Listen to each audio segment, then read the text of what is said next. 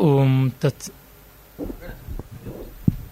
ಓಂ ತತ್ಸತ್ ಎಲ್ಲರಿಗೆ ನಮಸ್ಕಾರ. ನಿನ್ನೆ ದಿವಸ ಭಾಸ ಮಹಾಕವಿಯ ಸ್ವಪ್ನವಾಸವದತ್ತದ ಉಪಕ್ರಮವನ್ನು ಮಾಡಿದ್ವಿ. ಈಗ ಮತ್ತೆ ಇನ್ನಷ್ಟು ಮತ್ತಷ್ಟು ಸ್ವಾರಸ್ಯಗಳನ್ನು ನೋಡೋಣ. ಹಲವರು ಮಿತ್ರರು ನಿನ್ನೆ ಭಾಸನ ದೇಶ ಕಾಲಗಳ ಬಗ್ಗೆ ಹಾಗೂ ಇನ್ನಿತರ ವೈಯಕ್ತಿಕ ವಿಚಾರಗಳ ಬಗ್ಗೆ ಏನೂ ಹೆಚ್ಚಿನ ವಿವರಗಳು ಬರಲಿಲ್ಲವಲ್ಲ ಅನ್ನುವ ಒಂದು ಸಂದೇಹವನ್ನ ಉಪನ್ಯಾಸಾಂತ್ಯದಲ್ಲಿ ವ್ಯಕ್ತಪಡಿಸಿದರು. ಅದಕ್ಕೆ ಕಾರಣ ಇಷ್ಟೇ, ನನಗೆ ಹೇಳುವುದಕ್ಕೆ ಏನೂ ಸಾಮಗ್ರಿ ಇಲ್ಲ. ಭಾಸ ಮಹಾಕವಿಯ ದೇಶ ಯಾವುದು, ಕಾಲ ಯಾವುದು, ಅವನ ಬದುಕಿನ ವಿವರಗಳು ಏನು ಅನ್ನುವುದು ನಮಗಿನ್ನೂ ಗೊತ್ತಿಲ್ಲ. ಬಹುಮಟ್ಟಿನ ಸಂಸ್ಕೃತ ಕವಿಗಳ ರೀತಿಯೆಲ್ಲ ಇಷ್ಟೇ. ನಮ್ಮ ಭಾರತೀಯ ಪರಂಪರೆಯೇ ಕ್ರಿಯಾಪ್ರಧಾನವಾದದ್ದಲ್ಲದೆ ಕರ್ತೃಪ್ರಧಾನವಾದದ್ದಲ್ಲ. ವಸ್ತುತಂತ್ರವೇ ಹೊರತು ಕರ್ತೃತಂತ್ರವಲ್ಲ ಅಂತ ಶಂಕರರ ಪರಿಭಾಷೆಯಲ್ಲಿ ಹೇಳಬಹುದು. ವಿಶೇಷತಃ ಭಾಸನ ಬಗ್ಗೆ ಅಂತೂ ಈ ಮಾತು ತುಂಬಾ ಚೆನ್ನಾಗಿ ಅನ್ವಿತವಾಗುತ್ತದೆ. ಯಾಕೆಂದರೆ ಬಾಣ, ಭವಭೂತಿ, ರಾಜಶೇಖರ ಇಂಥ ಕವಿಗಳ ಬಗ್ಗೆ ಸಾಕಷ್ಟು ವಿವರಗಳು ನಮಗಿವೆ. ನೀಲಕಂಠ ದೀಕ್ಷಿತ, ಕ್ಷೇಮೇಂದ್ರ ಅಭಿನವಗುಪ್ತ ಮೊದಲಾದವರ ಬಗ್ಗೆಗೂ ಸಾಕಷ್ಟು ವಿವರಗಳು ನಮಗೆ ಸಿಗುತ್ತವೆ. ಆದರೆ ಭಾಸ ಆಗಲಿ, ಕಾಳಿದಾಸ ಆಗಲಿ ಭರ್ತೃಮೆಂಠ ಆಗಲಿ ಹೇಗಿದ್ದರು ಯಾವ ತರಹ ಅವರ ಬದುಕು ನಡೆಯಿತು ನಮಗೇನೂ ಗೊತ್ತಿಲ್ಲ. ಅವರ ದೇಶ ಕಾಲಗಳು ಕೂಡ ಸಂದಿಗ್ಧವಾಗಿಯೇ ಉಳಿದಿವೆ. ಅದರಲ್ಲಿಯೂ ಭಾಸ ಅಗ್ರಗಣ್ಯನಾಗಿ ನಿಲ್ತಾನೆ. ಅವನ ಕೃತಿಗಳು ಅಂತ ಇಂದು ಉಪಲಬ್ಧ ಇರತಕ್ಕಂಥವುಗಳ ಹಸ್ತಪ್ರತಿಯಲ್ಲಿ ಕೂಡ ಅವನ ಹೆಸರೆಲ್ಲೂ ಕಾಣಿಸೋದಿಲ್ಲ. ಹೀಗೆ ಸುಭಾಷಿತ ಗ್ರಂಥಗಳಲ್ಲಿ, ಸಂಕಲನ ಗ್ರಂಥಗಳಲ್ಲಿ, ಆಲಂಕಾರಿಕರ ಕೃತಿಗಳಲ್ಲಿ ಅಥವಾ ಕವಿಗಳ ಒಂದು ಪ್ರಸ್ತಾವನಾ ಪೀಠಿಕಾ ರೂಪವಾದ ತಮ್ಮ ಗ್ರಂಥದ ಉಪಕ್ರಮ ವಿಭಾಗದಲ್ಲಿ ಅಲ್ಲಲ್ಲಿ ಆಗಿಷ್ಟು ಈಗಿಷ್ಟು ಅನ್ನುವಂತೆ ಭಾಸನ ಬಗ್ಗೆ ಉಲ್ಲೇಖಗಳು ಸಿಗುತ್ತವೆ. ಅದು ಬಾಣಭಟ್ಟ ಹೇಳಿರುವುದಿರಬಹುದು, ರಾಜಶೇಖರ ಹೇಳಿರತಕ್ಕಂಥ ಮಾತಿರಬಹುದು, ಅಥವಾ ಗುಣಚಂದ್ರ ರಾಮಚಂದ್ರರ ನಾಟ್ಯ ದರ್ಪಣದಲ್ಲಿ ಬಂದದ್ದು, ಅಥವಾ ಸಾಗರ್ ನಂದಿಯ ನಾಟಕ ಲಕ್ಷಣ ಕೋಶದಲ್ಲಿಯೋ, ಅಥವಾ ಶಾರದಾತನಿನ ಭಾವಪ್ರಕಾಶನವೋ, ಹೀಗೆ ಹಲವು ಕೃತಿಗಳಲ್ಲಿ ತುಂಡು ತುಣುಕಾಗಿ ಬರ್ತಕ್ಕಂಥ ಉಲ್ಲೇಖದ ಮೇಲೆ ನಾವು ಹೆಚ್ಚಿನ ಹೇಳೋದಕ್ಕೆ ಸಾಧ್ಯ ಇಲ್ಲ. ಅದನ್ನು ಹೇಳಿದ್ದಾಗಿದೆ, ಕವಿಯ ದೇಶಕಾಲಗಳು ಏನೇ ಇದ್ದರೂ ಒಂದಂತೂ ನಿಜ. ಭಾರತೀಯ ಸಂಸ್ಕೃತಿಯ ಅತ್ಯುತ್ತಮ ನಿದರ್ಶನ ಅವನ ಕೃತಿಗಳಲ್ಲಿ ಕಾಣಿಸುತ್ತವೆ. ಈ ಹದಿಮೂರು ಅಥವಾ ಯಾವುದು ತ್ರಿವಾಂಕೂರು ನಾಟಕ ರಚನೆ ಅಂತ ಇದೆ, ತಿರುವಾಂಕೂರಿನಿಂದ ಗಣಪತಿ ಶಾಸ್ತ್ರಿಗಳು ಪ್ರಕಟಣೆ ಮಾಡಿದಂತಹ ಹದಿಮೂರು ಸಂಸ್ಕೃತ ನಾಟಕಗಳು ಅಂತ ಯಾವುದಿವೆ ಅದು ಭಾಸನದು ಅನ್ನುವ ಒಂದು ಹೆಸರೇ ಸಂದಿಗ್ಧ ಅನ್ನುವುದನ್ನು ನಿನ್ನೆ ನಾವು ನೋಡಿದ್ವಿ. ಕೇವಲ ಸ್ವಪ್ನವಾಸವದತ್ತ ಮಾತ್ರ ಭಾಸನದು ಅಂತ ನಿಸ್ಸಂದಿಗ್ಧವಾಗಿ ಹೇಳಬಹುದು. ಅದೂ ಕೂಡ ಒಂದು ಸಂಗ್ರಹ ರೂಪವೇ ಹೊರತು ಸಮಗ್ರವಾದ ಭಾಸನದೇ ಅಂತ ಹೇಳಬಹುದಾದಂಥ ಒಂದು ಹಸ್ತಪ್ರತಿ ಅಲ್ಲ. ಯಾವುದೋ ಚಾಕ್ಯಾರರ ರಂಗ ಅನುಕೂಲತೆಯ, ರಂಗ ಸಾಧ್ಯತೆಯ ಪಾಠ್ಯ ಅನ್ನುವಂಥದ್ದನ್ನು ಕೂಡ ನಾವು ಗಮನಿಸಿದ್ವಿ ಕೆಲವರು ಹದಿನಾಲ್ಕು ನಾಟಕಗಳು ಅಂತ ಹಿಂದೆ ಪ್ರತಿಪಾದನೆ ಮಾಡಿದರು. ಯಜ್ಞಫಲ ಅನ್ನುವುದು ಹದಿನಾಲ್ಕನೇ ನಾಟಕ ಅಂತ. ಆದರೆ ವಿದ್ವಾಂಸರು ಅದನ್ನು ಬಹಳ ಹಿಂದೆಯೇ ಭಾಸನಿಂದ ರಚಿತವಾದದ್ದಲ್ಲ. ಇತ್ತೀಚಿನ ಹತ್ತೊಂಬತ್ತು ಇಪ್ಪತ್ತನೇ ಶತಾಬ್ದದಲ್ಲಿದ್ದ ಮತ್ತೊಬ್ಬ ವಿದ್ವಾಂಸರು ಮಾಡಿರತಕ್ಕಂಥ ಒಂದು ಫೋರ್ಜರಿ ಅನ್ನುವುದನ್ನು ಸಾಬೀತು ಮಾಡಿದ್ದಾರೆ. ಹೀಗಾಗಿ ಹದಿಮೂರು ನಾಟಕಗಳು ಅಂತ ಹೇಳ್ತಾ ಬಂದೆ. ಎನ್ ಪಿ ಉನ್ನಿ ಅಂತವರೆಲ್ಲ ಸ್ವಪ್ನ ನಾಟಕವೇ ಒಂದು ಸಂದಿಗ್ಧವಾದದ್ದು ಅಂತಂದ ಮೇಲೆ ಇನ್ನು ಮಿಕ್ಕುವುಗಳ ಬಗ್ಗೆ ಹೇಳಲೇಬೇಕಾಗಿಲ್ಲ. ಅವಿಮಾರಕ ಚಾರುದತ್ತಾದಿಗಳಂತೂ ಸಂಪೂರ್ಣವಾಗಿ ಭಾಷೇತರವಾದದ್ದು. ಹಾಗೆಯೇ ಊರುಭಂಗ ಇತ್ಯಾದಿಗಳು ಕೂಡ ಅಂತ ಹೇಳ್ತಾರೆ.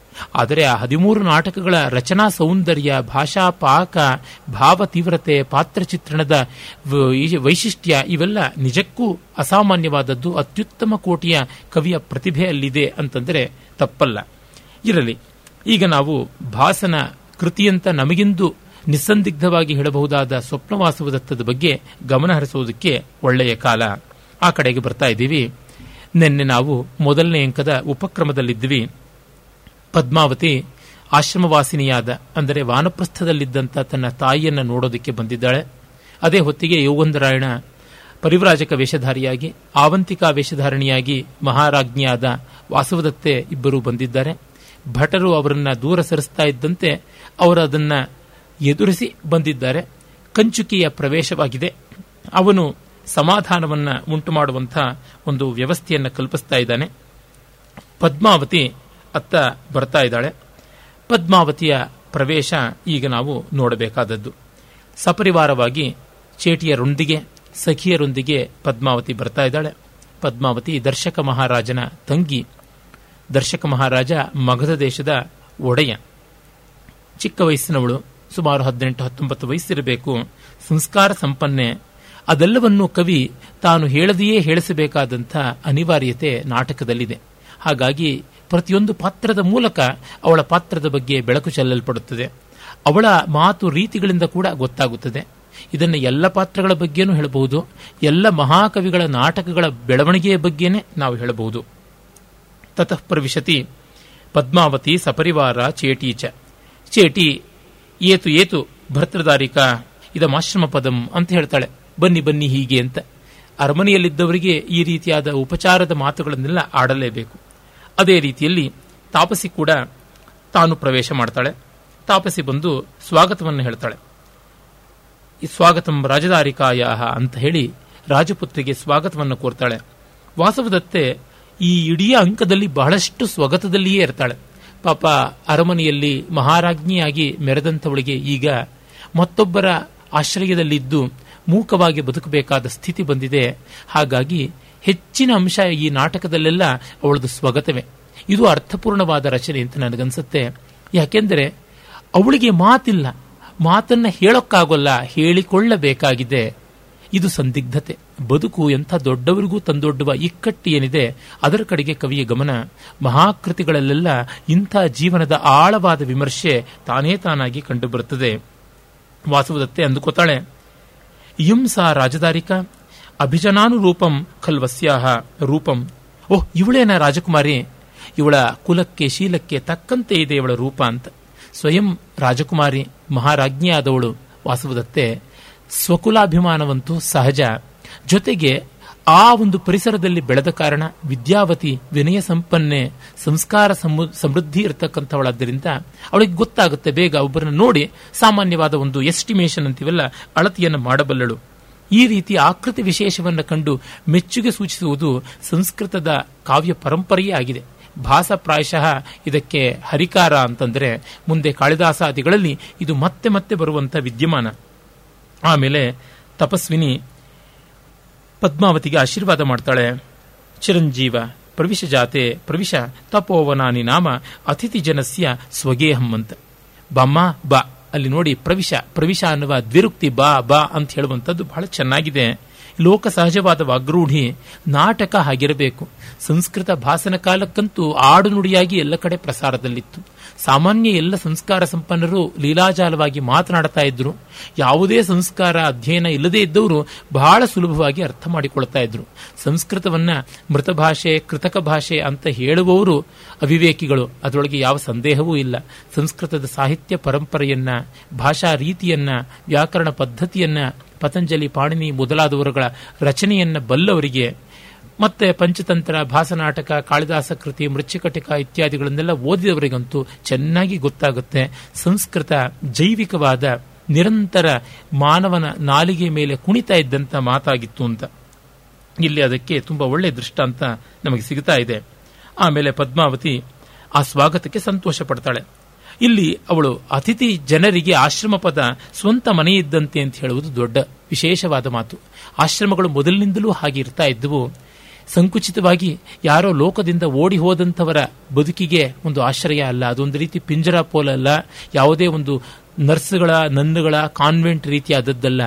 ಅದು ಬದುಕಿನ ನೆಮ್ಮದಿಯನ್ನು ಕಂಡವರು ಇನ್ನೊಂದು ಲೋಕದ ನೆಮ್ಮದಿಯನ್ನು ಕಾಣಬೇಕು ಅಂತ ಹೊರಟಂಥದ್ದು ಜೀವನ ವಿಮುಖರಲ್ಲದ ಆತ್ಮಾರಾಮಗಳಾದಂಥ ವ್ಯಕ್ತಿಗಳ ಒಂದು ನೆಲೆ. ಹಾಗಾಗಿ ಆ ಆಶ್ರಮಗಳು ಸ್ವಾಗತವನ್ನು ಎಲ್ಲರಿಗೂ ಕೋರ್ತಾ ಇದ್ವು. ಚಾತುರ್ವರ್ಣ್ಯಾದಿ ಸಕಲ ವ್ಯಕ್ತಿಗಳು ಬರ್ತಾ ಇದ್ರು. ಕೇವಲ ಮಾನವರಲ್ಲದೆ ಪಶು ಪಕ್ಷಿಗಳಿಗೂ ಕೂಡ ಅಲ್ಲಿ ಸ್ವಾಗತ ಇರ್ತಾ ಇತ್ತು. ಆಶ್ರಮ ಮೃಗ ಅಂತಂದ್ರೆ ಅದಕ್ಕೆ ಮಾನವರ ಬಗ್ಗೆ ಭೀತಿ ಇಲ್ಲ. ಅದಕ್ಕೆ ಯಾವುದೇ ಬೇಟೆಗಾರನ ಬಾಣದ ಭಯವಿಲ್ಲ. ಹಾಗಿರ್ತಾ ಇತ್ತು. ಆಶ್ರಮಕ್ಕೆ ಯಾರೂ ಬರ್ತಾ ಇದ್ರು. ಇದು ಕೇವಲ ಆಶ್ರಮದ ಮಾತಲ್ಲ, ಅಗ್ರಹಾರಗಳ ಮಾತು ಆಗಿತ್ತು. ಇದು ತೀರ ಇಚ್ಚಿ, ಇತ್ತೀಚಿನವರೆಗೂ ಇದ್ದಂಥ ವಿದ್ಯಮಾನ. ಪ್ರಾಚೀನ ಕಾವ್ಯಗಳಲ್ಲಿ, ಮಧ್ಯಕಾಲೀನ ಕೃತಿಗಳಲ್ಲಿ ಕೂಡ ಬರುತ್ತದೆ. ಶಾಸನಾದಿಗಳಲ್ಲಿ ಕೂಡ ನಮಗೆ ಈ ಬಗ್ಗೆ ಉದಾಹರಣೆ ಸಿಗುತ್ತದೆ. ಅಲ್ಲಸಾನಿ ಪೆದ್ದನ ಕೃಷ್ಣದೇವರಾಯನ ಕಾಲದಲ್ಲಿ ಸುಮಾರು ಐನೂರು ವರ್ಷಗಳ ಹಿಂದೆ ಇದ್ದ ಮಹಾಕವಿ ಆಂಧ್ರ ಕವಿತಾ ಪಿತಾಮಹ ಅನ್ನುವ ಬಿರುದು ಪಡೆದವನು. ಅವನ ಸ್ವಾರೋಚಿಷ ಮನುಸಂಭವ ಕೃತಿ ಜನಪ್ರಿಯವಾಗಿ ಮನುಚರಿತ್ರಮು ಅನ್ನುವ ಹೆಸರು ಪಡೆದಿರುವುದು ಅಲ್ಲಿ ಪ್ರವರ ಅನ್ನುವ ಕಾಶಿಕಾಪುರದ ಒಬ್ಬ ವಿದ್ವತ್ವರೇಣ್ಯನ ವ್ಯಕ್ತಿಚಿತ್ರ ಬರುತ್ತೆ. ಅವನ ಹೆಂಡತಿ ಅನ್ನಪೂರ್ಣಕು ಉದ್ದಿಯವು ಅತನಿ ಗೃಹಿಣಿ ಅಂತ ಹೇಳ್ತಾನೆ. ಅನ್ನಪೂರ್ಣೆಗೆ ಸರಿಸಮಾನವಾಗಿ ಸ್ಪರ್ಧಿಸಬಲ್ಲಂತವಳು ಆತನ ಹೆಂಡತಿ ಏವುರೈನನು. ಎಷ್ಟು ಜನ ಬಂದರೂ ಕೂಡ ಒಡ್ಡಿಂಚುನು, ಬಡಿಸ್ತಾಳೆ, ಮಾಡ್ತಾಳೆ, ಒಂಡಿ ಪೆಟ್ಟುನು, ಅಡುಗೆ ಮಾಡಿ ಸಂತೋಷವಾಗಿ ಬಡಿಸ್ತಕ್ಕಂಥದ್ದಿತ್ತು ಅಂತ. ಹಿಂದೆ ಈ ರೀತಿ ಅನ್ನ ವಿತರಣೆಯ, ಅನ್ನಂ ಬಹುಕುರ್ವೀತ ಅನ್ನುವ ದೃಷ್ಟಿ ಭಾರತೀಯ ಪರಂಪರೆಯಲ್ಲಿ ಇದ್ದದ್ದಾಗಿತ್ತು. ಆ ದೃಷ್ಟಿಯಿಂದ ಕಂಡಾಗ ನಮಗೆ ಆಶ್ರಮವಾಸಿಗಳು ಎಷ್ಟು ಉದಾರವಾದಂತಹ ರೀತಿಯಲ್ಲಿ ನಡ್ಕೊಳ್ತಾ ಇದ್ರು. ಅಗ್ರಹಾರಗಳಲ್ಲಿ ಹೇಗಿರ್ತಾ ಇತ್ತು. ಸರ್ವ ಕರಭಾರ ವಿಮುಕ್ತವಾದಂತಹ ಅಗ್ರಹಾರಗಳಲ್ಲಿ ಯಾರಿಗೂ ಕೂಡ ವಿತ್ತಶಾಠ್ಯ ಮಾಡದೆ, ಅಂದರೆ ಲೋಭದಿಂದ ಸಂಪಾದನೆಯನ್ನ, ಅನ್ನವನ್ನ, ಧಾನ್ಯವನ್ನ ಉಳಿಸಿಕೊಳ್ಳಬೇಕು ಅನ್ನುವಂಥ ಚಟ ಇಲ್ಲದೆ ಎಲ್ಲರಿಗೆ ವಿತರಣೆ ಮಾಡ್ತಾ ಇದ್ರು. ಎಲ್ಲರನ್ನೂ ತೃಪ್ತಿಪಡಿಸ್ತಾ ಇದ್ರು. ಪಂಚಮಹಾಯಾಗಗಳಲ್ಲಿ ಮನುಷ್ಯ ಯಜ್ಞ ಭೂತಯಜ್ಞ, ನಾಲ್ಕನೇ ಮತ್ತು ಐದನೇ ಯಜ್ಞಗಳು. ಇಲ್ಲಿ ಮನುಷ್ಯ ಅಂತ ಹೇಳಿದೆಯೇ ಹೊರತು ಬ್ರಾಹ್ಮಣನಿಗೆ ಮಾತ್ರ, ಶೂದ್ರನಿಗೆ ಮಾತ್ರ, ಕ್ಷತ್ರಿಯನಿಗೆ ಮಾತ್ರ, ವೈಶ್ಯನಿಗೆ ಮಾತ್ರ ಅಂತ ವಿಶೇಷ ವಿಭಾಗಗಳ ವ್ಯತ್ಯಾಸಗಳಿಲ್ಲ. ಎಲ್ಲರಿಗೂ ಹಂಚಬೇಕು ಅಂತ. ಭೂತ ಅನ್ನುವಲ್ಲಿ ಸಕಲ ಚರಾಚರ ಸ್ಥಾವರ ಜಂಗಮಾತ್ಮಕವಾದ ಜೀವ ನಿರ್ಜೀವ ರಾಶಿಗಳೆಲ್ಲ ಕೂಡ ಬರುತ್ತವೆ. ಹೀಗೆ ಇಡೀ ವಿಶ್ವಕ್ಕೆ, ಇಡೀ ಸೃಷ್ಟಿಗೆ ಸಹಕಾರಿಯಾದಂಥದ್ದು ಆಶ್ರಮ, ಅಗ್ರಹಾರ ಜೀವನ ಅದನ್ನು ಅನುಭವಿಸಿದವನು ಭಾಸ. ಅಂಥದ್ದನ್ನೆಲ್ಲ ನಾವಿಲ್ಲಿ ಧ್ವನಿ ರೂಪದಿಂದ ಕಾಣಬಹುದು. ಆಮೇಲೆ ಅವಳು ವಾಸವದತ್ತೆ ಆಕೆಯ ಪದ್ಮಾವತಿಯ ಮಾತು ರೀತಿಗಳನ್ನು ಕೂಡ ಈಗ ಕೇಳ್ತಾ ಇದ್ದಾಳೆ. ಅವಳು ಪದ್ಮಾವತಿ ಹೇಳ್ತಾ ಇದ್ದಾಳೆ, ಆರ್ಯೆ, ವಿಶ್ವಸ್ತಾಸ್ಮಿ ಅನೇನ ಬಹುಮಾನ ವಚನೇನ ಅನುಗ್ರಹೀತಾಸ್ಮಿ. ಅವಳು ಗೌರವದಿಂದ ತಪಸ್ವಿನಿಗೆ ಹೇಳ್ತಾ ಇದ್ದಾಳೆ, ಆರ್ಯೆ, ನಿನ್ನ ಮಾತುಗಳಿಂದ ನನಗೆ ವಿಶ್ರಾಂತಿ ಬಂದಿತು. ನಿನ್ನ ಸ್ವಾಗತದಿಂದ ನನಗೆ ಧನ್ಯತೆ ಉಂಟಾಯಿತು. ನನಗೆ ಅನುಗ್ರಹವಾದಂತೆ ಭಾಸವಾಗ್ತಾ ಇದೆ ಅಂತ. ಅವಳ ವರ್ತನೆ, ಅವಳ ಬದುಕಿಗೆ ತಕ್ಕಂಥದ್ದು. ವಾಸುದತ್ತೆ ಅದನ್ನು ಕೇಳಿ ಅಂದುಕೊಳ್ತಾಳೆ. ನಹಿ ರೂಪಮೇವ ವಾಗಪಿ ಖಲ್ವಸ್ಯಾಹ ಮಧುರ. ಇವಳ ರೂಪ ಮಾತ್ರವಲ್ಲ, ಮಾತು ಮಧುರವಾದದ್ದು, ಸುಂದರವಾದದ್ದು ಅಂತ. ಎಷ್ಟೋ ಜನಕ್ಕೆ ಚರ್ಮದಾಳದ ರೂಪ ಚೆನ್ನಾಗಿರುತ್ತೆ, ಆದರೆ ಮಾತು ಚೆನ್ನಾಗಿರೋದಿಲ್ಲ. ರೂಪ ನೋಡಿದ್ರೆ ಅಟ್ಟಕ್ಕೇರಿಸು, ಗುಣ ನೋಡಿದ್ರೆ ಗುಂಡಿಗೆ ಹಾಕು ಅಂತ ಗಾದೆ. ಹಾಗಲ್ಲ, ಇವಳಲ್ಲಿ ತ್ರಿಕರಣಗಳು, ಮನೋವಾಕ್ಕಾಯಗಳೆಲ್ಲ ಚೆನ್ನಾಗಿವೆ ಎನ್ನುವುದನ್ನು ಆದ್ಯಂತವಾಗಿ ತೋರಿಸ್ತಾನೆ. There is profound consistency in the characterisation of not only Padmavati of one and all ಇದು ಈ ಮಹಾಕೃತಿಯ ವಿಶೇಷ. ಇದನ್ನ ಕವಿ ಹೆಜ್ಜೆ ಹೆಜ್ಜೆಗೂ ಕೂಡ ಅನೌಚಿತ್ಯಕ್ಕೆ ಎಡೆಗೊಡದೆ ತೋರಿಸ್ತಾನೆ ಅದನ್ನ ನಾವು ಗಮನಿಸಬೇಕು. ಸಂಸ್ಕೃತ ನಾಟಕಗಳಲ್ಲಿ ಈ ಕಂಠಮಾಧುರ್ಯಕ್ಕೆ, ವ್ಯಕ್ತಿ ಸೌಶೀಲ್ಯಕ್ಕೆ ಒಳ್ಳೆಯ ಜೊತೆಯನ್ನು ಹಾಕಿರುವುದನ್ನು ಕಾಣಬಹುದು. ಭಾಸನದು ಅಂತಲೇ ಪ್ರಸಿದ್ಧವಾದ ಮತ್ತೊಂದು ನಾಟಕ ಮತ್ತೊಂದು ರೂಪಕ ಯಾವುದು? ಪ್ರತಿಮಾ ನಾಟಕ ಅಂತ ರಾಮಾಯಣದ ಆಧಾರದ ಮೇಲೆ ಬಂದಿದೆ. ಅಲ್ಲಿ ನಾಲ್ಕನೇ ಅಂಕದಲ್ಲಿ ಭರತ ರಾಮನನ್ನ ಕಾಣುವುದಕ್ಕೆ ಚಿತ್ರಕೂಟಕ್ಕೆ ಬರ್ತಾನೆ. ಅವನು ಬಂದಾಗ ಅವನ ಕಂಠಸ್ವರವನ್ನು ಕೇಳಿ ಲಕ್ಷ್ಮಣ, ಸೀತೆ ಎಲ್ಲರೂ ಕೂಡ, ಇದೇನು ರಾಮನ ಕಂಠಸ್ವರವನ್ನು ಹೋಲುತ್ತಾ ಇದೆಯಲ್ಲ? ಎಷ್ಟು ಗಂಭೀರ ಮನೋಹರವಾದದ್ದು ಅಂತ ಆಶ್ಚರ್ಯಪಟ್ಟು ಅದನ್ನ ಆಲಿಸಿ ಸಂತೋಷ ಪಡ್ತಾರೆ ಹಾಗೆಯೇ ಭವಭೂತಿಯ ಉತ್ತರಾಮಚರತೆಯಲ್ಲಿ ಕೂಡ ಲಕ್ಷ್ಮಣ, ರಾಮ, ಲವ, ಕುಶ ಮೊದಲಾದವರ ಕಂಠಸ್ವರಗಳ ಬಗ್ಗೆ ಅಲ್ಲಲ್ಲಿ ಇಲ್ಲಲ್ಲಿ ವಿವರಣೆಗಳು ಬರುತ್ತವೆ. ಅಂದರೆ ಸಂಸ್ಕೃತ ಕವಿಗಳು ಯಾವುದೆಲ್ಲ ಬದುಕಿನ ಸಂಸ್ಕೃತಿಯ ಸ್ವಾರಸ್ಯಗಳು ಅಂತ ಭಾವಿಸಿದ್ದರೂ ಅದಕ್ಕೆಲ್ಲಕ್ಕೂ ಬೆಲೆ ಕೊಟ್ಟಿದ್ದಾರೆ. They have documented one and all ಅವರ ಒಂದು ವಿಶ್ವ ಕುತೂಹಲಿಯಾದ ಜಿಜ್ಞಾಸೆ ತುಂಬಾ ಮುಖ್ಯವಾದದ್ದು. ಅದನ್ನು ನಾವಿಲ್ಲಿ ಕಾಣಬಹುದು. ಆಮೇಲೆ ಆ ತಪಸ್ವಿನಿ ಸ್ವಾಗತ ಮಾಡ್ತಾ ಇದ್ದಂತೆ ಚೇಟಿಯ ಕಡೆಗೆ ನೋಡಿ ಹೇಳ್ತಾಳೆ, ಭದ್ರೆ, ಇಮಾಂ ತಾವದ್ ಭದ್ರಮುಖಸ್ಯ ಭಗಿನಿಕಾಂ ಕಶ್ಚಿತ್ ರಾಜಾನ ವರಯತಿ ಅಂತ. ಸ್ವಾಗತ ಆದ ಮೇಲೆ ತರುಣಿ ಮದುವೆಗೆ ನಿಂತಂತ ವಯಸ್ಸಿನವಳು, ಅವಳನ್ನ ಕಂಡಾಗ ಯಾರೇ ಆಗಲಿ ಏನಂತಾರೆ? ಎಲ್ಲಿಯಾದ್ರೂ ಸಂಬಂಧ ಇದೆಯಾ ಅಂತ. ವಾನಪ್ರಸ್ಥಾಶ್ರಮಿಯಾದಂಥ ತಪಸ್ವಿನಿ ತಾಪಸಿಗೆ ಕೂಡ ಆ ಕುತೂಹಲ ಹೋಗಿಲ್ಲ. ಸಖಿಯನ್ನ ಯಥಾಲಾಪವಾಗಿ ಲೋಕಾಭಿರಾಮತಿಯಿಂದ ಕೇಳ್ತಾಳೆ ಅಂದರೆ ನೋಡಿ, ಪದ್ಮಾವತಿಯ ಬಗ್ಗೆ ಸಲುಗೆ ಅಂಥದ್ದು ಅವಳ ಹಲವು ಬಾರಿ ಆಶ್ರಮಕ್ಕೆ ಬಂದು ಪರಿಚಿತಳಾಗಿದ್ದಾಳೆ. ಚಕ್ರವರ್ತಿಯ ಮಗಳು ಮಹಾರಾಜನ ಸೋದರಿ ಆಗಿದ್ದರೂ ಈ ಬಗ್ಗೆ ಬಿಂಕ ಬಿಗುಮಾನ ಇಲ್ಲ. ತಪಸ್ವಿನಿಗಾದರೂ ಇದು ಸ್ವಂತದ ಸ್ವಾರ್ಥದ ಸಂಗತಿಯಲ್ಲ. ಯಾರಿಗೂ ಮುಜುಗರ ತಂದು ಕೊಡತಕ್ಕಂಥದ್ದಲ್ಲ. ಸಂತೋಷದ ವಿದ್ಯಮಾನ. ಹಾಗಾಗಿ ಕೇಳ್ತಾಳೆ, ನಮ್ಮ ಹುಡುಗಿಗೆ ಯಾರೋ ವರ ಬಂದಿಲ್ವಾ ಅಂತ. ಅವಳು ಏನು ಹೇಳ್ತಾಳೆ? ಪದ್ಮಾವತಿ ಏನು ಹೇಳಲಾರಳು. ಅವಳು ಸುಸಂಸ್ಕೃತೆ ಹಾಗೂ ಲಜ್ಜಾಶೀಲೆ ಆ ಕಾರಣದಿಂದ ಸಖಿಯೇ ಅವಳಿಗೆ ಬಾಯಿ ಕೈ ಎಲ್ಲ ಆಗ್ತಾಳೆ. ಅರಮನೆಗಳಲ್ಲಿ ಇದು ಸಹಜವಾಗಿ ನಡೆಯತಕ್ಕಂಥದ್ದು ಅಷ್ಟೇಕೆ ದೊಡ್ಡ ಮನುಷ್ಯರ ಮನೆಗಳಲ್ಲಿಯೇ ಅವರ ಪರಿವಾರದವರು ಮಾತಾಡ್ತಾರೆ, ಅವರ ಮುಖವಾಗ್ತಾರೆ, ಅವರು ಮಾತಾಡೋಲ್ಲ. ಅವರು ತುಂಬಾ ಮಿತವಾಗಿ ಮತ್ತು ಎಲ್ಲಕ್ಕೂ ಸೂಚನಾಪ್ರಾಯವಾಗಿ ಕೆಲವೊಂದು ಮಾತುಗಳನ್ನು ಆಡ್ತಾರೆ. ಚೇಟಿ ಹೇಳ್ತಾಳೆ, ಅಸ್ತಿ ರಾಜ ಪ್ರದ್ಯೋತೋ ನಾಮ ಉಜ್ಜಯಿನ್ಯಾಹ. ಸದಾರಕಸ್ಯ ಕಸ ಕಾರಣಾತ್ ದೂತ ಸಂಪಾತಂ ಕರೋತಿ. ಉಜ್ಜಯಿನಿಯ ಮಹಾರಾಜ ಪ್ರದ್ಯೋತ ಅಂತಿದ್ದಾನೆ ಅವನು ತನ್ನ ಮಗನಿಗಾಗಿ ದೂತ ಸಂಪಾತವನ್ನ, ಅಂದರೆ ಈ ನೆಗೋಸಿಯೇಷನ್ಸ್ಗೋಸ್ಕರವಾಗಿ ಅಲಿಯನ್ಸಸ್ಗೋಸ್ಕರವಾಗಿ ಈ ವಿವಾಹ ಪ್ರಸ್ತಾವಕ್ಕಾಗಿ ಪ್ರಯತ್ನ ಪಡ್ತಾ ಇದ್ದಾನೆ ಅಂತ. ಇದನ್ನು ಕೇಳಿ ವಾಸವದತ್ತೆಗೆ ಮತ್ತಷ್ಟು ಸಂತೋಷ ಆಗುತ್ತೆ.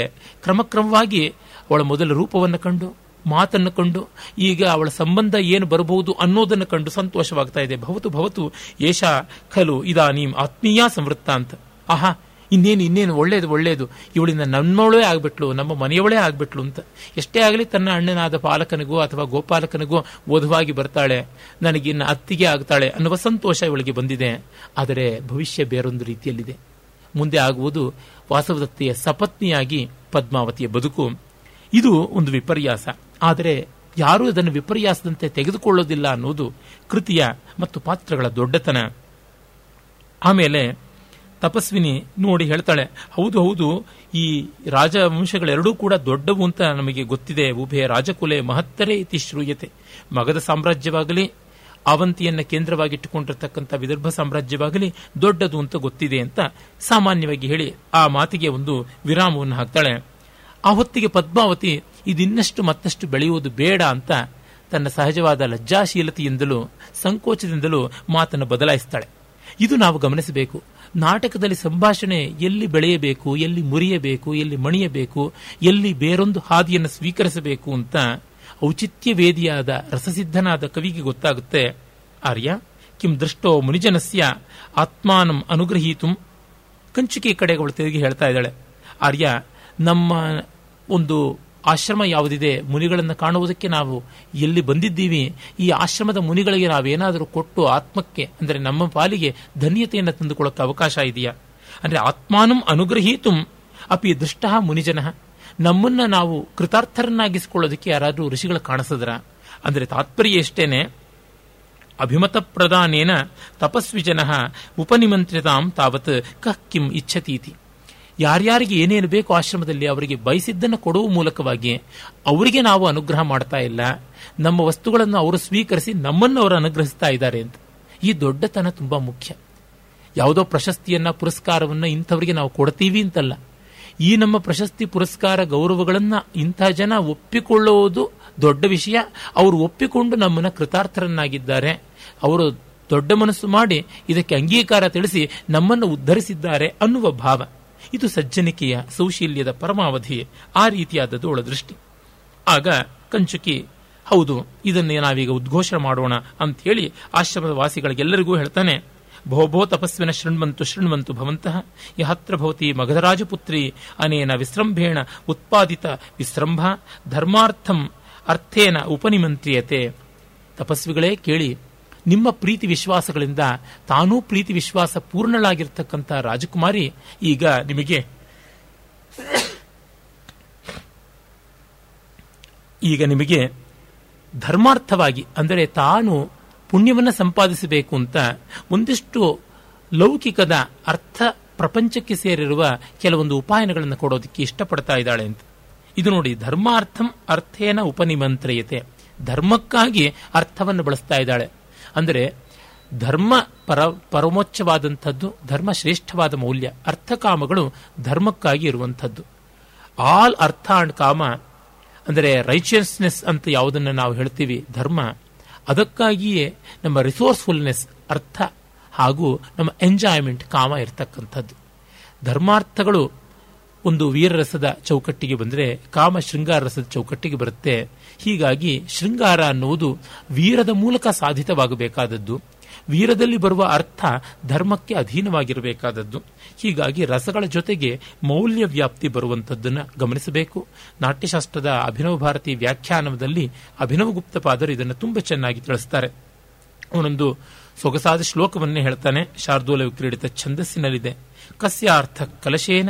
ಕೋ ಮೃಗಯತೆ ವಾಸೋ ಯಥಾ ನಿಶ್ಚಿತಂ ದೀಕ್ಷಾಂ ಪಾರಿತವಾನ್ ಕಿಮಿಚ್ಛತಿ ಪುನರ್ದೇಯಂ ಗುರೋರ್ಯದ್ ಭವೇತ್ ಆತ್ಮಾನುಗ್ರಹಮಿಚ್ಛತಿ ಹ ನೃಪಜ ಧರ್ಮಾಭಿರಾಮ ಪ್ರಿಯ ಯದ್ಯಾಸ್ಯಂತಿ ಸಮೀಪ್ಸಿತಂ ಯದ್ಯಸ್ಯಾಸ್ತಿ ಸಮೀಪ್ಸಿತಂ ವದತು ತತ್ ಕಸ್ಯಾದ್ಯ ಕಿಂ ದೀಯತಾಂ ಯಾರಿಗೆ ಕಲಶ ಬೇಕಾಗಿದೆ, ಯಾರಿಗೆ ನಾರುಮಡಿ ಬೇಕಾಗಿದೆ, ಯಾರು ವಿದ್ಯಾದೀಕ್ಷೆಯನ್ನು ಮುಗಿಸಿಕೊಂಡು ದೀಕ್ಷಾಂತದಲ್ಲಿ, ವಿದ್ಯಾಂತದಲ್ಲಿ ಗುರುದಕ್ಷಿಣೆ ಕೊಡಬೇಕು ಅಂತ ಇದ್ದಾನೆ ಬ್ರಹ್ಮಚಾರಿ.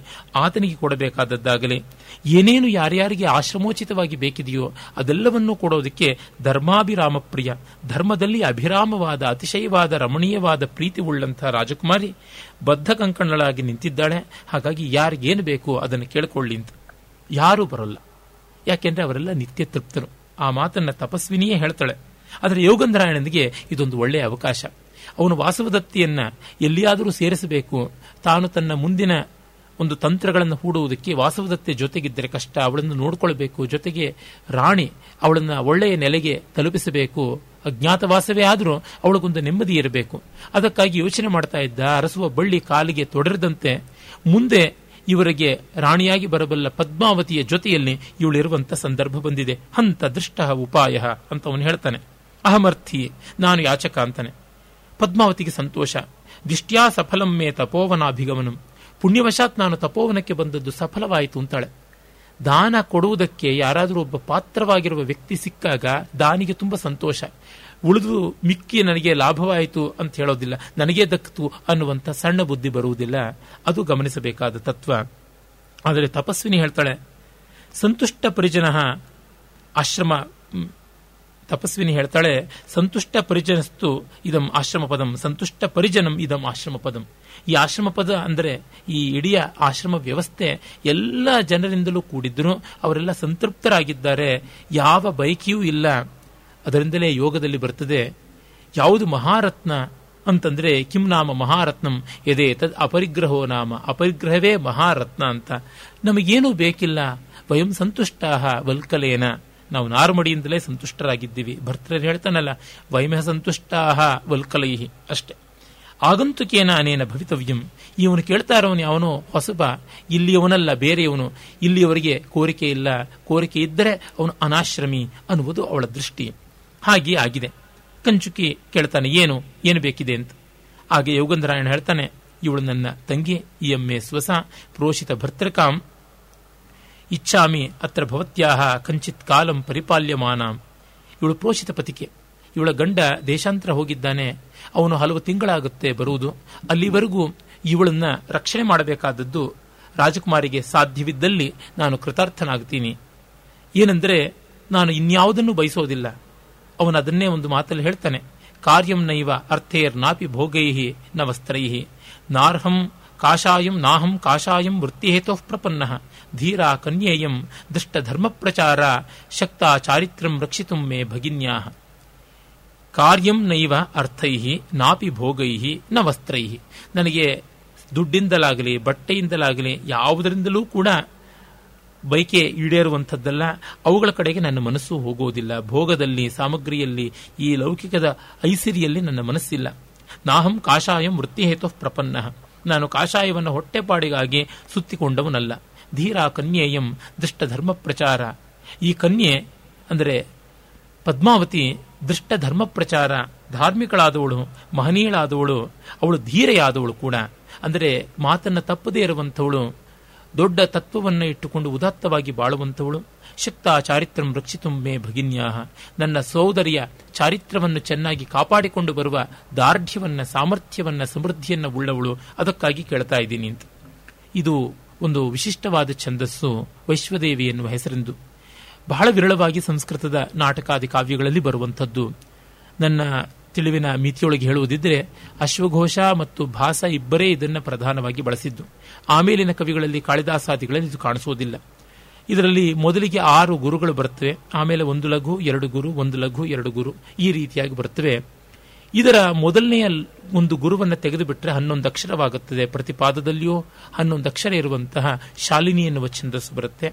ಅದನ್ನ ಭಾಸ, ಅಶ್ವಘೋಷನೂ ಸೇರಿದಂತೆ ಕಾಳಿದಾಸಾದಿಗಳು ಮುಂದಿನವರು ಕೂಡ ಬಳಸಿದ್ದಾರೆ. ಆದರೆ ಈ ವೈಶ್ವದೇವಿ ಛಂದಸ್ಸು ಅಷ್ಟು ಹಿತಕಾರಿಯಾದಂತೆ ತೋರುವುದಿಲ್ಲ. ಅದರ ಯತಿಸ್ಥಾನ ಸ್ವಲ್ಪ ಕ್ಲಿಷ್ಟವಾದದ್ದು. ಕಾರ್ಯಂ ನೈವಾರ್ಥೈರ್ನಾಪಿ ಭೋಗೈರ್ ನವಸ್ತ್ರೈ ನಾಹಂ ಕಾಷಾಯಂ ವೃತ್ತಿಹೇತೋ ಪ್ರಪನ್ನ ಧೀರಾ ಕನ್ಯೇಯಂ ದುಷ್ಟಧರ್ಮ ಪ್ರಚಾರ ಶಕ್ತಾಚಾರಿತ್ರಂ ರಕ್ಷಿತು ಮೇ ಭಗಿನ್ಯಾ ಈ ರೀತಿ ಓದ್ಕೊಳ್ಬೇಕು. ಒಂದು ಗುರು ಲೋಪವಾದರೆ ತುಂಬಾ ಸೊಗಸಾಗುತ್ತೆ ಆರ್ಷ ಛಂದಸ್ಸಿಗೆ ಹತ್ತಿರ ಬರುತ್ತದೆ. ಕಾಳಿದಾಸನ ಶಾಕುಂತಲದ ನಾಲ್ಕನೇ ಅಂಕದಲ್ಲಿ ಬರುವ ಋಕ್ಛಂದಸ್ಸಿನಲ್ಲಿ ಕೂಡ ವೈತಾನಸ್ವಾ ಮುನ್ನಯ ಪಾವಯಂತು ಅನ್ನುವ ಒಂದು ಸಾಲು ಶಾಲಿನಿಯದಾದಂಥದ್ದು ಋಗ್ವೇದದ ತ್ರಿಷ್ಟುಪ್ ಛಂದಸ್ಸಿನಲ್ಲಿ ಅನೇಕ ಬಾರಿ ಶಾಲಿನಿಯ ಪಂಕ್ತಿ ಬರುತ್ತದೆ. ಆದರೆ ಈ ವೈಶ್ವದೇವಿಯ ಪಂಕ್ತಿಯಂಥದ್ದು ಜಗತಿ ಪ್ರಕರಣದಲ್ಲಿ ಕೂಡ ಬರುವುದಿಲ್ಲ. ಜಗತಿ ಹನ್ನೆರಡು ಅಕ್ಷರದ ಛಂದಸ್ಸು. ಈ ತಾಂತ್ರಿಕವಾದ ವಿವರಗಳನ್ನು ನಾನು ಕೊಡುವುದರ ಕಾರಣ ಇಷ್ಟೇ. ಹಲವರು ವಿದ್ವನ್ ಮಿತ್ರರು ಕೇಳ್ತಾ ಇರ್ತಾರೆ, ನೀವು ಗೋಖಲೆ ಸಂಸ್ಥೆಯಲ್ಲಿ ಭಾಷಣ ಮಾಡುವಾಗ ಎಷ್ಟೋ ಬಾರಿ ಶಾಸ್ತ್ರೀಯವಾದ ವಿಷಯಗಳನ್ನು ಅಷ್ಟಾಗಿ ಪ್ರಸ್ತಾವಿಸುವುದಿಲ್ಲ. ಸಾಮಾನ್ಯವಾಗಿ ರಸಪರವಾಗಿ ಹೇಳಿಬಿಡ್ತೀರಾ? ಏನು ಕಾರಣ ಅಂತ. ಸಾಮಾನ್ಯ ರಸಿಕರಿಗೆಲ್ಲ ಸಂತೋಷವಾಗಲಿ, ಸುಬೋಧವಾಗಲಿ ಎನ್ನುವ ಉದ್ದೇಶ. ಮತ್ತೆ ಶಾಸ್ತ್ರ ಚರ್ಚೆಗೆ ಹೋದಷ್ಟು ಜನ ಅದಕ್ಕೆ ವಿಮುಖರಾಗ್ತಾರೆ. ಹಾಗಾಗಿ ಅದನ್ನು ಬಿಟ್ಟು ಇನ್ಯಾವುದೇ ಪೂರ್ವಗ್ರಹವೋ ಶಾಸ್ತ್ರದ ಬಗ್ಗೆ ಇರುವಂಥದ್ದಲ್ಲ. ಪ್ರಸಂಗವಶಾತ್ ಬಂದದ್ದರಿಂದ ಹೇಳ್ತಾ ಇದ್ದೀನಿ. ಕಾಳಿದಾಸ ಬಹಳ ಕುಶಲನಾದಂಥ ಜ್ಞಾತಶಿಲ್ಪಿ. ಅವನು ವೈಶ್ವದೇವಿ ಛಂದಸ್ಸು ಅಷ್ಟಾಗಿ ಪಥ್ಯವಲ್ಲ ಅಂತ ಭಾವಿಸಿ ಕೇವಲ ಶಾಲಿನಿಗೆ ಸೀಮಿತನಾದ. ಅದೇ ರೀತಿ ಭಾಸ ಮತ್ತು ಅಶ್ವಘೋಷ ಬಳಸ್ತಕ್ಕಂಥ ಮತ್ತೊಂದು ಛಂದಸ್ಸು, ಇಪ್ಪತ್ತು ಅಕ್ಷರದ ಸುವದನ. ಆ ಸುಬದನ ಸ್ವಲ್ಪ ಮಟ್ಟಿಗೆ ಸರ್ಧರಾ ಛಂದಸ್ಸನ್ನು ಹೋಲುತ್ತದೆ. ಆದರೆ ಕಟ್ಟಕಡೆಯಲ್ಲಿ ಅದರ ಗತಿ ಅಷ್ಟು ಸುಭಗವಲ್ಲ. ಗುರುಪ್ರಚುರವಾದ ಗತಿ ಇದ್ದಕ್ಕಿದ್ದಂತೆ ಲಘು ಪ್ರಚುರವಾಗುತ್ತದೆ. ಆ ಒಂದು ವೈಸದೃಶ್ಯವನ್ನ ಮೀರಬೇಕು ಅಂತಲೇ ಪ್ರಾಯಶಃ ಕಾಳಿದಾಸ ಮಂದಾಕ್ರಾಂತ ವೃತ್ತವನ್ನು ತಾನೇ ನಿರ್ಮಾಣ ಮಾಡಿಕೊಂಡ ಅನಿಸುತ್ತೆ. ಅವನು ವೈಶ್ವದೇವಿಯನ್ನು ಹೇಗೆ ಬಳಸಿಲ್ಲವೋ, ಸುವದನ ಛಂದಸ್ಸನ್ನು ಬಳಸಿಲ್ಲ, ಆಮೇಲಿನ ಕವಿಗಳು ಬಳಸಿಲ್ಲ. ಆದರೆ ಎಲ್ಲರೂ ಕಾಳಿದಾಸ ನಿರ್ಮಾಣ ಮಾಡಿದ್ದು ಅಂತ ಪ್ರಸಿದ್ಧಿ ನನಗನ್ಸುವಂಥದ್ದು. ಪ್ರಾಯಶಃ ಕಾಳಿದಾಸನ ನಿರ್ಮಾಣ ಅನ್ನುವಂಥ ಮಂದಾಕ್ರಾಂತವನ್ನ ಮುಂದಿನ ಭಾವಭೂತಿ, ಹರ್ಷ ಮೊದಲಾದ ಎಲ್ಲ ಕವಿಗಳು ಬಳಸಿ ಅದನ್ನು ಲೋಕವಿಖ್ಯಾತವನ್ನಾಗಿ ಮಾಡಿದ್ದಾರೆ. ಹಿಂದೊಮ್ಮೆ ಕಾಳಿದಾಸನ ಬಗ್ಗೆ ಮಾತನಾಡುವಾಗ ಹೇಳಿದ್ದೆ. ಮಂದಾಕ್ರಾಂತ ಧೃತವಿಲಂಬಿತ ರಥೋದ್ದತ ಈ ಎಲ್ಲ ವೃತ್ತಗಳನ್ನು ಮೊದಲ ಬಾರಿಗೆ ಕಾಳಿದಾಸನಲ್ಲಿ ಕಾಣ್ತೀವಿ ಪ್ರಾಯಶಃ ಅವನ ಪ್ರತಿಭಾ ಪ್ರಸೂನಗಳೇ ಇರಬಹುದು ಅಂತ. ಭಾಸನಲ್ಲಿ ವೃತ್ತೌಚಿತ್ಯ ಇದೆ ಆದರೆ ಕಾಳಿದಾಸನಲ್ಲಿದ್ದಷ್ಟು ವೈವಿಧ್ಯ ಇಲ್ಲ. ಆದರೆ ರಸಪೋಷಕವಾಗಿ ಬರುವುದರೊಳಗೆ ಮಾತ್ರ ಯಾವುದೇ ರೀತಿಯಾದ ವಿಘ್ನ ಬರುವುದಿಲ್ಲ ಅಂತ ಹೇಳಬಹುದು. ಇರಲಿ, ನಾವೀಗ ಮತ್ತೆ ನಾಟಕಕ್ಕೆ ಹೋಗೋಣ. ಯೌಗಂಧರಾಯಣ ಹೀಗೆ ವಾಸವದತ್ತಿಯನ್ನ ಪದ್ಮಾವತಿಯಲ್ಲಿ ನ್ಯಾಸವಾಗಿಡಬೇಕು ಅನ್ನುವ ಸಂಕಲ್ಪ ಮಾಡಿಕೊಂಡಿದ್ದು ಕೇಳಿದ ತಕ್ಷಣ ಅವಳು ಮತ್ತೆ ಆತ್ಮಗತ ಮಾಡಿಕೊಳ್ತಾಳೆ ವಾಸವದತ್ತೆ ಹಂ ಇಹಮಾಂ ನಿಕ್ಷೇಪ್ತು ಕಾಮಹ ಆರ್ಯ ಯುಗಂಧರಾಯಣ ಇಲ್ಲಿ ನನ್ನನ್ನು ಇಡಬೇಕು ಅಂತ ಆರ್ಯ ಯುಗಂಧರಾಯಣ ಭವತು ಅವಿಚಾರ್ಯ ಕಾರ್ಯಂ ನ ಕರಿಷ್ಯತಿ. ಆಗಲಿ, ಆರ್ಯ ಯುಗಂಧರಾಯಣ ವಿಚಾರ ಮಾಡದೆ ಯಾವ ಕೆಲಸವನ್ನು ಮಾಡೋಲ್ಲ. ಅದರಿಂದ ಅವನು ಏನು ಮಾಡಿದ್ರು ಸರಿ. ಈ ಮಟ್ಟದ ವಿಶ್ವಾಸ ಅವಳಲ್ಲಿದೆ. ಇಲ್ಲದೇ ಇದ್ದರೆ ಗಂಡನ್ನು ಬಿಟ್ಟು ಆಕಸ್ಮಿಕ ಅಗ್ನಿ ಪ್ರಮಾದದಲ್ಲಿ ಸತ್ತು ಹೊರಗೆ ಬಂದಿದ್ದೀನಿ ಎನ್ನುವಂತ ಸುಳ್ಳು ಸುದ್ದಿ ಹಬ್ಬಿಸೋದಕ್ಕೆ ಅವಳು ಸಿದ್ಧಳಾಗ್ತಾ ಇರಲಿಲ್ಲ. ಪ್ರೀತಿಪಾತ್ರನಾದ ಗಂಡನನ್ನ ಬಿಟ್ಟು ಅವನಿಗಿಂತ ಶೋಕ ಕೊಟ್ಟು ತಾನು ವಿಯೋಗದ ಶೋಕವನ್ನು ಅನುಭವಿಸಿಕೊಂಡು ಈಗ ಪರಾಧೀನವಾಗುವಂಥದ್ದೆಲ್ಲ ಯಾಕೆ? ಪತಿಯ ಅಭಿವೃದ್ಧಿಗಾಗಿ ಮಾಡ್ತಿದ್ದಾಳೆ. ಅದಕ್ಕೆ ಪ್ರಾಂಜಲವಾಗಿ ದುಡಿಯುವವನು ಯೋಗಂಧರಾಯಣ ಅಂತ ಗೊತ್ತಾಗಿದೆ. ಹೇಳಿ ಕೇಳಿ ಇವರಿಬ್ಬರ ಮದುವೆ ಮಾಡಿಸಿದ್ದೇ ಅವನು ತಾನೆ. ಆ ಸಂದರ್ಭದಲ್ಲಿ ಕಂಚುಕಿ ಹೇಳ್ತಾನೆ, ಇದು ಕಷ್ಟ. ಈ ನ್ಯಾಸ ರಕ್ಷಣೆ ತುಂಬಾ ಕಷ್ಟ. ಸುಖಮರ್ಥೋ ಭವೇದ್ದಾತುಂ ಸುಖಂ ಪ್ರಾಣ ಸುಖಂ ತಪಃ, ಸುಖಮನ್ಯದ್ ಭವೇತ್ ಸರ್ವಂ, ದುಃಖಂ ನ್ಯಾಸಸ್ಯ ರಕ್ಷಣಂ. ಎಲ್ಲ ಸುಖವೇ. ಕೊಡೋದು ಸುಖ. ಏನನ್ನೂ, ಪ್ರಾಣವನ್ನು ತ್ಯಾಗ ಮಾಡೋದು ಸುಖ. ಆದರೆ ನ್ಯಾಸವನ್ನು ಯಾರೋ ಒಬ್ಬರು ಇಟ್ಟಿರ್ತಕ್ಕಂಥದ್ದನ್ನ ನಾವು ಕಾಪಾಡಿಕೊಂಡು ಹೋಗೋದು ತುಂಬಾ ಕಷ್ಟ ಅಂತ. ಆದರೆ ಈ ಕಾಲದಲ್ಲಿ ನ್ಯಾಸ ಇಟ್ಟುಕೊಳ್ಳೋದು ಸುಲಭ. ಯಾಕೆಂದ್ರೆ ನ್ಯಾಸವನ್ನ ಸ್ವಾಹ ಮಾಡಿಬಿಡಬಹುದು ಅಂತ ಗೊತ್ತಾಗುತ್ತೆ. ಈ ಸಂದರ್ಭದಲ್ಲಿ ಒಂದು ಕಥೆ ನೆನಪಾಗುತ್ತೆ. ಒಮ್ಮೆ ಒಬ್ಬ ಬ್ರಾಹ್ಮಣ ತೀರ್ಥಯಾತ್ರೆಗೆ ಹೋಗಬೇಕಾದ್ರೆ ತನ್ನ ಅಮೂಲ್ಯವಾದ ಸೊತ್ತು ಒಂದೇ ಒಂದು ಅಂತ ಇಟ್ಟುಕೊಂಡಿದ್ದ ಒಂದು ದಿವ್ಯವಾದ ನೀಲಮಣಿಯನ್ನ ಒಬ್ಬ ಶ್ರೀಮಂತನಿಗೆ ಕೊಟ್ಟು, ಅವನು ಲೇವಾದೇವಿ ಸಂಸ್ಕೃತದಲ್ಲಿ ಅದಕ್ಕೆ ಕುಸೀದ ಅಂತ ಕರೀತಾರೆ. ಕುಸೀದದಲ್ಲಿ ಆ ವ್ಯವಹಾರದಲ್ಲಿದ್ದವನು ಅವನ ಹತ್ರ ಇಟ್ಟು ಹೋದ. ಸಂಸ್ಕೃತದ ಧರ್ಮಶಾಸ್ತ್ರ ಗ್ರಂಥಗಳಲ್ಲಿ ನಿಕ್ಷೇಪ ಅನ್ನುವ ಒಂದು ಪ್ರಕರಣವೇ ಇದೆ. ನಿಕ್ಷೇಪ ಅಂತಂದ್ರೆ ಪ್ಲೆಜ್ ಅಂತ. ಅಡ ಇಟ್ಟು ಹೋಗೋದು ಅಂತಲೂ ಆಗುತ್ತೆ. ಅಥವಾ ಸೆಕ್ಯೂರಿಟಿಗಾಗಿ ಇಟ್ಟು ಹೋಗುವುದು. ಇವರೇ ಬಡ್ಡಿ ಕಟ್ಟುವಂಥದ್ದು. ಈಗ ಬ್ಯಾಂಕಲ್ಲಿ ಲಾಕರ್ ತೆಗೆದುಕೊಂಡು ಇಡುವಂಥದ್ದು. ಹಾಗೂ ಆಗುತ್ತದೆ ನಿಕ್ಷೇಪ ಪ್ರಕರಣ ಅಂತ ವ್ಯವಹಾರಾಧ್ಯಾಯಗಳಲ್ಲಿ ತುಂಬಾ ವಿಸ್ತಾರವಾಗಿ ಬರುತ್ತದೆ. ಇದು ಪ್ರಾಚೀನ ಭಾರತೀಯರು ಎಷ್ಟೆಲ್ಲ ರೀತಿಯಿಂದ ವ್ಯವಹಾರ, ಧರ್ಮಶಾಸ್ತ್ರ ಎಲ್ಲ ಬೆಳೆಸಿದ್ರು ಅಂತ ಗೊತ್ತಾಗುತ್ತದೆ. ಮತ್ತು ಅದೆಷ್ಟು ಪರಿಷ್ಕೃತವಾದ ಶಿಸ್ತಿನ ಒಂದು ವ್ಯವಸ್ಥೆ ಆಗಿತ್ತು ಅನ್ನೋದು ಕೂಡ ಗೊತ್ತಾಗುತ್ತದೆ. ಈ ಬ್ರಾಹ್ಮಣ ಆ ನಿಕ್ಷೇಪ ಪ್ರಕರಣದಂತೆ ಒಬ್ಬ ಶ್ರೀಮಂತನ ಬಳಿ ತನ್ನ ನೀಲಮಣಿಯನ್ನು ಇಟ್ಟ. ಅವನಿಗೆ ಹದಿಹರೆಯದ ಮಗ ಬೇರೆ ಇದ್ದ, ಹದಿನಾರು, ಹದಿನೇಳು ವರ್ಷದ ಹುಡುಗ. ಆತ ಅವನಲ್ಲಿ ಇಟ್ಟು ಬಂದು ನಾನು ತೆಗೆದುಕೊಳ್ತೀನಿ ಅಂತ ತೀರ್ಥಯಾತ್ರೆಗೆ ಹೋದ. ಆ ಶ್ರೀಮಂತನಿಗೆ ದುರ್ಬುದ್ಧಿ ಬಂತು, ನೀಲಮಣಿಯನ್ನು ತಾನೇ ಇಟ್ಟುಕೊಂಡ. ದುರ್ದೈವದಿಂದ ಈ ಬ್ರಾಹ್ಮಣ ಯಾವುದೇ ಸಾಕ್ಷಿಗಳಿಲ್ಲದೆ ಕೇವಲ ತಾನು ತನ್ನ ಮಗ ಮತ್ತು ಆ ಶ್ರೀಮಂತ ಇರುವಾಗಲೇ ಅದೊಂದು ಪತ್ರವನ್ನು ಮಾಡಿಕೊಂಡಿದ್ದ. ಆ ಪತ್ರವಾದರೂ ವಿಶಿಷ್ಟವಾದದ್ದಲ್ಲ, ಬಾಯಿ ಮಾತಿನ ಒಂದು ಮಟ್ಟಕ್ಕಿಂತ ಹೆಚ್ಚಿನದೇನು ಅಲ್ಲ ಅನ್ನುವಂತೆ ಇತ್ತು ಅಂತ ಅನಿಸುತ್ತೆ ಪ್ರಾಯಶಃ. ತೀರ್ಥಯಾತ್ರೆಯನ್ನು ಮುಗಿಸಿಕೊಂಡು ಬಂದ, ಕೊಡಬೇಕು ಅಂತ ಕೇಳಿದ ಮಣಿಯನ್ನ, ಇಲ್ಲವೇ ಇಲ್ಲ, ನೀನು ಮಣಿಯನ್ನು ಕೊಟ್ಟಿಲ್ಲ ಅಂದ. ರಾಜನ ಬಳಿಗೆ ಹೋದ ಫಿರ್ಯಾದಿಗೆ, ರಾಜ ಹೇಳಿದ, ಏನಾದರೂ ಉಂಟ ಆಧಾರ ಅಂತ. ಆ ಪತ್ರ ಕೃತ್ರಿಮ ಅನ್ನುವಂಥದ್ದನ್ನು ವರ್ತಕನು ತೋರಿಸಿಬಿಟ್ಟ. ಇನ್ನೇನು ಮಾಡುವಂತೆ ಇಲ್ಲ. ತನ್ನ ಮಗನ ಮೇಲೆ ಆಣೆ ಇಟ್ಟು ಹೇಳ್ತೀನಿ. ನಿಜವಾಗಿಯೂ ನಾನು ನೀಲಮಣಿಯನ್ನು ಕೊಟ್ಟೆ ಅಂದರೆ ಮಗನೇ ಸತ್ತು ಹೋಗ್ಬಿಟ್ಟ ಹದಿಹರೆಯದ ಮಗ ಆಸ್ಥಾನದಲ್ಲಿ ಸತ್ತು ಬಿದ್ದದನ್ನು ಕಂಡು ಎಲ್ಲರಿಗೂ ನಿಶ್ಚಯವಾಯಿತು, ಈ ಬ್ರಾಹ್ಮಣನೇ ಮೋಸಗಾರ, ಹಾಗಾಗಿ ನಿನಗಿದೆ ದಂಡನೆ ಅಂತ ಕಳಿಸಿಕೊಟ್ರು. ಅವನು ದುಃಖಿತನಾಗಿ, ಮಣಿಯೂ ಹೋಯಿತು, ಇನ್ನು ಕುಲದೀಪಕನಾದ ಈ ಪುತ್ರ ರತ್ನವೂ ಹೋಯಿತಲ್ಲ ಅಂತ ಸಂಕಟ ಪಡ್ತಾ ಸ್ಮಶಾನಕ್ಕೆ ಆ ಶವವನ್ನು ಸಾಗಿಸ್ತಾ ಇದ್ದ. ಸ್ಮಶಾನಕ್ಕೆ ಬಂದು ಇನ್ನು ಚಿತಿಯಲ್ಲಿಡಬೇಕು. ಆಗ ಧರ್ಮದೇವತೆ ಒಬ್ಬ ವೃದ್ಧ ಬ್ರಾಹ್ಮಣನ ವೇಷದಲ್ಲಿ ಬಂದು, ಬ್ರಾಹ್ಮಣ, ನೀನು ಕಲಿಗಾಲದಲ್ಲಿದ್ದೀಯಾ? ಸತ್ಯ ಹೇಳಿ ಬದುಕುವುದಕ್ಕಾಗೋಲ್ಲ. ಒಂದಲ್ಲ ನಾಲ್ಕು ನೀಲಮಣಿ ಇಟ್ಟಿದ್ದೆ ಅಂತ ಹೋಗಿ ಹೇಳು, ಎಲ್ಲ ಸರಿಯಾಗುತ್ತೆ, ನಿನ್ನ ಮಗ ಬದುಕ್ತಾನೆ. ಅವನ ಶವದ ಮೇಲೆ ಪ್ರಮಾಣ ಮಾಡ್ತೀನಿ. ಅವನು ಬದುಕಲಿ ಅಂತ ಹೇಳು. ಆಗ ಬದುಕ್ತಾನೆ, ಜನ ಬದುಕಿದ್ದವನು ಸತ್ತಿದ್ದಕ್ಕಿಂತ ಹೆಚ್ಚಾಗಿ ಸತ್ತವನು ಬದುಕಿದ್ರೆ ನಂಬುತ್ತಾರೆ, ಹೋಗು ಅಂತಂತಾನೆ. ಆ ರೀತಿಯಲ್ಲೇನೆ ಅವನು ಬಂದು ಶಬ್ದ ಮಾಡ್ತಾನೆ, ಸತ್ತ ಮಗ ಬದುಕ್ತಾನೆ. ಈಗ ರಾಜನಿಗೆ ನಿಶ್ಚಯವಾಯಿತು, ಸಭಾಸದರಿಗೆ, ಧರ್ಮ ಪರಿಷತ್ತಿಗೆ ಕೂಡ ನಿಶ್ಚಯವಾಯಿತು. ವರ್ತಕನ ಕೇಳ್ತಾರೆ, ನಾಲ್ಕು ನೀಲಮಣಿ ಕೊಡು. ಇದು ತಪ್ಪು. ಅವನು ಬಾಯಿಜಾರಿ ಒಂದು ನೀಲಮಣಿ ಅಂತ ಹೇಳಿದ್ದಾನೆ, ನೋಡಿದರೆ ನಾಲ್ಕು ನೀಲಮಣಿ ಅಂತ. ಅದಕ್ಕೆ ಸಾಕ್ಷಿ ಎಂಬಂತೆ ಸತ್ತವನು ಬದುಕಿ ಬಂದುಬಿಟ್ನಲ್ಲ. ಆದರೆ ವರ್ತಕ, ನನ್ನಲ್ಲಿ ಇಲ್ಲ ಇಲ್ಲ ಅಂತ ಎಷ್ಟು ಶಂಖ ಬಾರಿಸಿದರೂ ಇಲ್ಲ. ಆಗ ನಾಲ್ಕು ನೀಲಮಣಿಯ ವೆಚ್ಚ ಕೊಡಬೇಕಾಯಿತು. ಒಂದು ನೀಲಮಣಿಯಂತೂ ಇತ್ತು, ಅದನ್ನು ಕೊಟ್ಟ ಮಿಕ್ಕ ಮೂರು ನೀಲಮಣಿಗಳ ವೆಚ್ಚವನ್ನು ಕೂಡ ಅವನು ಕೊಟ್ಟು ದಂಡನೆಗೆ ಗುರಿಯಾಗಬೇಕಾಯಿತು ಅಂತ. ಹೀಗೆ ಈ ಕಾಲದಲ್ಲಿ ನ್ಯಾಸವನ್ನು ನಿರ್ವಾಹ ಮಾಡುವುದು ಒಂದು ರೀತಿಯಲ್ಲಿ ದೌರ್ಜನ್ಯದ ದುಷ್ಟತನದ ರೀತಿಯಿಂದಾಗಿ ಸುಲಭ.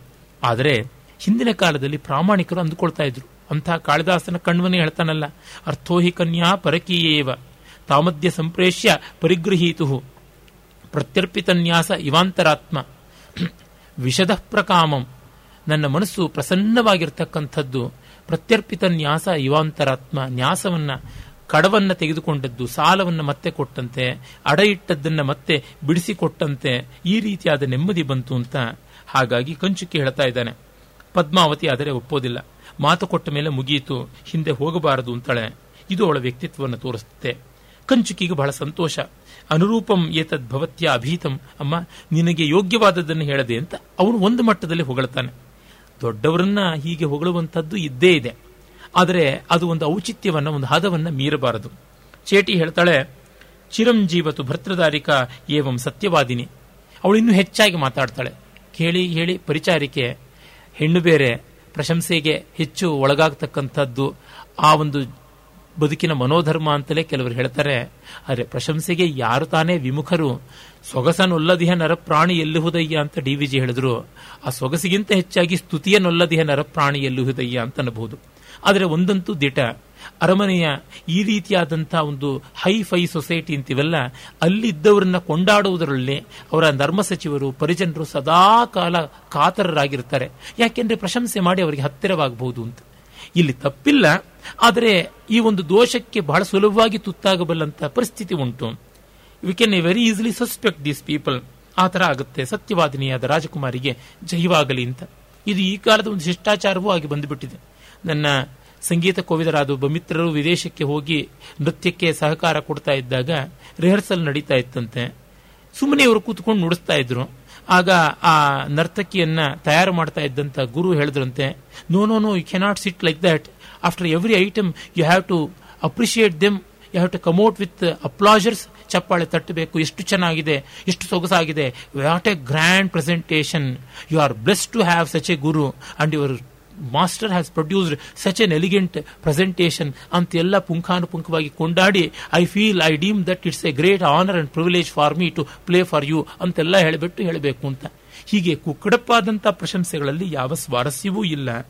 ಹಾಗಲ್ಲದೆ ಸಹಜವಾಗಿ ಬರಬೇಕು. ಪುಣ್ಯವಶಾತ್ ಇಲ್ಲಿರುವಂಥದ್ದು ಸಹಜವಾದಂಥ ಪ್ರಶಂಸೆ.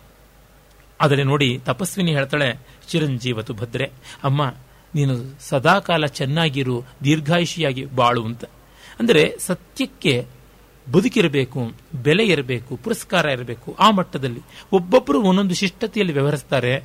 ತಪಸ್ವಿನಿ ಆದರೆ ಅತ್ಯುನ್ನತವಾದಂಥ ಮೌಲ್ಯ ದೃಷ್ಟಿಯಿಂದ ವ್ಯವಹಾರ ಮಾಡ್ತಾಳೆ. ಒಳ್ಳೆಯತನದಲ್ಲಿ ಇರುವಂಥ ಗ್ರೇಡೇಷನ್ಸ್ ನೋಡಿ. ಚೇಟಿಯೂ ಒಳ್ಳೆಯವಳು, ಕಂಚುಕಿಯೂ ಒಳ್ಳೆಯವನು, ತಪಸ್ವಿನಿಯಂತೂ ಒಳ್ಳೆಯವಳು, ಪದ್ಮಾವತಿ ಹೇಳಿ ಮಾಡಿಸಿದಂಥ ಒಳ್ಳೆಯ ವ್ಯಕ್ತಿ. ಆದರೆ ಒಬ್ಬೊಬ್ಬರು ಸಹಜವಾಗಿ ಆಡುವಾಗಲೂ ಅವರವರ ಸಂಸ್ಕಾರ ಪರಿಪಾಕ ಅಂತ ಇರುತ್ತಲ್ಲ ಕೃತಿಯುಗದಲ್ಲಿ ಕೂಡ ಒಳ್ಳೆಯವರಲ್ಲಿ ಒಳ್ಳೆಯವರು ಅತ್ಯುನ್ನತರಾಗಿರ್ತಾರೆ. ಸಾಮಾನ್ಯರಾದ ಒಳ್ಳೆಯವರು ಒಂದು ಮಟ್ಟದಲ್ಲಿರ್ತಾರೆ. ಅದನ್ನ ಕವಿ ತೋರಿಸ್ತಾನೆ. ಅಂದ್ರೆ ಕೆಟ್ಟತನಕ್ಕೆ ಮಾತ್ರ ಶೇಡ್ಸ್ ಆಫ್ ಡಿಫರೆನ್ಸ್ ಇದೆ, ಒಳ್ಳೆತನಕ್ಕಿಲ್ಲ ಅಂತ ಲೋಕರೂಢಿಯಲ್ಲಿ ಹೇಳ್ತಾರೆ. ವಿಶೇಷತಃ ಪಾಶ್ಚಾತ್ಯರಲ್ಲಿ ಅದು ಉಂಟು. ಸಿನ್ ಅಂಡ್ ಡೆತ್ ಅದನ್ನ ಮುಟ್ಟದೆ ಕಾವ್ಯವೇ ಇಲ್ಲ, ಮಹಾಕೃತಿಯೇ ಇಲ್ಲ ಅಂತ. ಭಾಸ ಅದನ್ನು ಡಿಸ್ಪ್ರೂವ್ ಮಾಡೋದಕ್ಕೆ ಎಂಬಂತೆ ಈ ಒಂದು ನಾಟಕವನ್ನು ಬರೆದಿದ್ದಾನೆ. ಆಮೇಲೆ ಅವನು ಕಂಚುಕಿ ಬಂದು ಯೌಗಂಧರಾಯಣನಿಗೆ ನಿನ್ನ ತಂಗಿಯನ್ನು ನಮ್ಮ ರಾಜಕುಮಾರಿ ನೋಡ್ಕೋತಾಳೆ ಅಂತ ಹೇಳಿದಾಗ ಯೋಗಂಧರಾಯಣ ಆಯಿತು. ಅಂತ ಹೇಳಿ ಸಂತೋಷಪಟ್ಟು ಅನುಗ್ರಹಿತೋಸ್ಮಿ ತತ್ರ ಭವತ್ಯ ವತ್ಸೆ ಉಪಸರ್ಪಾತ್ರ ಭವತಿ. ಮಗಳೇ, ಈಗ ಹೋಗಿ ರಾಜಕುಮಾರಿಯ ಬಳಿ ನೀನು ಸೇರಮ್ಮ. ಅವಳ ಒಂದು ಸ್ನೇಹಕ್ಕೆ ಪಾತ್ರಳಾಗು ಅಂತ ಹೇಳಿ ಕಳಿಸ್ತಾನೆ. ವಾಸವದತ್ತೆ ಆ ಕಡೆಗೆ ಬರ್ತಾಳೆ. ಶುರು ಮಾಡ್ಲಾ? ತಾಪಸಿಯ ಬಳಿಗೆ ನಮಸ್ಕಾರ ಪುರಸ್ಸರವಾಗಿ ವಾಸವದತ್ತೆ ಅಂದರೆ ಆವಂತಿಕಾ ವೇಷಧಾರಣಿ ಹೋಗ್ತಾಳೆ. ಅದನ್ನು ನೋಡ್ತಾ ಇದ್ದಂತೆ ಅವಳು, ಇವಳ ಆಕೃತಿ ನೋಡಿದರೆ ರಾಜಕುಮಾರಿ ಅನ್ನುವಂತೆ ಇದೆ. ಏಮಪಿ ರಾಜದಾರಿಕೇತಿ ತರ್ಕಯಾಮಿ ಯದೀದೃಶಿ ಅಸ್ಯಾಹ ಆಕೃತಿ ಅಂತಂತಾಳೆ. ಅಂದರೆ ವಾಸವದತ್ತೆ ವೇಷಾಂತರದಲ್ಲಿದ್ದರೂ ಅವಳ ರೂಪ, ಅವಳ ಸ್ವರೂಪವನ್ನು ಬಯಲು ಮಾಡ್ತಾ ಇರುವಂಥದ್ದು. ಅಂದರೆ ನಾವು ಎಷ್ಟು ವೇಷವನ್ನು ಮರೆಸಿಕೊಂಡ್ರೂ, ಲಾಂಛನಗಳು ಯಾವುದೂ ಇಲ್ಲದೇ ಇದ್ದರೂ ನಮ್ಮ ಸತ್ವ ತಾನಾಗಿ ಗೋಚರವಾಗುತ್ತದೆ ಅಂತ. ಮನುಸ್ಮೃತಿಯಲ್ಲಿ ನ ಲಿಂಗಂ ಧರ್ಮಕಾರಣಂ ಅನ್ನುವ ಮಾತು ಬರ್ತದೆ. ಸನ್ಯಾಸಿಗೆ ದಂಡ ಕಮಂಡುಲ ಕಾಷಾಯಾದಿ ಲಾಂಛನಗಳಿಗಿಂತ ಆತ್ಮಗುಣಗಳು ಬಹಳ ಮುಖ್ಯ. ಹಾಗಾಗಿ ಈ ವಿವಿಧಿಶಾ ಸನ್ಯಾಸಕ್ಕಿಂತ ವಿದ್ವತ್ ಸನ್ಯಾಸ ದೊಡ್ಡದು ಅನ್ನುವ ಶಂಕರ ಭಗವತ್ಪಾದರ ಮಾತಿಲ್ಲಿ ಅನುಸಂಧೇಯವಾಗುತ್ತದೆ. ಅಂದರೆ ತಾಪಸಿ ಅದನ್ನು ನೋಡುವಂತಹ ರೀತಿ ಬೇರೆ. ಅಂದರೆ ಇವಳ ವ್ಯಕ್ತಿತ್ವ ನೋಡಿದರೆ ಇವಳು ರಾಜಕುಮಾರಿ ಇರಬೇಕು, ಇವಳ ನಿಲುವು, ಇವಳ ನಡೆ, ಇವಳ ನುಡಿ, ನೋಟ ಎಲ್ಲ ಕೂಡ ಹಾಗೆ ಇದೆ ಅಂತ. ಆದರೆ ನೋಡಿ, ಚೇಟಿ ಅವಳು ತನ್ನ ಸ್ತರದಲ್ಲಿ ಇದನ್ನು ಗ್ರಹಿಸ್ತಾಳೆ. ಸುಷ್ಟು ಆರ್ಯ ಭಣತಿ, ಅಹಮಪಿ ಅನುಭೂತ ಸುಖ ಇತಿ ಪಶ್ಯಾಮಿ ಅಂತ. ಇವಳು ನೋಡಿದ್ರೆ ಚೆನ್ನಾಗಿ ಸುಖಪಟ್ಟಿರಬೇಕು, ಹಾಗಾಗಿ ಇವಳು ರಾಜಕುಮಾರಿ ಅಂತ ನನಗನ್ಸುತ್ತೆ ಅಂತ. ಅಂದ್ರೆ ಇಬ್ಬರಿಗೂ ಅವಳು ರಾಜಕುಮಾರಿ ಅಂತ ಅನ್ಸುತ್ತೆ. ಆದರೆ ಅವರವರ ಸಂಸ್ಕಾರಾನುಸಾರವಾಗಿ ಅವರು ಈ ಇನ್ಫರೆನ್ಸ್ ಡ್ರಾ ಮಾಡ್ತಾ ಇದ್ದಾರೆ. ಅಂದ್ರೆ ಅವರಿಗೆ ಕಾಣಿಸಿರ್ತಕ್ಕಂಥದ್ದು ಕಡೆಗೆ ಬಂದ ತತ್ವ ಒಂದೇ ಆದರೂ ಆ ತತ್ವವನ್ನು ಅವರು ಪಡ್ಕೊಂಡ ಬಗೆ ಏನು? ಅದು ಬೇರೆ ಬೇರೆ ಆದದ್ದು. ಸಖಿಗೆ ಇವಳು ಸುಕುಮಾರಿಯಾಗಿದ್ದಾಳೆ. ಯಾವುದೂ ಕೈ ಕಷ್ಟ, ಮೈ ಕಷ್ಟ ಪಟ್ಟಿಲ್ಲ ಅನ್ನೋದು ನೋಡಿದ್ರೇನೆ ಗೊತ್ತಾಗ್ತಾ ಇದೆ. ಹೀಗಾಗಿ ಇವಳು ಯಾವುದೋ ಒಂದು ರಾಜಕುಲದವಳಾಗಿರಬೇಕು ಅಂತ ಗೊತ್ತಾಗುತ್ತೆ. ಅವಳಿಗೆ ಪಾಪ ಸಖಿಗೆ, ಚೇಟಿಯಾದವಳಿಗೆ ಈ ಕೈ ಕಷ್ಟ, ಮೈ ಕಷ್ಟ ಅರಮನೆಯಲ್ಲೆಲ್ಲ ಪಟ್ಟು ಅಭ್ಯಾಸ ಉಂಟು. ಆದರೆ ಆತ್ಮಗುಣಗಳು ವರ್ತನೆ, ವ್ಯಕ್ತಿತ್ವ ವಿಶೇಷಗಳನ್ನ ತಪಸ್ವಿನಿ ಒಬ್ಬಳು ಮಾತ್ರ ಕಂಡುಕೊಳ್ಳಬಲ್ಲಳು. ದಮಯಂತಿ ಅವಳು ಚೇದಿದೇಶದಲ್ಲಿ ಇದ್ದಾಗ ಕೂಡ ದಾಸಿಯಾಗಿದ್ದಾಗ ಅವಳ ರೂಪ, ಅವಳ ವ್ಯಕ್ತಿತ್ವವನ್ನು ತಾನೇ ತಾನಾಗಿ ಬಯಲು ಮಾಡ್ತಾ ಇತ್ತು ಅನ್ನುವುದನ್ನು ವ್ಯಾಸ ಭಾರತದಲ್ಲಿ ನಮ್ಮ ಕನಕದಾಸರ ನಳಚರಿತ್ರೆಯಲ್ಲಿ ಎಲ್ಲ ನೋಡ್ತೀವಿ. ಅದರಿಂದ ನಮಗೆ ಗೊತ್ತಾಗುತ್ತದೆ, ದೊಡ್ಡವರು ಎಲ್ಲಿದ್ರೂ ದೊಡ್ಡವರೇ. ಅದನ್ನು ಗುರುತಿಸಬಲ್ಲ ಯೋಗ್ಯತೆ ಇದ್ದವರು ಮಾತ್ರ ಬೇಕಾಗ್ತಾರೆ. ಈ ರೀತಿ ಭಾಸ ಒಂದೊಂದು ಸಣ್ಣ ಸಣ್ಣ ಮಾತಿನಲ್ಲಿ ಒಂದು ಸೂಕ್ಷ್ಮವನ್ನು ಹೇಳೋದರ ಜೊತೆಗೆ ಆ ಹೇಳುವ ಪಾತ್ರದ ಸಂಸ್ಕಾರವನ್ನು ತಿಳಿಸ್ತಾನೆ.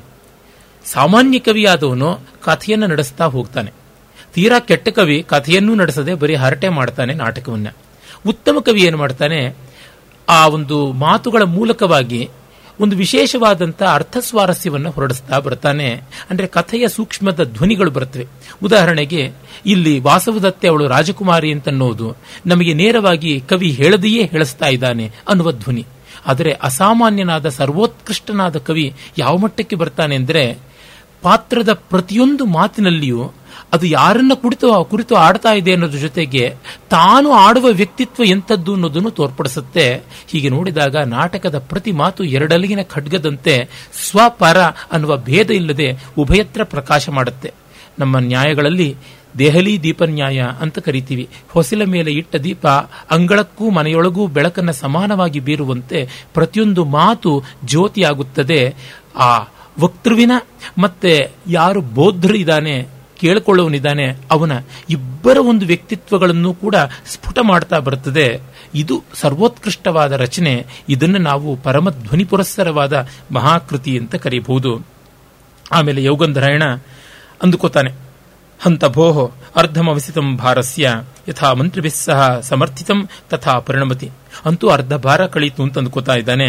ಅರಸುವ ಬಳ್ಳಿ ಕಾಲಿಗೆ ತೊಡರಿದಂತೆ ಈಗಷ್ಟೇ ಪದ್ಮಾವತಿ ದೊರೆತಳು. ವಾಸವದತ್ತೆಯಲ್ಲಿ ನ್ಯಾಸವಾಗಿ ಹೋದಳು. ಇನ್ನ ಸ್ವಾಮಿ ಹೇಗಿದ್ದಾನೆ ಅನ್ನುವುದನ್ನು ಚಿಂತೆ ಮಾಡಿಕೊಳ್ಳಬೇಕು. ಜೊತೆಗೆ ಇಹಾತ್ರ ಭವತಿ ಮಗಧರಾಜಪುತ್ರಿ ವಿಶ್ವಾಸಸ್ಥಾನಂ ಭವಿಷ್ಯತಿ. ಯಾಕೆ ಅಂತಂದ್ರೆ ಪದ್ಮಾವತಿ ನಿಜವಾಗಿಯೂ ಇವರಿಗೆ ತುಂಬಾ ಬೇಕಾದವಳು, ವಿಶ್ವಸನೀಯಳಾದವಳು. ಕಾರಣ ಜ್ಯೋತಿಷ್ಕರು ಮೊದಲೇ ಇವಳು ಉದಯನನ ದ್ವಿತೀಯ ಪತ್ನಿ, ಅರ್ಥಪತ್ನಿಯಾಗಿ ಬರ್ತಾಳೆ ಅನ್ನುವುದನ್ನು ಹೇಳಿದ್ರು. ಪದ್ಮಾವತಿ, ನರಪತೇರ್, ಮಹಿಷಿ, ಭವಿತ್ರಿ, ದೃಷ್ಟ ವಿಪತ್ತಿರಥಯೈ ಪ್ರಥಮಂ ಪ್ರದಿಷ್ಟ ತತ್ಪ್ರತ್ಯಯಾತ್ ಕೃತಮಿದಂ ನಹಿ ಸಿದ್ಧವಾಕ್ಯಾತ್ ವ್ಯುತ್ಕ್ರಮ್ಯ ಗಚ್ಚತಿ ವಿಧಿ ಸುಪರೀಕ್ಷಿತಾನಿ. ಪುಷ್ಪಕ, ಭದ್ರಕ ಮೊದಲಾದ ಆದೇಶಿಕರು, ಸಿದ್ಧರು, ಕಾರ್ತಾಂತಿಕರು ಯಾವುದನ್ನು ಹೇಳಿದ್ರು? ಉದಯನನ್ನ ರಾಜ್ಯ ಲೋಪ ಮೊದಲಾದಂಥದ್ದು ಅದೆಲ್ಲ ವಾಸ್ತವವಾಯಿತು. ಹಾಗೆ ಪದ್ಮಾವತಿಯ ಮೂಲಕವಾಗಿ ಇದೆಲ್ಲ ಮತ್ತೆ ಸಂಪಾದಿತವಾಗುತ್ತದೆ ಅಂತಲೂ ಹೇಳಿದ್ರು. ಒಂದು ಆದ ಮೇಲೆ ಮತ್ತೊಂದು ಆಗಬೇಕು. ಈ ಒಂದು ಎಕ್ಸ್ಟ್ರಾಪೊಲೇಷನ್ ಇದೆಯಲ್ಲ, ಅದನ್ನ ಮಾಡ್ಕೊಳ್ತಾ ಇದ್ದಾನೆ. ಈ ಜ್ಯೋತಿಷಾದಿಗಳನ್ನು ನಂಬಬಹುದಾ ಅಂದರೆ, ಆ ನಂಬುವ ಕಾಲದ ಕಥೆಯಾದ್ದರಿಂದ, ನಂಬುವ ಪಾತ್ರಗಳ ಮಾತಾದ್ದರಿಂದ ಕವಿಗೆ ಇದರೊಳಗೆ ನಂಬಿಕೆ ಇದೆಯೋ ಇಲ್ಲವೋ ಅನ್ನೋದು ಅಪ್ರಸ್ತುತ, ಕಾವ್ಯದ ಮಟ್ಟಿಗೆ ಅಪ್ರಸ್ತುತ. ಪಾತ್ರಗಳಿಗೆ ಆ ನಂಬಿಕೆ ಇದ್ದಲ್ಲಿ ಆಯಿತು. ಈ ರೀತಿ ನೋಡಿದಾಗ ಈ ಎಲ್ಲ ರೀತಿಯಾದ ರಚನೆಯನ್ನು ನಾವು ಕವಿ ನಿಬದ್ಧ ಪ್ರೌಢೋಕ್ತಿ ಅಂತ ಕರಿತೀವಿ. ಕವಿ ನಿಬದ್ಧ ಪ್ರೌಢೋಕ್ತಿಯಲ್ಲಿ ಪಾತ್ರದ ಸ್ವರೂಪವನ್ನ, ಪಾತ್ರದ ಸಂಸ್ಕಾರಜನ್ಯವಾದ ಮಾತುಗಳನ್ನು ಕವಿ ಹೇಳಿಸುವುದರಿಂದ ಅವನ ಒಂದು ಇರಾದೆ, ಇಂಗಿತ ಇಲ್ಲಿ ಅಪ್ರಸ್ತುತವಾಗುತ್ತದೆ. ಅದಕ್ಕೆ ಯಾವ ರೀತಿಯಾದಂತಹ ಒಂದು ಬಾಧ್ಯತೆಯೂ ಇರುವುದಿಲ್ಲ. ಭೈರಪ್ಪನವರ ಸಾರ್ಥ ಮೊದಲಾದ ಕಾದಂಬರಿಗಳು ನೋಡಿದರೆ ಯೋಗಿ ಪ್ರತ್ಯಕ್ಷದ ವಿಶೇಷವಾದ ವಿವರಗಳು ಬರ್ತವೆ. ಅದು ಭೈರಪ್ಪನವರು ಒಪ್ಪುತ್ತಾರ ಅಂದ್ರೆ ಅದಷ್ಟು ಕೂಡ ಕಥೆ ನಡೆಯುವುದು ನಾಗಭಟ್ಟ ಅಂತಕ್ಕಂಥ ಎಂಟನೇ ಶತಮಾನದ ಪಾತ್ರದ ಮೂಲಕ. ಹಾಗಾಗಿ ಆ ಪಾತ್ರದ ಸಂಸ್ಕಾರ ಜನ್ಯವಾಗಿ ಆ ಕಥಾ ನಿರೂಪಣೆ ನಡೀತಾ ಇದೆ. ಕಥಾ ನಿರೂಪಕನೇ ಪಾತ್ರವಾಗಿರುವುದರಿಂದ ಇಲ್ಲಿ ಲೇಖಕನ ಒಂದು ಪ್ರಮೇಯ ಅಪ್ರಸ್ತುತ ಅನ್ನುವಂತೆ ಬರುತ್ತದೆ. ಈ ಕಾರಣದಿಂದ, ಈ ಎಲ್ಲ ಕಾರಣದಿಂದ ನಮಗೆ ಆ ರಚನಾ ಸೌಷ್ಠವ ಎಂಥದ್ದು, ಅದರ ಜಾಣ್ಮೆ ಎಂಥದ್ದು ಅಂತ ಗೊತ್ತಾಗುತ್ತೆ. ಇಲ್ಲಿಯೂ ಹಾಗೆ ಭಾವಿಸಿಕೊಳ್ಳಬಹುದು. ಆಮೇಲೆ ಒಬ್ಬ ಬ್ರಹ್ಮಚಾರಿ ಬರ್ತಾನೆ. ಬ್ರಹ್ಮಚಾರಿಯ ಪಾತ್ರ ಒಂದು ವಿಶಿಷ್ಟವಾದದ್ದು. ಅವನ ಮೂಲಕವಾಗಿ ಇಲ್ಲಿ ಕವಿ ಹಲವು ಅರ್ಥಗಳನ್ನು ಏಕಕಾಲದಲ್ಲಿ ಸಾಧಿಸ್ತಾ ಇದ್ದಾನೆ. ಬ್ರಹ್ಮಚಾರಿಗೆ ಬದಲಾಗಿ ಒಂದು ಪರಿವ್ರಾಜಕ ಪಾತ್ರವೋ, ಸನ್ಯಾಸಿ ಪಾತ್ರವೋ, ತಪಸ್ವಿ ಪಾತ್ರವೋ ಬರಬಹುದಿತ್ತು.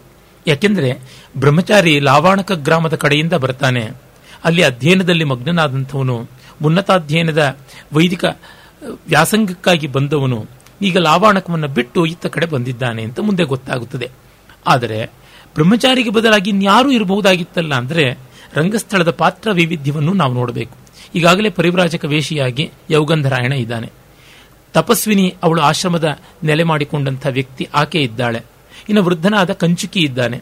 ಹೀಗೆ ವೃದ್ಧರಾದವರು, ಮಧ್ಯವಯಸ್ಕರಾದವರು, ಪರಿವ್ರಾಜಕರು, ತಪಸ್ವಿಗಳು ಇದ್ದಾಗ ವೇಷ ವೈವಿಧ್ಯ ಒಂದು ಬೇಕು ವಯೋ ವೈವಿಧ್ಯ ಒಂದು ಬೇಕು ಮತ್ತು ಶರೀರ ಭಾಷೆ ಅಂತಿರುತ್ತಲ್ಲ ಬಾಡಿ ಲ್ಯಾಂಗ್ವೇಜ್, ಅದನ್ನು ತೋರಿಸಬಲ್ಲ ವೈವಿಧ್ಯವೂ ಬೇಕು. ಹಾಗಾಗಿ ಒಬ್ಬ ಒಟು ಬ್ರಹ್ಮಚಾರಿ ಬಂದರೆ ಚೆನ್ನಾಗಿರುತ್ತೆ. ರಂಗಕ್ಕೆ ಒಂದು ವೈವಿಧ್ಯ, ಪುಷ್ಟಿ, ಔಚಿತ್ಯ, ಸ್ವಾರಸ್ಯ, ಸಾಮಂಜಸ್ಯಗಳೆಲ್ಲ ಬರುತ್ತವೆ.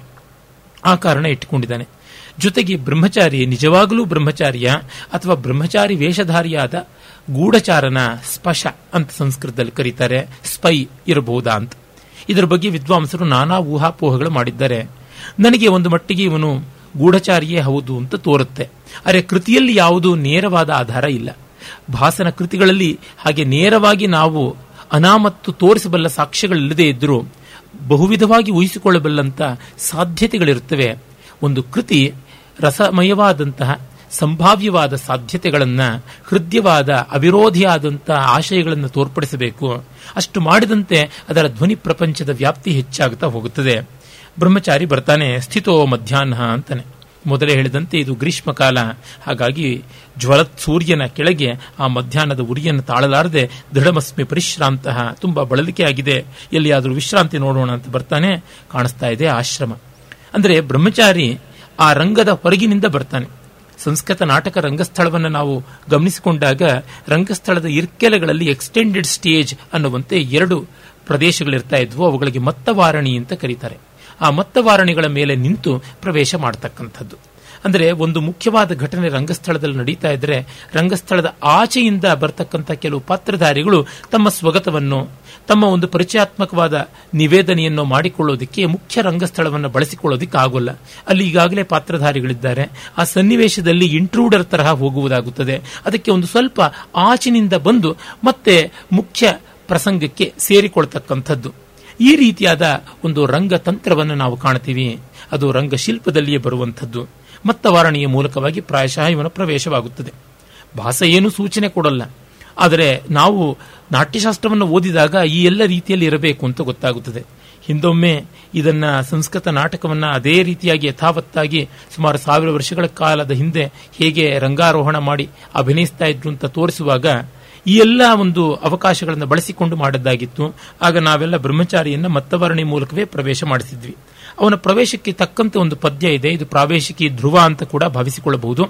ಆಶ್ರಮದ ವರ್ಣನೆ. ವಸ್ತುತಃ ನಮಗೆ ನೋಟಕ್ಕೆ ಆಶ್ರಮದ ಏನೂ ಇಲ್ಲ ವಿವರಗಳು. ಕಾರಣ, ಸಂಸ್ಕೃತ ನಾಟಕ ರಂಗಸ್ಥಳ ಸಾಂಕೇತಿಕವಾದದ್ದು. ಅಲ್ಲಿ ಯಾವ ಸ್ಟೇಜ್ ಪ್ರಾಪ್ಸ್ ಅಂತೀವಲ್ಲ ರಂಗಸಜ್ಜಿಕೆ ವಿಶೇಷವಾಗಿ ಇರೋಲ್ಲ. ಇದ್ದರೆ ನಟರ ಓಡಾಟಗಳಿಗೆಲ್ಲ ತುಂಬಾ ದೊಡ್ಡ ತೊಂದರೆ, ನರ್ತನಾದಿಗಳಿಗೆಲ್ಲ ಬಹಳ ದೊಡ್ಡ ಅಡ್ಡಿ ಆಗುತ್ತದೆ. ಹಾಗಿಲ್ಲದಂತೆ ಮಾತಿನ ಮೂಲಕವೇ ಆಂಗಿಕವಾದ ಅಭಿನಯದ ಮೂಲಕವೇ ಸಾತ್ವಿಕವಾದಂಥ ವಿಕ್ರಿಯೆಗಳ ಮೂಲಕವೇ ತೋರಿಸುವುದಾಗುತ್ತದೆ. ಇದು ಮಾಡಿದಷ್ಟು ರಸಿಕರಿಗೆ ಆನಂದ. ಇದ್ದದ್ದನ್ನು ತೋರಿಸೋದ್ರೊಳಗೆ ಒಂದು ದೊಡ್ಡದಿಲ್ಲ. ಇಲ್ಲದ್ರನ್ನ ಭಾವನೆಯ ಮೂಲಕ ನಮಗೆ ಸಾಕ್ಷಾತ್ಕಾರ ಮಾಡಿಕೊಳ್ಳುವುದರಲ್ಲಿ ವಿಶೇಷ ಸ್ವಾರಸ್ಯ ಉಂಟು. It is not the perception but it is the realisation that the hall point hallmark of beauty ಅಂತ ಹೇಳಬಹುದು ಇಲ್ಲಿ ಅವನು ಹೇಳ್ತಾ ಇದ್ದಾನೆ, ಶಾರ್ದೂಲ ವಿಕ್ರೀಡಿತ ವೃತ್ತದಲ್ಲಿ ವಿಸ್ರಬ್ಧಂ ಹರಿಣಾಶ್ಚರಂತ್ಯಕಚಿ ಅಚಕಿತಾ ದೇಶಾಗತ ಪ್ರತ್ಯಯಾ ವಿಸ್ರಬ್ಧಂ ಹರಿಣಾಶ್ಚರಂತಿ ಅಚಕಿತಾ ದೇಶಾಗತ ಪ್ರತ್ಯಯಾ ವೃಕ್ಷಾ ಪುಷ್ಪಫಲೈ ಸಮೃದ್ಧ ವಿಟಪಾ ಸರ್ವೇ ದಯಾರ್ಕ್ಷಿತಾ ಭೂಯಿಷ್ಟಂ ಕಪಿಲಾನಿ ಗೋಕುಲ ಧನಾನಿ ಅಕ್ಷೇತ್ರವತ್ಯೋ ದಿಶಃ ನಿಸ್ಸಂದಿಗ್ಧಮಿದಂ ತಪೋವನಮಯಂ ಧೂಮೋಪಿ ಬಹುವಾಶ್ರಯ ತುಂಬ ಸೊಗಸಾದ ಪದ್ಯ, ಸ್ವಭಾವೋಕ್ತಿ ರಮಣೀಯವಾದದ್ದು. ಇಲ್ಲಿ ಅಲಂಕಾರ ಸ್ವಭಾವೋಕ್ತಿ. ಈ ಜಿಂಕೆಗಳು ನೆಮ್ಮದಿಯಿಂದ ಅಚಕಿತಾಹ, ಯಾವುದೇ ಕಾತರಕ್ಕೆ ಒಳಗಾಗದೆ ವಿಸ್ರಬ್ಧಂ, ಚೆನ್ನಾಗಿ, ಧೈರ್ಯವಾಗಿ ಓಡಾಡ್ತಾ ಇದೆ. ವಿಸ್ರಬ್ಧಂ ಹರಿಣಾಶ್ಚರಂತಿ. ದೇಶಾಗತ ಪ್ರತ್ಯಯ ಅಂದ್ರೆ ಈ ದೇಶಕ್ಕೆ, ಈ ಜಾಗಕ್ಕೆ ಬಂದು ಆಗತ ಪ್ರತ್ಯಯ ಇಲ್ಲಿ ವಿಶ್ವಾಸವನ್ನು ಹೊಂದಿದವಾಗಿ ಇದು ಆಶ್ರಮ ಪ್ರಾಂತ, ಇಲ್ಲಿ ಯಾವುದೇ ವ್ಯಾಧನ, ಭೀತಿ ಇಲ್ಲ, ಮೃಗಯ ಪ್ರಸಕ್ತಿ ಇಲ್ಲವಾದ್ದರಿಂದ ನಮಗೆ ತೊಂದರೆ ಇಲ್ಲ. ಇನ್ನು ಆಶ್ರಮ ಪ್ರದೇಶಕ್ಕೆ ಬಂದರೆ ಹಿಂಸ್ರ ಮೃಗಗಳು ಕೂಡ ಸಾಧುವಾಗುತ್ತವೆ ಅನ್ನುವ ಒಂದು ರಮಣೀಯವಾದ ಕವಿ ಕಲ್ಪನೆಯೇ ಉಂಟಲ್ಲ.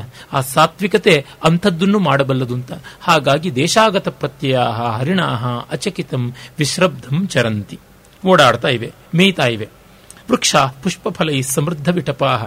ಮರಗಳು ಆ ಗ್ರೀಷ್ಮ ಕಾಲದಲ್ಲಿ ಕೂಡ ಫಲ, ಪುಷ್ಪ ಮತ್ತು ಪರ್ಣಗಳಿಂದ ಸಮೃದ್ಧವಾಗಿವೆ ಮತ್ತು ಈ ಮರಗಳು ಅದೇವ ಮಾತ್ರಕೆಯಾಗಿ ಬೆಳೆದವು. ಅಂದರೆ ಮನುಷ್ಯರ ಪೋದಿಯಿಂದ ಪ್ರೀತಿಯ ಒಂದು ಜಲಸೇಚನದಿಂದ ಬೆಳೆದಂಥವು, ಇವು ಕಾಡಲ್ಲಿ ಎದರ್ಚ್ಛೆಯಾಗಿ ಬೆಳೆದಂಥ ದೇವಮಾತ್ರಕೆಗಳಲ್ಲ ಅಂದರೆ ಇಲ್ಲಿ ಪ್ರತಿಯೊಂದು ಜೀವಿಗೂ ಆಶ್ರಮವಾಸಿಗಳ ಪ್ರೀತಿ ಸಂದಿದೆ, ಪೋಷಣೆ ಸಂದಿದೆ, ದಯಾರಕ್ಷಿತಾ ಅನ್ನುವ ಮಾತೆ ಬಹಳ ಸೊಗಸಾಗಿದೆ.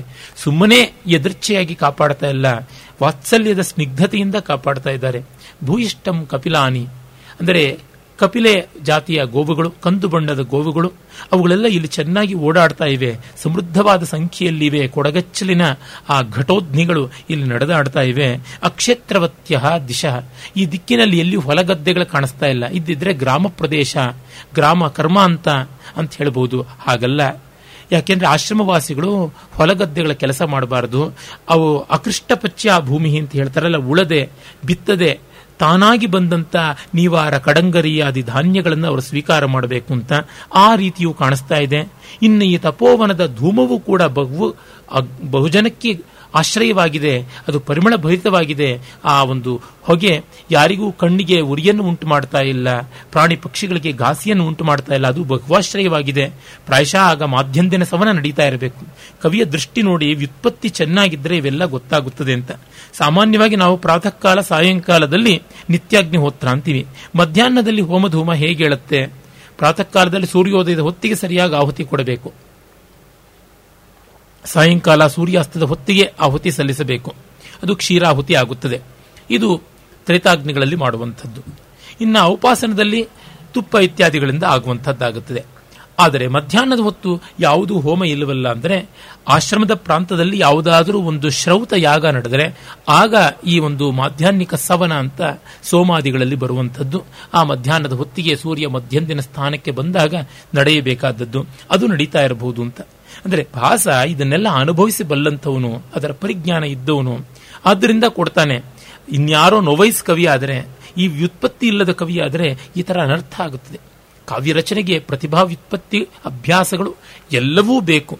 ಆದರೆ ಪ್ರತಿಭೆಗೆ ಸರ್ವೋತ್ಕೃಷ್ಟವಾದ ಸ್ಥಾನ, ಆ ಬಳಿಕ ಪ್ರತಿಭೆಗೆ ಬೇಕಾದಂಥ ಪ್ರಕಾಶನ, ಅಂದರೆ ಪ್ರತಿಭಾ ವಜ್ರಕ್ಕೆ ಬೇಕಾದ ಒಂದು ಒರೆಗಲ್ಲಿನಂತೆ ಆಗಿ ಘರ್ಷಣೆಯನ್ನು ಉಂಟು ಮಾಡಿ ಕಟಿಂಗ್ಸ್ ಕೊಡೋದು ಅಂತೀವಲ್ಲ ಪಾಲಿಶ್ ಮಾಡುವುದು ಅಂತೀವಲ್ಲ ಆ ಒಂದು ದೀಪ್ತನ ಕಾರ್ಯವನ್ನು ವ್ಯುತ್ಪತ್ತಿ ಮಾಡುತ್ತದೆ. ಅದಕ್ಕೊಂದು ಸೊಗಸಾದ ಕುಂದಣವನ್ನು ಕೊಡುವಂಥದ್ದು ಅಭ್ಯಾಸದ ಕೆಲಸ.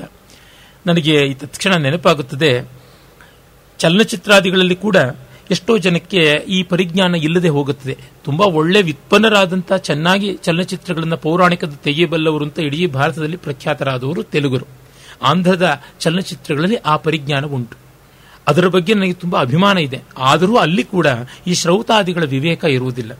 ನನಗೆ ತುಂಬ ಮೆಚ್ಚುಗೆ ಆದಂತಹ ಲವಕುಶ ಚಲನಚಿತ್ರದ ಬಗ್ಗೆನೇ ಹೇಳೋದಿದ್ರೆ ಅಲ್ಲಿ ರಾಮಾಶ್ವಮೇಧ ಬರುತ್ತದೆ. ಆ ಕಾಲದಲ್ಲಿ ವೇದಿಕೆಯ ಸುತ್ತಲೂ ಇರತಕ್ಕಂಥ ಗಾರ್ಹಪತ್ಯ, ಆಹ್ವನೀಯ, ದಕ್ಷಿಣ ಅಂತ ಮೂರು ಅಗ್ನಿಗಳನ್ನು, ಮತ್ತೆ ಪ್ರಾಚೀನ ವೇದಿ ಅಂತ ಒಂದು, ಮತ್ತು ಮಹಾವೇದಿ ಅಂತ ಒಂದು ಎರಡನ್ನು ಮಾಡಿಕೊಳ್ತಾರೆ. ಪೂರ್ವ ಪೂರ್ವತರವಾಗಿ ಬರ್ತಾ ಹೋಗುತ್ತದೆ ಮಹಾವೇದಿ ಲಕ್ಷಣ. ಅದು ಸಾಗ್ನಿಚಯನವಾಗಿ ಮಾಡಿದರೆ ಅದು ರಥಚಕ್ರಚಿತಿ ಶಯನಚಿತಿ ಕೂರ್ಮ ಪೃಷ್ಠಚಿತಿ ಈ ತರ ಬೆಳೀತಾ ಹೋಗುತ್ತದೆ. ಅದು ಏನಾದರೂ ಇರಲಿ ತ್ರೇತಾಗ್ನಿಗಳು ಇರಬೇಕಾದದ್ದು, ವೇದಿಯ ಸುತ್ತಲೂ ಇರಬೇಕಾದದ್ದು, ಅವುಗಳ ಕಲ್ಪನೆಯೇ ಇಲ್ಲ, ಎಲ್ಲ ಚೌಕಾಕಾರದ ಕುಂಡಗಳನ್ನು ಮಾಡ್ತಾರೆ. ಅದು ಕೇವಲ ಆಹವನೀಯ ಮಾತ್ರ, ಗಾರ್ಹಪತ್ಯ ವರ್ತುಲಾಕಾರದ್ದು, ದಕ್ಷಿಣ ಅರ್ಧಚಂದ್ರಾಕಾರದ್ದು. ಅವುಗಳ ಕಲ್ಪನೆ ಇಲ್ಲದೆ ಏಕಾಗ್ನಿಕಾಂಡದ ಸ್ಮಾರ್ಥ ಕರ್ಮ, ಗೃಹ್ಯ ಕರ್ಮವನ್ನು ಕರ್ಮವನ್ನು ಮಾಡುವಂತೆ, ಈ ಶ್ರೌತ ಕರ್ಮವನ್ನು ಮಾಡುವ ಹಾಗೆ ಅಶ್ವಮೇಧ ಅನ್ನುವಂತೆ ತೋರಿಸಿದ್ದಾರೆ. ಅದು ಸರಿಯಾಗೋಲ್ಲ. ಅಂದ್ರೆ ನಮ್ಮಲ್ಲಿ ಎಷ್ಟೆಷ್ಟೋ ಬಾರಿ ಈ ಥರದ್ದು ನಡೀತಾ ಹೋಗುತ್ತದೆ. ಇನ್ನೂ ಅನೇಕ ಚಲನಚಿತ್ರಗಳಿಂದ ಉದಾಹರಣೆ ಕೊಡಬಹುದು ಆದರೆ ಉತ್ಕೃಷ್ಟ ಅನ್ನೋದ್ರಿಂದ ತೆಗೆದುಕೊಂಡ್ರೆ ಒಳ್ಳೆಯದು ಮಹಿಮ ಭಟ್ಟ ತನ್ನ ವ್ಯಕ್ತಿ ವಿವೇಕದಲ್ಲಿ ಹೇಳ್ತಾನಲ್ಲ ಮಹಾಕವಿಗಳಿಂದಲೇ ದೋಷ ತೋರಿಸ್ತೀನಿ.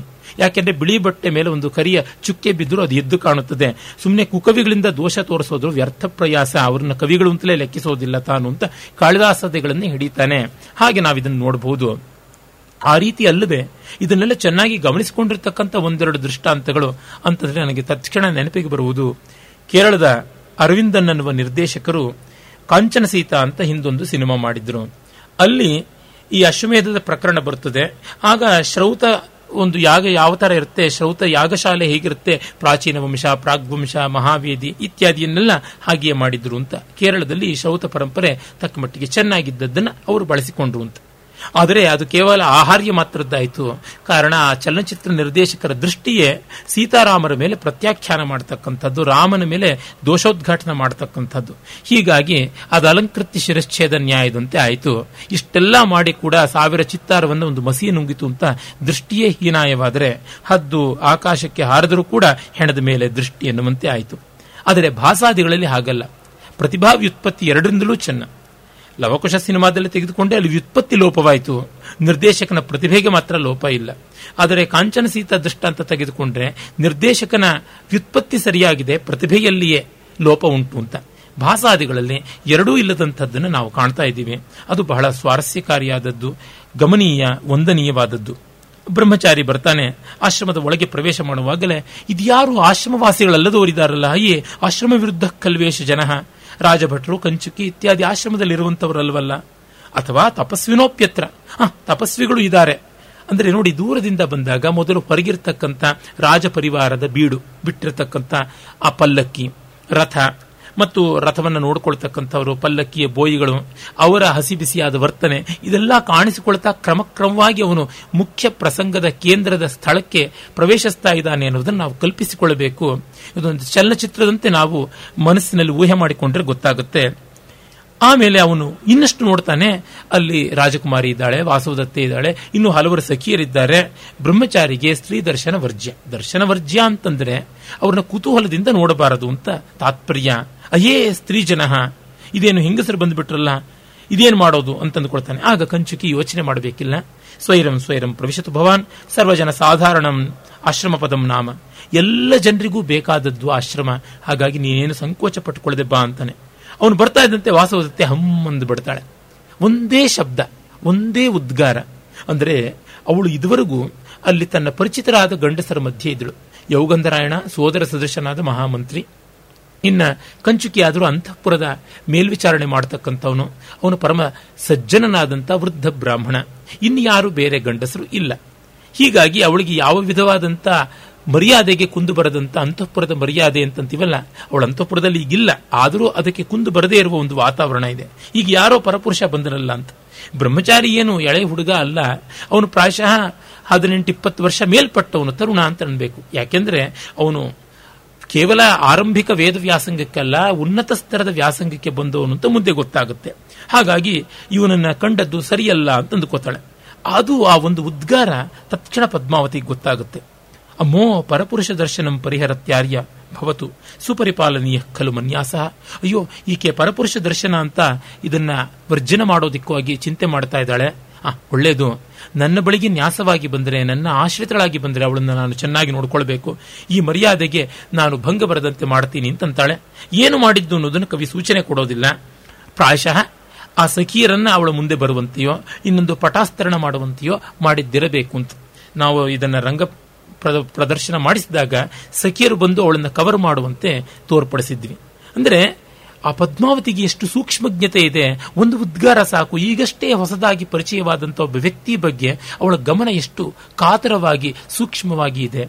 ಮತ್ತೆ ಅವಳಿಗೆ ಹಿತವಾಗುವಂತೆ ನಡ್ಕೊಳ್ಬೇಕು ಅಂತಕ್ಕಂಥ ಒಂದು ಪ್ರೀತಿ, ಕಾಳಜಿ, ಕಾತರ ಎಲ್ಲ ಉಂಟು. ಈ ರೀತಿಯಾಗಿ ಆ ಇಡೀ ಪಾತ್ರಕ್ಕೆ ಹೆಜ್ಜೆ ಹೆಜ್ಜೆಗೂ ಪ್ರಸ್ಫುಟೀಕರಣ ಮಾಡ್ತಾನೆ. ಅದು ಬಹಳ ಬಹಳ ವಿಶೇಷವಾದದ್ದು. ಒಂದು ಸಣ್ಣ ಮಾತಿನಿಂದ ಹಮ್ಮನ್ನುವ ವಾಸವದತ್ತೆ ಉದ್ಗಾರದಿಂದ ಪದ್ಮಾವತಿ ಮಾಡುವ ಪ್ರತಿಕ್ರಿಯೆ ಅಂಥದ್ದು ಅಂತ ಗೊತ್ತಾಗುತ್ತದೆ. ಮತ್ತೆ ಕಂಚುಕಿ ಒಳಗೆ ಕರ್ಕೊಂಡು ಬಂದು ಆಶ್ರಮ ಪದದಲ್ಲಿ ಅವನಿಗೆ ಉಪಚಾರಾದಿಗಳನ್ನೆಲ್ಲ ಮಾಡೋದಕ್ಕೆ ಆರಂಭ ಮಾಡ್ತಾನೆ. ಅಂದರೆ ಆಚಮನಾದಿಗಳನ್ನೆಲ್ಲ ಕೊಡ್ತಾರೆ. ಈ ಬಗ್ಗೆ ಚರ್ಚೆ ಬೇಕಾದಷ್ಟು ಉಂಟು. ಜಲವನ್ನ ರಂಗಸ್ಥಳದ ಮೇಲೆ ತರಬಾರದು, ಆಚಮನೀಯಾದಿಗಳು ಮಾಡಬಾರದು ಅಂತ. ಅದಕ್ಕೆ ಕಾರಣ ಇಷ್ಟೇ, ನಾಟ್ಯಶಾಸ್ತ್ರದಲ್ಲಿ ಇವೆಲ್ಲ ಅಪ್ರದರ್ಶಗಳು. ಬೆಂಕಿ, ಜಲ, ಇವುಗಳ ರಂಗಸ್ಥಳಕ್ಕೆ ಬರಬಾರದು. ಊಟ, ಪಾನೀಯ ಇತ್ಯಾದಿಗಳನ್ನು ಸ್ವೀಕರಿಸುವಂಥದ್ದು ಬರಬಾರದು. ಅದು ಸರಿಯಲ್ಲ ಅಂತ. ಕಾರಣ ಇವನ್ನ ರಿಯಲಿಸ್ಟಿಕ್ ಆಗಿ ಮಾಡುವುದಕ್ಕೆ ಸಾಧ್ಯವಾಗೋಲ್ಲ. ಮಾಡಿದರೂ ಒಂದು ವೇಳೆ ಆ ಕಾಲದಲ್ಲೆಲ್ಲ ವೆಜಿಟಬಲ್ ಡೈಸ್ ಅಂತ ಏನು ಕರಿತೀವಿ, ಅದನ್ನು ಬಳಸ್ತಾ ಇದ್ದಿದ್ದು. ಅದು ಎಣ್ಣೆಯ ಬಣ್ಣಗಳಲ್ಲ, ಜಲವರ್ಣಗಳು. ಮುಖಕ್ಕೆ ಹಚ್ಚಿಕೊಂಡಿದ್ದು ನೀರನ್ನು ಕುಡಿಯುತ್ತಾ ಅಕಸ್ಮಾತ್ ಚೆಲ್ಲಿಕೊಂಡ್ರೆ ಬಣ್ಣ ಹೋಗಿಬಿಡುತ್ತೆ. ಆಹಾರ ಮೈ ಮೇಲೆ ಚೆಲ್ಲಿಕೊಂಡ್ರೆ ಆ ವೇಷಭೂಷಣ ಎಲ್ಲ ಕೂಡ ಹಾನಿಯಾಗುತ್ತದೆ. ಎಲ್ಲ ದೃಷ್ಟಿಯಿಂದ ಅದನ್ನು ವರ್ಜ್ಯ ಅಂತ ಹೇಳಿದ್ರು. ಆದರೆ ಇದು ರಿಯಲಿಸ್ಟಿಕ್ ಸ್ಟೇಜ್ ಅಂತೀವಲ್ಲ, ಆ ರೀತಿಯಾದ ವಾಸ್ತವ ರಂಗಭೂಮಿಗೆ ಬೇಕಾದಂತ ಎಚ್ಚರಿಕೆ. ಭರತ ಒಂದು ಸ್ವಲ್ಪ ಮಟ್ಟಿಗೆ ವಾಸ್ತವವನ್ನು ಹೇಳ್ತಾನೆ. ವಿಶೇಷತಃ ಆಹಾರ್ಯಾಭಿನಯದಲ್ಲಿ ಮತ್ತೆ ಈ ಕೆಲವೊಂದು ಅಪ್ರದರ್ಶಗಳಲ್ಲಿ. ಅರೆ ಮಿಕ್ಕಂತ ಎಲ್ಲ ಅವನು ವಿಶಿಷ್ಟವಾಗಿ ಮೆಚ್ಚತಕ್ಕಂಥದ್ದು ಐಡಿಯಲಿಸ್ಟಿಕ್ ಸ್ಟೇಜ್ ಅಂತ ಯಾವುದನ್ನು ಹೇಳ್ತೀವಿ? ಕನ್ವೆನ್ಷನಲ್ ಸ್ಟೇಜ್ ಅಂತ ಯಾವುದನ್ನು ನಾವು ಗ್ರಹಿಸ್ತೀವಿ? ಆ ರೀತಿಯಾದ ಸಾಂಕೇತಿಕ ರಂಗಭೂಮಿ, ಅಂದ್ರೆ ನಾಟ್ಯಧರ್ಮೀಯ ರಂಗಭೂಮಿ. ಲೋಕಧರ್ಮೀಯವಾದ ರಂಗಭೂಮಿ ಈಗ ನಮ್ಮ ಬದುಕಿನಲ್ಲಿ ನಾವು ಕಾಣ್ತಕ್ಕಂಥದ್ದು. ಸಾಮಾನ್ಯವಾದ ನಮ್ಮ ನಾಟಕಗಳೆಲ್ಲ ಸಿನಿಮಾಗಳಂತೂ ವಿಶೇಷವಾಗಿ ಅದೇ. ಆದರೆ ನಾಟ್ಯಧರ್ಮೀಯದಲ್ಲಿ ಹಸ್ತಾಭಿನಯಗಳಿಂದಲೇ ಗೊತ್ತಾಗುತ್ತದೆ. ಶಿಖರ ಹಸ್ತವನ್ನು ಮಾಡಿ, ಅದರ ಕೆಳಗೆ ಪತಾಕ ಹಸ್ತವನ್ನು ಇಟ್ಟುಕೊಂಡು ಬಂದರೆ ಈ ಆಪಹ ಅಂತ ಇದೆ. ಇಲ್ಲೇ ನೋಡಿ ನೀರಿದೆ ಅಂತ ತೋರಬಹುದು. ಮತ್ತೆ ಆಚಮನ ಇತ್ಯಾದಿಗಳು ಮಾಡಬಹುದು. ಹಾಗಲ್ಲದೆ ಅಂಜಲಿ ಹಸ್ತವನ್ನ, ಕಪೋತ ಹಸ್ತವನ್ನ ಮಾಡಿದ್ರೆ ಯಾವುದೋ ಒಂದು ಪದಾರ್ಥ ಕೊಟ್ಟಂತೆ ಮಾಡಬಹುದು. ಮುಷ್ಟಿ ಹಸ್ತದಿಂದ ಆಹಾರವನ್ನು ಸ್ವೀಕರಿಸದಂತೆ ಮಾಡಬಹುದು. ಶಿಖರ ಹಸ್ತವನ್ನ ಬಾಯ ಹತ್ತಿರಕ್ಕೆ ತಂದ್ರೆ ಪಾನೀಯವನ್ನು ಗುಟಕರಿಸದಂತೆ ಮಾಡಬಹುದು. ಹೀಗೆಲ್ಲ ಮಾಡುವ ಮೂಲಕವಾಗಿ ಅಪ್ರದರ್ಶ ಅಂತನ್ನುವಂಥದ್ದನ್ನು ತರಬಹುದು. ಭಾಸ ಆ ಪ್ರಜ್ಞೆ ಉಳ್ಳವನು. ಹಾಗಾಗಿ ಅವನ ಪ್ರಯೋಗಗಳಲ್ಲಿ ಸಾಮಾನ್ಯವಾಗಿ ಇವುಗಳೆಲ್ಲ ಬರುತ್ತವೆ. ಜಲದ ಪ್ರವೇಶವಾಗುತ್ತದೆ, ಆಚಮನೀಯವಾಗುತ್ತದೆ, ಅಗ್ನಿ ಪ್ರವೇಶವಾಗುತ್ತದೆ. ಅಗ್ನಿ ಅನ್ನೋದನ್ನ ಪತಾಕ ಹಸ್ತ ಮಾಡಿಬಿಟ್ಟು, ತ್ರಿಪತಾಕ ಹಸ್ತ ಮಾಡಿಬಿಟ್ಟು ತೋರಿಸಿದ್ರೆ ಅಗ್ನಿ. ಪತಾಕ ಹಸ್ತ ಅಂತಂದ್ರೆ ಅಭಯ ಹಸ್ತ ಅಂತ ನಾವೇನಂತೀವಿ? ಅದು. ತ್ರಿಪತಾಕ ಅಂತಂದ್ರೆ ಅಂಗುಲೀಯಕ ಅಂತ ಯಾವುದು, ಉಂಗುರದ ಬೆರಳು ಉಂಟು. ಆ ಅಂಗುಲೀಯ ಕಾಂಗುಲಿ ಅಂತನ್ನುವಂಥದ್ದು ಅನಾಮಿಕ ಅಂತಲೂ ಕರೀತಾರೆ. ಆ ಅನಾಮಿಕವನ್ನ ಮಡಚಿದರೆ ಅದು ತ್ರಿಪತಾಕ ಹಸ್ತ ಅಂತ ಆಗುತ್ತೆ ತ್ರಿಪತಾಕ ಹಸ್ತವನ್ನ ಎರಡೂ ಕೈಯಿಂದ ಮಾಡಿದ್ರೆ ಅಗ್ನಿ ಜ್ವಾಲೆಗಳು ಹೇಳ್ತಾ ಇರುವಂತೆ ರೇಚಿತ ಮಾಡಿ ತೋರಿಸುವಂಥದ್ದು. ಇರಲಿ. ನಾಟ್ಯಶಾಸ್ತ್ರದ ಪರಿಭಾಷೆಗೆ ನಾವು ಹೆಚ್ಚು ಹೋಗಬೇಕಾಗಿಲ್ಲ. ಆದರೆ ಈ ಮೂಲಕವಾಗಿ ಬೆಂಕಿಯನ್ನ ಸಂಕೇತ ಮಾಡಬಹುದು. ಅಂತದ್ದೆಲ್ಲ ಭಾಸ ತುಂಬಾ ಬಳಸ್ಕೊಳ್ತಾನೆ. ನಿಜವಾಗಿ ಆಭಿಜಾತ್ಯ ಅಂದ್ರೆ ಕ್ಲಾಸಿಕ್ಯಾಲಿಟಿ ಅಂದ್ರೆ ಯಾವುದು?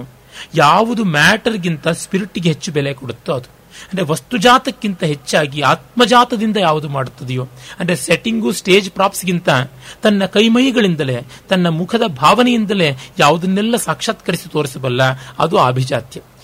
ಅದರಿಂದಲೇ ಅಭಿಜಾತವಾದದ್ದು ಕ್ಲಾಸಿಕಲ್ ಆದದ್ದು ಎಕೋ ಫ್ರೆಂಡ್ಲಿ ಪರಿಸರಕ್ಕೆ ಯಾವ ಮಾಲಿನ್ಯ ತೊಂದರೆ ಉಂಟು ಮಾಡೋದಿಲ್ಲ, ಅರ್ಥಹಾನಿ ಮಾಡುವುದಿಲ್ಲ. ಇಟ್ ಈಸ್ ಹೈಲಿ ಎಕನಾಮಿಕಲ್ ಈ ಎಲ್ಲ ದೃಷ್ಟಿಯಿಂದ ನೋಡಿದರೆ ನಾವು ಬದುಕಿನಲ್ಲಿ ಯಾತಕ್ಕೆ ಅಭಿಜಾತತೆಯನ್ನು ರೂಢಿಸಿಕೊಳ್ಳಬೇಕು? Classical arts are always better than other forms of arts ಅನ್ನುವುದೆಲ್ಲ ಗೊತ್ತಾಗ್ತಾ ಬರುತ್ತೆ. ಕ್ಲಾಸಿಕಲ್ ಆರ್ಟ್ ಅಲ್ಲೂ ಕೇವಲ ಶಾಸ್ತ್ರ ಮಾತ್ರ ನಿಷ್ಠೆ ಇದ್ದರೆ ಅದು ಕ್ಲಾಸಿಕಲ್ ನಾನ್ ಕ್ಲಾಸಿಕ್ ಆರ್ಟ್ ಅದು ಶಾಸ್ತ್ರ ಮಾತ್ರ ನಿಷ್ಠೆ ಇಲ್ಲದೆ ಆತ್ಮನಿಷ್ಠವಾದಂತಹ ಅಭಿಜಾತ ಕಲೆ ಆದರೆ ಕ್ಲಾಸಿಕಲ್ ಕ್ಲಾಸಿಕ್ ಅಂತಾಗುತ್ತೆ. ಅದು ಅತ್ಯಂತ ಉನ್ನತವಾದದ್ದು. ವ್ಯಾಸ, ವಾಲ್ಮೀಕಿ, ಕಾಳಿದಾಸ, ಭಾಸ, ತ್ಯಾಗರಾಜ, ಈ ರೀತಿಯಾದದ್ದು ಆ ಪರಂಪರೆ. ಈ ನಮ್ಮ ಕಾಲದಲ್ಲಿ ನಾವು ಪದ್ಮಾ ಸುಬ್ರಹ್ಮಣ್ಯಂ ಅಂತವರಲ್ಲಿ ನೋಡಬಹುದು ಕ್ಲಾಸಿಕಲ್ಲೂ ಹೌದು ಕ್ಲಾಸಿಕ್ಕೂ ಹೌದು. ಅದನ್ನು ಮೀರಿದಂಥವು ಇನ್ನು ಸೃಷ್ಟಿಯಲ್ಲೇ ಸಾಧ್ಯ ಇಲ್ಲದೆ ಇರುವಂಥದ್ದು. ಹಾಗಲ್ಲದೆ ನಾನ್ ಕ್ಲಾಸಿಕಲ್ ನಾನ್ ಕ್ಲಾಸಿಕ್ ಅಂತ ಲೋಯೆಸ್ಟ್ ಫಾರಮ್ ಮತ್ತೆ ಕ್ಲಾಸಿಕ್ ನಾನ್ ಕ್ಲಾಸಿಕಲ್ ಅನ್ನುವಂಥದ್ದು, ಅದು ಎರಡನೇ ಸ್ತರದ್ದು ನಾನ್ ಕ್ಲಾಸಿಕ್ ಕ್ಲಾಸಿಕಲ್ ಅನ್ನೋದು ಕಳಪೆಗಿಂತ ಒಂದು ಮಟ್ಟದ್ದು ಮೇಲದ್ದು. ಅಧಮಾಧಮವಾದದ್ದು non classical non classic classical non classic ಅಧಮ ಮಟ್ಟದ್ದು. ನಾನ್ ಕ್ಲಾಸಿಕಲ್ ಕ್ಲಾಸಿಕ್ ಅನ್ನುವಂಥದ್ದು ಉತ್ತಮ ಮಟ್ಟದ್ದು. ಕ್ಲಾಸಿಕಲ್ ಕ್ಲಾಸಿಕ್ ಅಂತಕ್ಕಂಥದ್ದು ಸರ್ವೋತ್ಕೃಷ್ಟವಾದ ಮಟ್ಟದ್ದು ಅಂತ ಜಗನ್ನಾಥ ಪಂಡಿತ ಯಾವುದನ್ನ ಉತ್ತಮೋತ್ತಮ ಕಾವ್ಯ, ಉತ್ತಮ ಕಾವ್ಯ, ಮಧ್ಯಮ ಕಾವ್ಯ ಅಧಮ ಕಾವ್ಯ ಅಂತನಲ್ಲ, ಹಾಗೆ ನಾವು ವರ್ಗೀಕರಣ ಮಾಡಿಕೊಳ್ಳಬಹುದು. ನಮ್ಮ ಬಾಳಿಗೂ ಕೂಡ ಆ ಮೌಲ್ಯ ನಿಶ್ರೇಣಿಯನ್ನ ಇಟ್ಟುಕೊಳ್ತಕ್ಕಂಥದ್ದು ತುಂಬಾ ಉಚಿತ, ಉತ್ತಮ ಅಂತ ಗೊತ್ತಾಗುತ್ತದೆ. ಆಮೇಲೆ ಬ್ರಹ್ಮಚಾರಿಯ ಬಾಯಿ ಬಿಡಿಸಬೇಕು. ಅದಕ್ಕಾಗಿ ಯೌಗಂಧರಾಯಣ ಕೇಳ್ತಾನೆ. ಇವನೇ ಉಪಕ್ರಮ ಮಾಡಿದ್ರಿಂದಲೂ ನಮಗೆ ಗೊತ್ತಾಗುತ್ತೆ. ಊಹೆ ಮಾಡಬಹುದು. ಇದು ಯೌಗಂಧರಾಯಣನೇ ವ್ಯವಸ್ಥೆ ಮಾಡಿದ ಗೂಢಚಾರಿ ಇರಬೇಕು ಅಂತ. ಇಲ್ಲದೇ ಇದ್ರೆ ಯೌಗಂಧರಾಯಣನಿಗೆ ಏನೂ ಕೆಲಸ ಇಲ್ಲ. ಕಂಚುಕಿಯೇ ಅವನಿಗೆ ಆತಿಥ್ಯ ಮಾಡಿದ್ದಾನೆ. ಅವನಿಗೆ ಆಚಮನಾದಿಗಳ ವ್ಯವಸ್ಥೆ ಆಗಿದೆ. ಅವನ ನಿವೃತ್ತ ಪರಿಶ್ರಮೋಸ್ಮಿ ಅಂತೆಲ್ಲ ಹೇಳಿದ್ದಾನೆ. ಆದರೆ ಯೌಗಂಧರಾಯಣ ಕೇಳುವುದರಿಂದ ಪ್ರಾಯಶಃ ಯಾವ ಯಾವ ವಿಚಾರ ಎಂತೆಂಥದ್ದು ಅಂತ ತಿಳ್ಕೊಳ್ಬೇಕು. ಜೊತೆಗೆ ನಮಗೂ ಅಂದರೆ ಪ್ರೇಕ್ಷಕರಿಗೂ ಕೂಡ ಕವಿ ತಿಳಿಸಬೇಕಾಗಿದೆ. ಈ ಲಾವಾಣಕದ ವೃತ್ತ ಅಂತ ಏನು? ಏನಾಗಿದೆ? ಯೌಗಂಧರಾಯಣ ವಾಸವದತ್ತೆ ಬಿಟ್ಟು ಬಂದ ಮೇಲೆ ಅಲ್ಲಿರೋ ಪರಿಸ್ಥಿತಿ ಏನು ಅಂತ ಕಥೆಯನ್ನು ಅಪ್ಡೇಟ್ ಮಾಡಿಕೊಡಬೇಕಲ್ಲ. ಅದು ಒಂದು ತಂತ್ರ ಇಲ್ಲಿದೆ. ಭೋಹೋ ಕುತ ಆಗಮ್ಯತೆ, ಕ್ವ ಗಂತವ್ಯಂ, ಕ್ವಾಧಿಷ್ಠಾನಂ ಆರ್ಯಸ್ಯ. ಇದೆಲ್ಲ ಕೇಳ್ತಾನೆ. ಇದು ನೋಡಿ ಮಾತು ಎಷ್ಟು ಚೆನ್ನಾಗಿದೆ. ಕುತ ಆಗಮ್ಯತೆ, ಎಲ್ಲಿಂದ ಬಂದದ್ದು? ಕ್ವ ಗಂತವ್ಯಂ, ಎಲ್ಲಿಗೆ ಹೋಗದ್ದು? ಕ್ವಾಧಿಷ್ಠಾನಂ ಯಾವುದು ನಿಮ್ಮ ಮೂಲ ಸ್ಥಳ, ಸ್ವಂತ ಸ್ಥಳ ಅಂತ ಬ್ರಹ್ಮಚಾರಿ ಹೇಳ್ತಾನೆ. ರಾಜಗೃಹದಿಂದ ತಾನು ಬಂದಿರುವುದು ಅಂತ.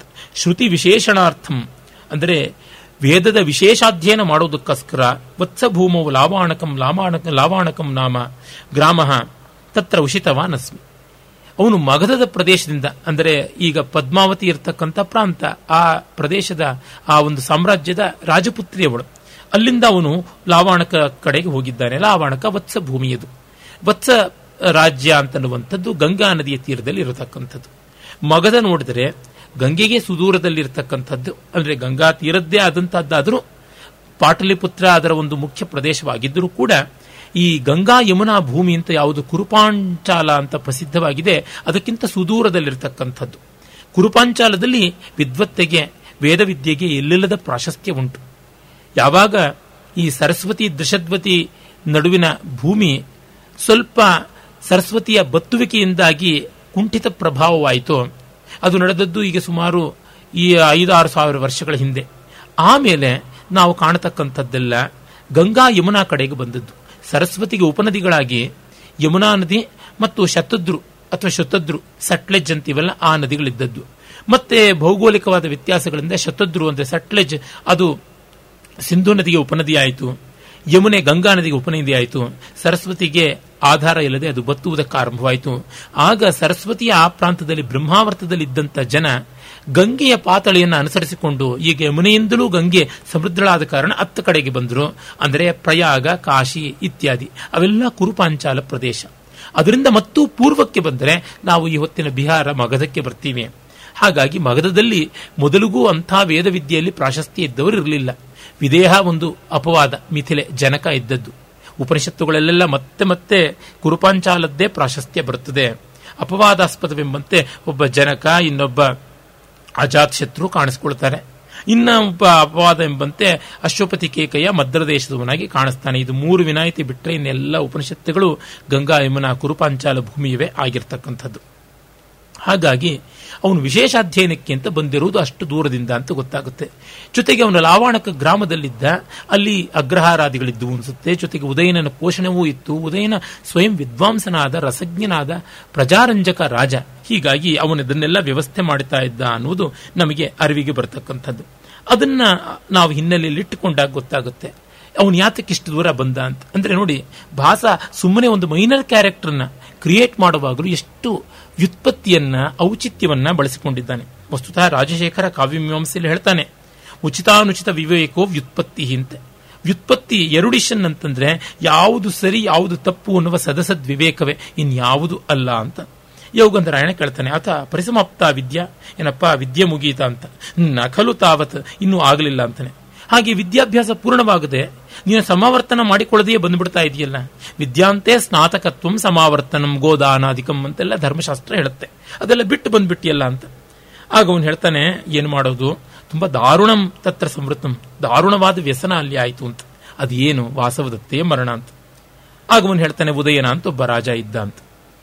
ನೋಡಿ, ತತ್ರೋದಯನೋ ನಾಮ ರಾಜ ಪ್ರತಿವಸತಿ. ಅಲ್ಲಿ ಉದಯನ ಅಂತ ಒಬ್ಬ ರಾಜ ಇದ್ದ ಅಂತಂದ್ರೆ ಯೌಗಂಧರಾಯಣ ಶ್ರೂಯತೆ ತತ್ರ ಭವಾನ್ ಉದಯನ, ಆ ಕೇಳಿತೀವಿ ನಾವು ಉದಯನ ಅಂತ ಇದ್ದ ಅಂತ. ಅಂದ್ರೆ ಇಂಟ್ರೆಸ್ಟ್ ತೋರಿಸಬಾರದು, ಗೊತ್ತಿದೆ ಅಂತ ಹೇಳಬಾರದು. ಆ ಒಂದು ಉದಾಸೀನತೆ ಅಪರಿಚಯವನ್ನು ನಟಿಸಬೇಕಲ್ಲ. ಕಿಂಸಹ ಅವನಿಗೇನಾಯ್ತು ಆ ಕಿಂಸಹ ಅಂತನ್ನುವ ಮಾತಿನ ರೀತಿ ನೋಡಿ ಸಂಸ್ಕೃತದ ಆಡು ಮಾತಿನ ಧೋರಣೆ ಎಂಥದ್ದು ಅಂತ. ಬ್ರಹ್ಮಚಾರಿ ಮತ್ತೆ ಹೇಳ್ತಾನೆ ತಸ್ಯ ಅವಂತಿ ರಾಜಪುತ್ರಿ ವಾಸವದತ್ತಾ ನಾಮ ಪತ್ನಿ, ದೃಢಂ ಅಭಿಪ್ರೇತ ಅಖಿಲ. ಅವನಿಗೆ ಪರಮಪ್ರಿಯಳಾದವಳು ಅಲ್ಲವೇ. ಉಜ್ಜಯಿನಿಯ ವಾಸವದತ್ತೆ ಅವಂತಿ ದೇಶದ ರಾಜಪುತ್ರಿ ಅಂತ. ಯೋಗಂಧರಾಯಣ ನೋಡಿ, ಅವನ ಇಂಟೆನ್ಸ್ ಆದ ಎಕ್ಸ್ಪ್ರೆಷನ್ಗೆ ಭವಿತವ್ಯಂ ಇರಬಹುದಂತೆ, ತತಸ್ತತಃ ಆಮೇಲೆ ಆಮೇಲೆ ಆ ಇರಬಹುದಂತೆ ಅನ್ನೋದ್ರೊಳಗೆ ಉದಾಸೀನ ಆಮೇಲೆ ಆಮೇಲೆ ಅಂತ ಕೇಳೋದ್ರೊಳಗೆ ಆಸಕ್ತಿ ಇದೆ ಅಂತ ಗೊತ್ತಾಗುತ್ತೆ. ಕವಿ ಸಣ್ಣ ಸಣ್ಣ ಶಬ್ದಗಳಲ್ಲಿ ದೊಡ್ಡ ದೊಡ್ಡ ಅರ್ಥಗಳನ್ನ, ದೊಡ್ಡ ಉದ್ದೇಶಗಳನ್ನ ಅಡಗಿಸ್ತಾನೆ. ಮತ್ತೆ ಬ್ರಹ್ಮಚಾರಿ ಹೇಳ್ತಾನೆ, ತತಸ್ತಸ್ಮಿನ್ ಮೃಗೆಯ ನಿಷ್ಕ್ರಾಂತಿಯ ರಾಜನಿ ಗ್ರಾಮದಾಹೇನ ಸಾಧಗ್ಧ ಸತಿಸಪ್ತಮಿ ಪ್ರಯೋಗ. ಅವನು ರಾಜ ಬೇಟೆ ಹೋದನೋ ಇಲ್ವೋ ಇತ್ತ ಕಡೆ ಕಾಳ್ಗಿಚ್ಚಿನಲ್ಲಿ, ಆ ಗ್ರಾಮದಾಹದಲ್ಲಿ ಹಳ್ಳಿ ಹಳ್ಳಿಗೆ ಬೆಂಕಿ ಬಿದ್ದು ಅವಳು ಸತ್ತು ಹೋಗ್ಬಿಟ್ಲು ಅಂತ ಗ್ರಾಮದಾಹ ಅನ್ನುವ ಶಬ್ದ ಹೇಳ್ತಾ ಇದ್ದಾನೆ. ತುಂಬಾ ಚೆನ್ನಾಗಿರುವ ಶಬ್ದ. ಇಲ್ಲಿ ವಾಸವದತ್ತಿ ಆತ್ಮಗತ ನೋಡಿ. ಅಲೀಕಂ ಅಲೀಕಂ ಖಲ್ವೇತತ್ ಜೀವಾಮಿ ಮಂದ ಭಾಗ. ಅಯ್ಯೋ ಅಯ್ಯೋ, ಇದು ಸುಳ್ಳು. ನಾನು ಅತದೃಷ್ಟೇ ಬದುಕೇ ಇದ್ದೀನಿ ಅಂತ. ಯೋಗಂಧರಾಯಣ ಇದರ ಪರಿವಿಯೇ ಇಲ್ಲದೆ ಮುಂದೆ ಅಂತ ಕೇಳ್ತಾನೆ ಬ್ರಹ್ಮಚಾರಿ ಹೇಳ್ತಾನೆ. ಹಾಗಾದಾಗ ಅವಳನ್ನು ಕಾಪಾಡಬೇಕು ಅಂತ ತತಃ ತಾಂ ಅಭ್ಯವಪತ್ತುಪು ಕಾಮಃ ಯೋಗಂಧರಾಯಣೋ ನಾಮ ಸಚಿವ ತಸ್ಮಿನ್ನೇವಾಗ್ನೋ ಪತಿತ. ಅವಳನ್ನು ಕಾಪಾಡುವ ಭರದಲ್ಲಿ ಯೋಗಂಧರಾಯಣೋ ಮಂತ್ರಿಯೂ ಬಿದ್ದು ಬೆಂಕಿಯಲ್ಲಿ ಸತ್ತೋದ ಅಂತ. ಇದು ಯೋಗಂಧರಾಯಣನೇ ಹಬ್ಬಿಸಿದ ಸುದ್ದಿ ಅಲ್ವಾ? ಅದರ ದೃಢತೆ ಎಂತದ್ದು ಅದು ನಿಜವಾಗಿ ಸುಳ್ಳು ಎಷ್ಟು ಮಟ್ಟಿಗೆ ಗಟ್ಟಿಯಾಗಿ ನಿಂತಿದೆ ಅಂತ ತಿಳ್ಕೊಳ್ಳೋಕೆ ಅವನು ಪ್ರಶ್ನೆ ಕೇಳ್ತಾನೆ ಸತ್ಯಂ ಪತಿತ ಇತಿ ನಿಜವಾಗ್ಲೂ ಹೋಗೇ ಬಿಟ್ನಾ ಅಂತ. ಹೌದು ಅಂತ ಅವನಂತಾನೆ. ಇವನಿಗೆ ಅದೇ ಬೇಕಿದ್ದು. ಬ್ರಹ್ಮಚಾರಿ ಮತ್ತೆ ರಾಜ ಬಂದು ಗೋಳಾಡೋದಕ್ಕೆ ಶುರು ಮಾಡಿದ, ಸಂಕಟಪಟ್ಟ ಪ್ರಾಣಾನ್ ಪರಿತ್ಯಕ್ತು ಕಾಮಹ ಅಮಾತ್ಯೇರ್ ಮಹತಾ ಯತ್ನೇನ ವಾರಿತ. ಮಂತ್ರಿಗಳು ಬಹಳ ಪ್ರಯತ್ನದಿಂದ ಅವನನ್ನ ತಡೆದ್ರು, ಇಲ್ಲದೆ ಇದ್ರೆ ಅವನು ಸತ್ತೇ ಹೋಗ್ಬಿಡ್ತಾ ಇದ್ದ ಅನ್ನುವಂಥ ಮಾತನ್ನ ಹೇಳ್ತಾ ಇದ್ದಾನೆ. ಜೊತೆಗೆ ಅವಳು ಬೆಂಕಿಯಲ್ಲಿ ಸಿಕ್ಕು ಸತ್ತೋದ ಮೇಲೆ ಇನ್ನೇನು ಅವಶೇಷಗಳು ಉಳಿಯೋಕೆ ಸಾಧ್ಯ ಇಲ್ಲ, ಲೋಹದ ಆಭರಣಗಳು ಮಾತ್ರ ಇರಬೇಕು. ಅದನ್ನು ಹೇಳ್ತಾನೆ. ತಸ್ಯ ಶರೀರೋಪಭುಕ್ತಾನಿ ದಗ್ಧಶೇಷಾಣಿ ಆಭರಣಾನಿ ಪರಿಶ್ವಜ್ಯ ರಾಜ ಮೋಹಮುಪಗತಃ. ಅವಳು ಸುಟ್ಟು ಬೂದಿ ಆದಮೇಲೆ ಆ ಬೂದಿಯಲ್ಲಿ, ಬೆಂಕಿಯಲ್ಲಿ ಅಳದುಳಿದ ಅವಳ ಆಭರಣಗಳು ಕರಗದೆ ಉಳಿದಂತಹ ತುಂಡು ತುಣುಕುಗಳನ್ನು ಹಿಡ್ಕೊಂಡು ಅಪ್ಪಿಕೊಂಡು ಹಲುಬುತ್ತಾ ಮೂರ್ಛೆ ಹೋದ ಅಂತ ಎಲ್ಲರೂ ಹಾ ಹಾ ಅಂತಾರೆ. ಇಲ್ಲಿವರೆಗೂ ಯಾರ್ದು ರಿಯಾಕ್ಷನ್ ಮಾತಿನ ರೂಪ ಬಂದಿಲ್ಲ. ಆದರೆ ರಂಗಸ್ಥಳದಲ್ಲಿ ಅವ್ರದೆಲ್ಲ ಮುಖಗಳ ಒಂದು ವರ್ತನೆ, ಕೈ, ಕಾಲುಗಳ ಹಾವಭಾವ ಅಯ್ಯೋ, ಆಹಾ ಅನ್ನೋದು ಇದ್ದಿರುತ್ತೆ. ಆದರೆ ಅದಕ್ಕೆ ಹೆಚ್ಚಿನ ಅವಕಾಶ ಕೊಟ್ಟರೆ ಈ ಸಂವಾದ ಕಟ್ಟಾಗುತ್ತೆ ಅಂತ ಕವಿ ಈಗ ತರ್ತಾ ಇದ್ದಾನೆ. ಅದರರ್ಥ ಅವರು ಬೆರ್ಚಪ್ಪುಗಳಂತೆ ನಿಂತಿದ್ದರು ಅಂತ ಅಲ್ಲ. ಇದೆಲ್ಲ ನಿರ್ದೇಶಕನಾದವನು ಊಹಾಪೋಹ ವಿಶಾರದನಾಗಿ ಮಾಡಬೇಕಾದದ್ದು. ಅವನ ಪ್ರತಿಭೆಯಲ್ಲಿ ತೋರುತ್ತದೆ. ವಾಸವದತ್ತೆ ಸಕಾಮ ಇದಾನಿ ಆರ್ಯ ಯೋಗೊಂದರಾಯಣೋ ಭವತು. ಆರ್ಯ ಯೋಗೊಂದರಾಯಣನಿಗೆ ಈಗಲಾದರೂ ತೃಪ್ತಿ ಆಯ್ತಾ? ನನ್ನ ಸ್ವಾಮಿಗೆ ಎಷ್ಟು ಸಂಕಟ ಮಾಡಬೇಕು ಅಂತಿತ್ತ ಅಂತ ಅವಳು ದುಃಖ ಪಟ್ಕೋತಾಳೆ. ಆಗ ಅವಳ ಕಣ್ಣೀರನ್ನು ಕಂಡು ಚೇಟಿ ಹೇಳ್ತಾಳೆ. ನೋಡಿ, ಹೊಸದಾಗಿ ಬಂದವಳು, ಇವಳು ಆಗಂತುಕಳು ಅಂತ ಅವಳ ಮೇಲೆ ಕಣ್ಣು ಒಂದಿಟ್ಟೇ ಇದ್ದಾಳೆ ಚೇಟಿ. ದಾಸದಾಸಿಯರ ಸ್ವಭಾವವೇ ಹಾಗೆ ಎಲ್ಲರನ್ನೂ ಗಮನಿಸ್ತಾ ಇರ್ತಾರೆ. ಸಾಮಾನ್ಯವಾಗಿ ಈ ಸೆಕ್ಯೂರಿಟಿ ಅಂತ ಯಾರಿರ್ತಾರೆ, ಅವರು ಆ ವ್ಯಕ್ತಿ ಯಾರು ಸೆಕ್ಯೂರಿಟಿಗೆ ಒಳಗಾಗಿದ್ದಾನೆ, ಅವನಿಗಿಂತ ಹೆಚ್ಚಾಗಿ ಆ ಪರಿಸರವನ್ನು ಗಮನಿಸ್ತಾ ಇರ್ತಾರೆ. ಅವನು ಭಾಷಣ ಮಾಡ್ತಾ ಇದ್ರೆ ಅದ್ರ ಕಡೆ ಗಮನ ಇಡೋದಿಲ್ಲ. ಶ್ರೋತೃವರ್ಗದ ಮೇಲೆ ಗಮನಿಸ್ತಾರೆ, ಎಲ್ಲಿಂದ ಅಪಾಯ ಬರುತ್ತು ಅಂತ. ಇವಳು ಆ ರೀತಿ ಆದವಳು ನೋಡ್ತಾ ಇದ್ದಾಳೆ, ಹೇಳ್ತಾ ಇದ್ದಾಳೆ. ಭರ್ತೃದಾರಿಕೆ ರೋದಿತಿ ಖಲ್ವೇಶ ಆರ್ಯ. ಬುಡತಿ ಇವಳು ಅಳ್ತಾ ಇದ್ದಾಳೆ ಅಂತ. ನೋಡಿ, ಪದ್ಮಾವತಿ ಅವಳು ಆ ಸಸ್ಪಿಷಸ್ ಆದಂತ ಉದ್ಗಾರಕ್ಕೆ ಹೇಳ್ತಾಳೆ, ಸಾನುಕ್ರೋಶಯ ಭವಿತವ್ಯಂ. ತುಂಬಾ ಪಾಪ ಹೆಂಗರಳು ಅಳ್ತಾ ಇದ್ದಾಳೆ. ತುಂಬಾ ಕರುಣಾಶಾಲಿ ಅಂತ. ಯೌಗಂಧರಾಯಣನಿಗೆ ಎಲ್ಲಿ ಪ್ರಮಾದ ಬರುತ್ತೋ ಅಂತ ಚಿಂತೆಯಿಂದ ತಕ್ಷಣ ಅವಸರವಾಗಿ ಅವನು ಹೌದು ಹೌದು ಅಂತ ಹೇಳುವುದು ನೋಡಿ. ಹಾ ಅಥಕಿಂ ಅಥಕಿಂ ಪ್ರಕೃತ್ಯಾಸಾನುಕ್ರೋಶಾಮೇ ಭಗಿನಿ. ಅಲ್ವೇ ಅಲ್ವೇ ಮತ್ತೆ. ಸ್ವಭಾವದಿಂದಲೇ ನನ್ನ ತಂಗಿ ತುಂಬಾ ಹಿಂಗರಳು. ಬಹಳ ಮೃದು ಸ್ವಭಾವ. ಎಲ್ರಿಗೂ ಕರಗ ಹೋಗ್ತಾಳೆ ಅಂತ ಹೇಳಿ ಪ್ಯಾಚಪ್ ಮಾಡಿಕೊಂಡು ಮತ್ತೆ ಕೇಳ್ತಾನೆ ಬ್ರಹ್ಮಚಾರಿಯನ್ನ. ಬ್ರಹ್ಮಚಾರಿ ಅವನು ಜ್ಞಾನವನ್ನು ಪಡ್ಕೊಂಡಿದ್ದು, ಮತ್ತೆ ಅವಳಿಗಾಗಿ ಅವಂತಿ ರಾಜಪುತ್ರಿ, ಪ್ರಿಯೆ, ವಾಸವದತ್ತೆ ಪ್ರಿಯಶಿಷ್ಯೆ ಅಂತೆಲ್ಲ ಗೋಳಾಡಿದ್ದು, ಅದನ್ನೆಲ್ಲ ಹೇಳ್ತಾ ಒಂದು ಪದ್ಯವನ್ನು ನಿರೂಪಣೆ ಮಾಡ್ತಾನೆ. ಅದು ಶಾಲಿನಿ ಛಂದಸ್ನಲ್ಲಿದೆ ಹಿಂದೆ ನಾವು ವೈಶ್ವದೇವಿ ಅಂತ ಹೇಳಿದ್ವಲ್ಲ, ಅದರ ಒಂದು ಅಕ್ಷರ ಕಡಿಮೆ ಆದರೆ, ಆದಿಮ ಗುರು ಒಂದು ಕಡಿಮೆ ಆದರೆ ಶಾಲಿನಿ ಬರುತ್ತದೆ.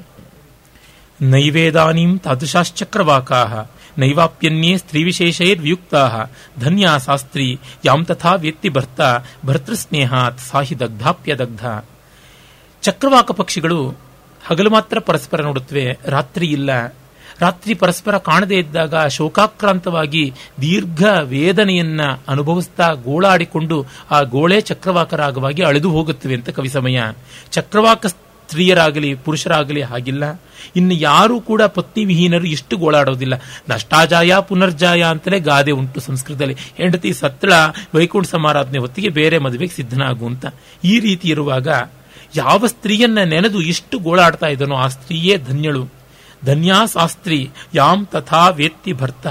ನೋಡಿ, ಯಾವ ಪದವೂ ಇಲ್ಲಿ ಎರಡಕ್ಷರಕ್ಕಿಂತ ಜಾಸ್ತಿ ಇಲ್ಲ. ಧನ್ಯ ಎರಡಕ್ಷರ ಸಾ ಒಂದೇ ಅಕ್ಷರ, ಸ್ತ್ರೀ ಒಂದೇ ಅಕ್ಷರ, ಯಾಮ್ ಒಂದೇ ಅಕ್ಷರ, ತಥಾ ವ್ಯಕ್ತಿ ಭರ್ತ ಎರಡೆರಡೇ ಅಕ್ಷರ. ಇಷ್ಟು ಪುಡಿಪುಡಿ ಪುಡಿ ಪದಗಳಲ್ಲಿ ರಸಮಯವಾದ ಕವಿತೆ ಬರೆಯೋದು ತುಂಬಾ ಕಷ್ಟ. ದೊಡ್ಡ ದೊಡ್ಡ ಸಮಾಸ ಹಾಕಿ ನಾನು ಬರೀತೀನಿ ಏನು ದೊಡ್ಡದಲ್ಲ. ಆದರೆ ಚಿಕ್ಕ ಚಿಕ್ಕ ಪದಗಳಲ್ಲಿ ದೊಡ್ಡ ಅರ್ಥಗಳನ್ನು ತುಂಬಿಸುವುದಿದೆಯಲ್ಲ. ಭರ್ತೃಸ್ನೇಹಾತ್, ಆ ಪತಿಯ ಪ್ರೀತಿಯ ಅಪಾರತೆಯ ಕಾರಣ ಸಾಹಿ ದಗ್ಧಾಪ್ಯ ದಗ್ಧ. ಅವಳು ಸುಟ್ಟು ಬೂದಿಯಾಗಿದ್ದರೂ ಕೂಡ ಶಾಶ್ವತವಾಗಿದ್ದಾಳೆ. ಹೀಗೆ ಹೇಳುವ ಮೂಲಕ ಕಣ್ಣೆದುರಿಗೆ ವಾಸವದತ್ತೆ ಇದ್ದಾಳೆ. ಅವಳನ್ನು ಕುರಿತು ಹೇಳ್ತಿದ್ದಾನೆ. ವಾಸವದತ್ತೆಗೆ ಎಷ್ಟು ತೃಪ್ತಿ, ಎಷ್ಟು ಧನ್ಯತೆ ಬಂದಿರಬಹುದು. ಅಂದರೆ ನಮಗೆ ಪರೋಕ್ಷ ಸ್ತುತಿಯಿಂದ ಆಗುವಷ್ಟು ಪ್ರೀತಿ, ಪ್ರತ್ಯಕ್ಷ ಸ್ತುತಿಯಿಂದ ಆಗೋಲ್ಲ. ಹಾಗೆ ಪರೋಕ್ಷ ನಿಂದೆಯಿಂದ ಆಗುವಷ್ಟು ಸಂಕಟ ಪ್ರತ್ಯಕ್ಷ ನಿಂದೆಯಿಂದ ಆಗುವುದಿಲ್ಲ. ಇದನ್ನು ನಾವಿಲ್ಲಿ ನೋಡಬಹುದು. ಜೊತೆಗೆ ಅವಳು ಸಾಹಿ ದಗ್ಧಾಪ್ಯದಗ್ಧ ಅನ್ನುವ ಮೂಲಕ ವಾಸವದತ್ತೆ ಸುಟ್ಟು ಬೂದಿಯಾಗಿಲ್ಲ ಅಂತನ್ನುವುದನ್ನ ಅನೇಕರಿಗೆ, ಅಂದರೆ ಶ್ರೋತೃಗಳಿಗೆ ಕವಿ ರಮಣೀಯವಾದ ರೀತಿಯಲ್ಲಿ ತಿಳಿಸ್ತಾ ಇದ್ದಾನೆ.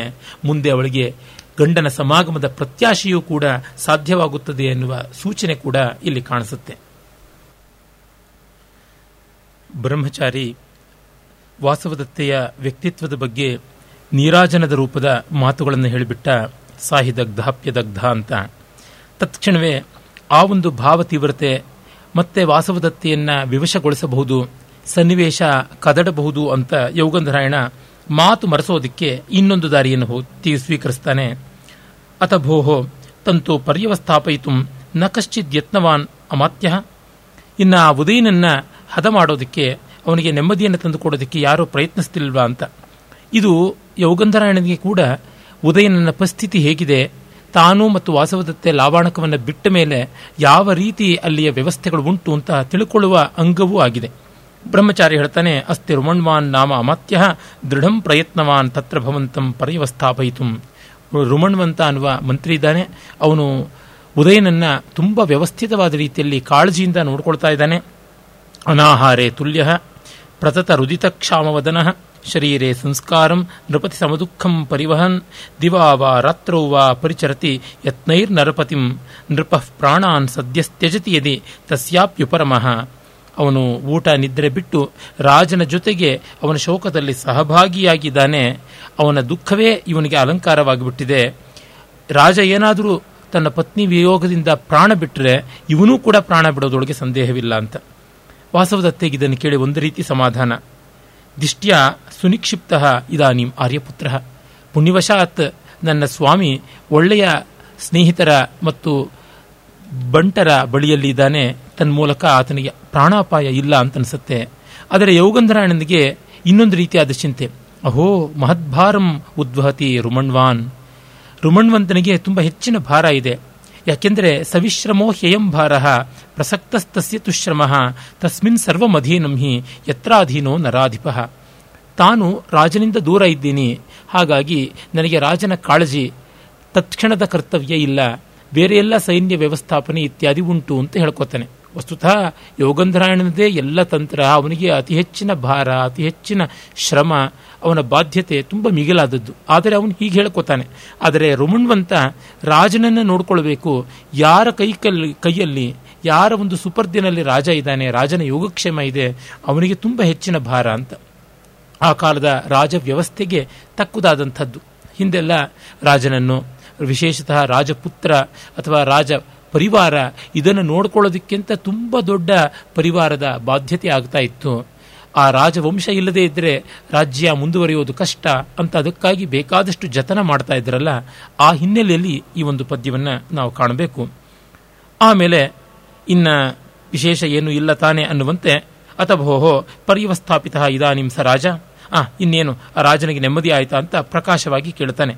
ಬ್ರಹ್ಮಚಾರಿ ಹೇಳ್ತಾನೆ, ನನಗೆ ಗೊತ್ತಿಲ್ಲ, ಆದರೆ ಅವನು ಗೋಳ ಆಡಿಕೊಂಡು, ಇಲ್ಲಿ ಅವಳು ನಗ್ತಾ ಇದ್ಲು, ಇಲ್ಲಿ ಅವಳು ನಿಂತಿದ್ಲು, ಇಲ್ಲಿ ಅವಳು ಕೂತಿದ್ಲು, ಇಲ್ಲಿ ನಡೀತಾ ಇದ್ಲು ಅಂತ ವಾಸವದತ್ತೆ ಸ್ಮರಣೆಯಲ್ಲಿಯೇ ಗೋಳಾಡ್ತಾ ಇದ್ದ. ಇನ್ನ ಲಾವಾಣಕ ಗ್ರಾಮದಲ್ಲಿಯೇ ಇದ್ದರೆ ವಿರಹ ಮತ್ತಷ್ಟು ಆಗುತ್ತೆ. ಯಾಕೆಂದರೆ out of sight is out of mind ಅನ್ನುವ ಗಾದೆ ಉಂಟಲ್ಲ. ಯಾವಾಗ ಕಣ್ಣೆದರಿಂದ ದೂರವಾಗ್ತಾರೋ, ಆಗ ತಕ್ಕ ಮಟ್ಟಿಗೆ ಮನಸ್ಸಿಂದಲೂ ದೂರವಾಗಬಹುದು ಅನ್ನುವ ಒಂದು ಭಾವದಿಂದ ಅವನನ್ನ ಲಾವಾಣಕ ಗ್ರಾಮದಿಂದ ಬೇರೊಂದು ಕಡೆಗೆ ಕರೆದುಕೊಂಡು ಹೋದರು. ಕಾರಣ ಇಷ್ಟೇ ಉದಯನನ ಒಂದು ರಾಜ್ಯ ಸಂಕುಚಿತವಾಗಿತ್ತೀಗ. ಆರುಣಿ ಅವನನ್ನ ಮೂಲೆಗುಂಪು ಮಾಡಿದ್ದರೂ ಕೇವಲ ಲಾವಾಣಕ ಗ್ರಾಮ ಒಂದಲ್ಲದೆ ಇನ್ನೂ ಹತ್ತಾರು ಗ್ರಾಮಗಳು, ಬೇರೆ ಬೇರೆ ಉಪವರ್ತಗಳು, ಈ ರೀತಿಯಾದ ಸಣ್ಣ ಪುಟ್ಟ ಭಾಗಗಳು ಅವನ ವಶದಲ್ಲಿಯೇ ಇದ್ದುವು. ಅಲ್ಲಿಗೆ ಅವನನ್ನ ವರ್ಗಾವಣೆ ಮಾಡಿದರು ಅಂತ. ಹೀಗೆ ಮಾಡುವ ಮೂಲಕವಾಗಿ ಅವನಿಗೆ ಒಂದು ಸ್ವಲ್ಪ ಹಳೆಯ ನೆನಪುಗಳು ಬರುವುದು ಕಡಿಮೆಯಾಗಿ ಧೈರ್ಯ, ನೆಮ್ಮದಿ, ಉಪಶಾಂತಿ ಸಿಗುತ್ತದೆ ಅಂತ. ಈ ರೀತಿ ಹೇಳಿ ಬ್ರಹ್ಮಚಾರಿ ತಿಳಿಸ್ತಾನೆ ತಥೋ ನಿಷ್ಕ್ರಾಂತೆ ರಾಜನಿ, ಪ್ರೋಷಿತ ನಕ್ಷತ್ರ ಚಂದ್ರಮಿವ ನಭಃ ಅರಮಣೀಯ ಸಂವೃತ್ತಸ್ಸ ಗ್ರಾಮ ತಥೋಹಂ ಅಪಿ ನಿರ್ಗತೋಸ್ಮಿ. ಆಮೇಲೆ ಅವನು ಹೊರಟ, ಆ ಬಳಿಕ ಚಂದ್ರನಿಲ್ಲದ ಶೂನ್ಯವಾದ ಆಕಾಶದಂತೆ ರಮಣೀಯವಾಗಿಲ್ಲ ಆ ಗ್ರಾಮ ಅಂತ ತೋರಿತು, ನನಗೆ ಓದುವುದಕ್ಕೂ ಮನಸ್ಸಿಲ್ಲದೆ ಬಂದೆ ಅಂತ. ಪರದೇಶದ ಒಬ್ಬ ಬ್ರಹ್ಮಚಾರಿ ಅಂಥ ಏನು ದೊಡ್ಡ ಮಾನವ ಸ್ವಭಾವಗಳ ಮೆಚ್ಯೂರಿಟಿ ಇಲ್ಲದೆ ಇದ್ದವನು. ಅವನಿಗೂ ಉದಯನನ ಒಂದು ಅವಸ್ಥೆ ಮನಸ್ಸಿಗೆ ಮುಟ್ಟಿತು. ಉದಯನನ ಔದಾರ್ಯ, ವಿತರಣಶೀಲತೆ, ದಾತೃತ್ವಾದಿಗಳು ಅವನನ್ನು ಹೃದಯಾವರ್ಜಕವಾಗಿ ಕಾಡಿದ್ದುವು. ಮತ್ತೆ ಅವನಿದ್ದಾಗ ಗ್ರಾಮಕ್ಕೆ ಒಂದು ಶೋಭೆ ಅನ್ನುವುದನ್ನು ಗುರುತಿಸಿದ್ದ. ಬ್ರಹ್ಮಚಾರಿ, ಆ ಕಾಲದಲ್ಲೆಲ್ಲ ಗೀತ, ನೃತ್ಯ, ವಾದಿತ್ರಂ ಪರಿವರ್ಜಯೇತ್. ಹಾಡು, ಕುಣಿತ, ಹಸೆ ಇತ್ಯಾದಿಗಳನ್ನೆಲ್ಲ ದೂರ ಇಟ್ಟುಕೊಳ್ಬೇಕು. ವಿವಿಧ ಕಲಾಸಕ್ತಿ ಬಂದರೆ ವ್ಯಾಸಂಗದ ಶಾಸ್ತ್ರದ ನಿಷ್ಠೆ ಕಡಿಮೆ ಆಗುತ್ತದೆ ಅನ್ನುವುದು ಒಂದು ಶಾಸ್ತ್ರ. ಹಾಗಾಗಿ ಆ ರೀತಿ ಇದ್ದವನಾದರೂ ಆ ಗ್ರಾಮದಲ್ಲಿ ಸ್ವಯಂ ವೀಣಾವಾದನ ಕೋವಿದನು, ನರ್ತನಾದಿಗಳಲ್ಲಿ ಆಸಕ್ತನು.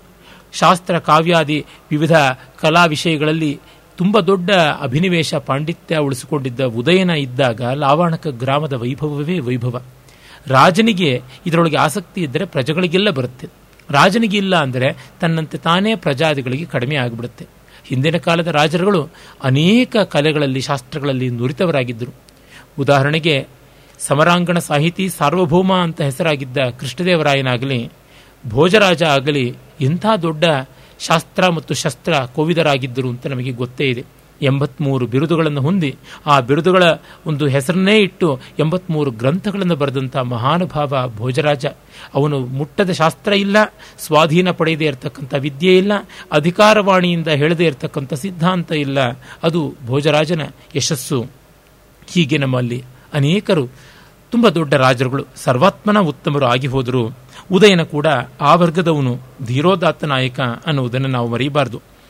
ಆಗ ತಾಪಸಿ ಕೇಳ್ತಾ ಕೇಳ್ತಾ ಹೇಳ್ತಾಳೆ ಸಖಲು ಗುಣವಾನ್ ನಾಮ ರಾಜ, ಯಹ ಆಗಂತುಕೇನ ಅನೇನಾಪಿ ಏವಂ ಪ್ರಶಸ್ಯತೆ ಅಂತ ನಮ್ಮೆಲ್ಲರ ಭಾವನೆಯ ಮಾತನ್ನ ಅವಳು ಹೇಳ್ತಾ ಇದ್ದಾಳೆ.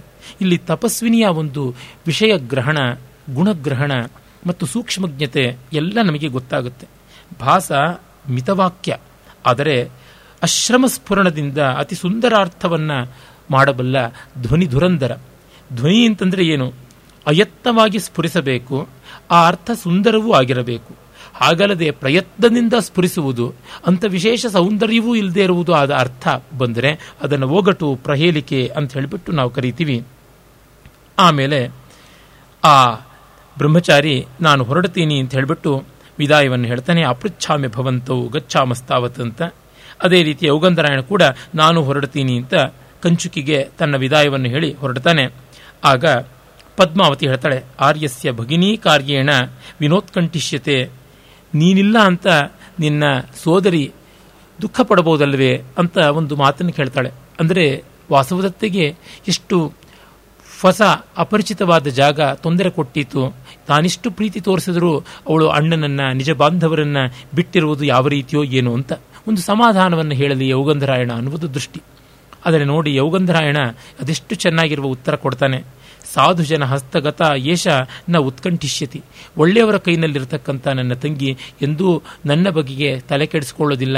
ತವರಿನ ಹಂಬಲದ ಕಳವಳಕ್ಕೆ ತುತ್ತಾಗುವುದಿಲ್ಲ ಅಂತ ಹೇಳಿ ಕಂಚುಕಿಯ ಜೊತೆಗೆ ಗಚ್ಚಾಮಸ್ತಾವತ್ ಅಂತ ವಿದಾಯದ ಮಾತುಗಳಿಂದ ಬೀಳ್ಕೊಡ್ತಾನೆ.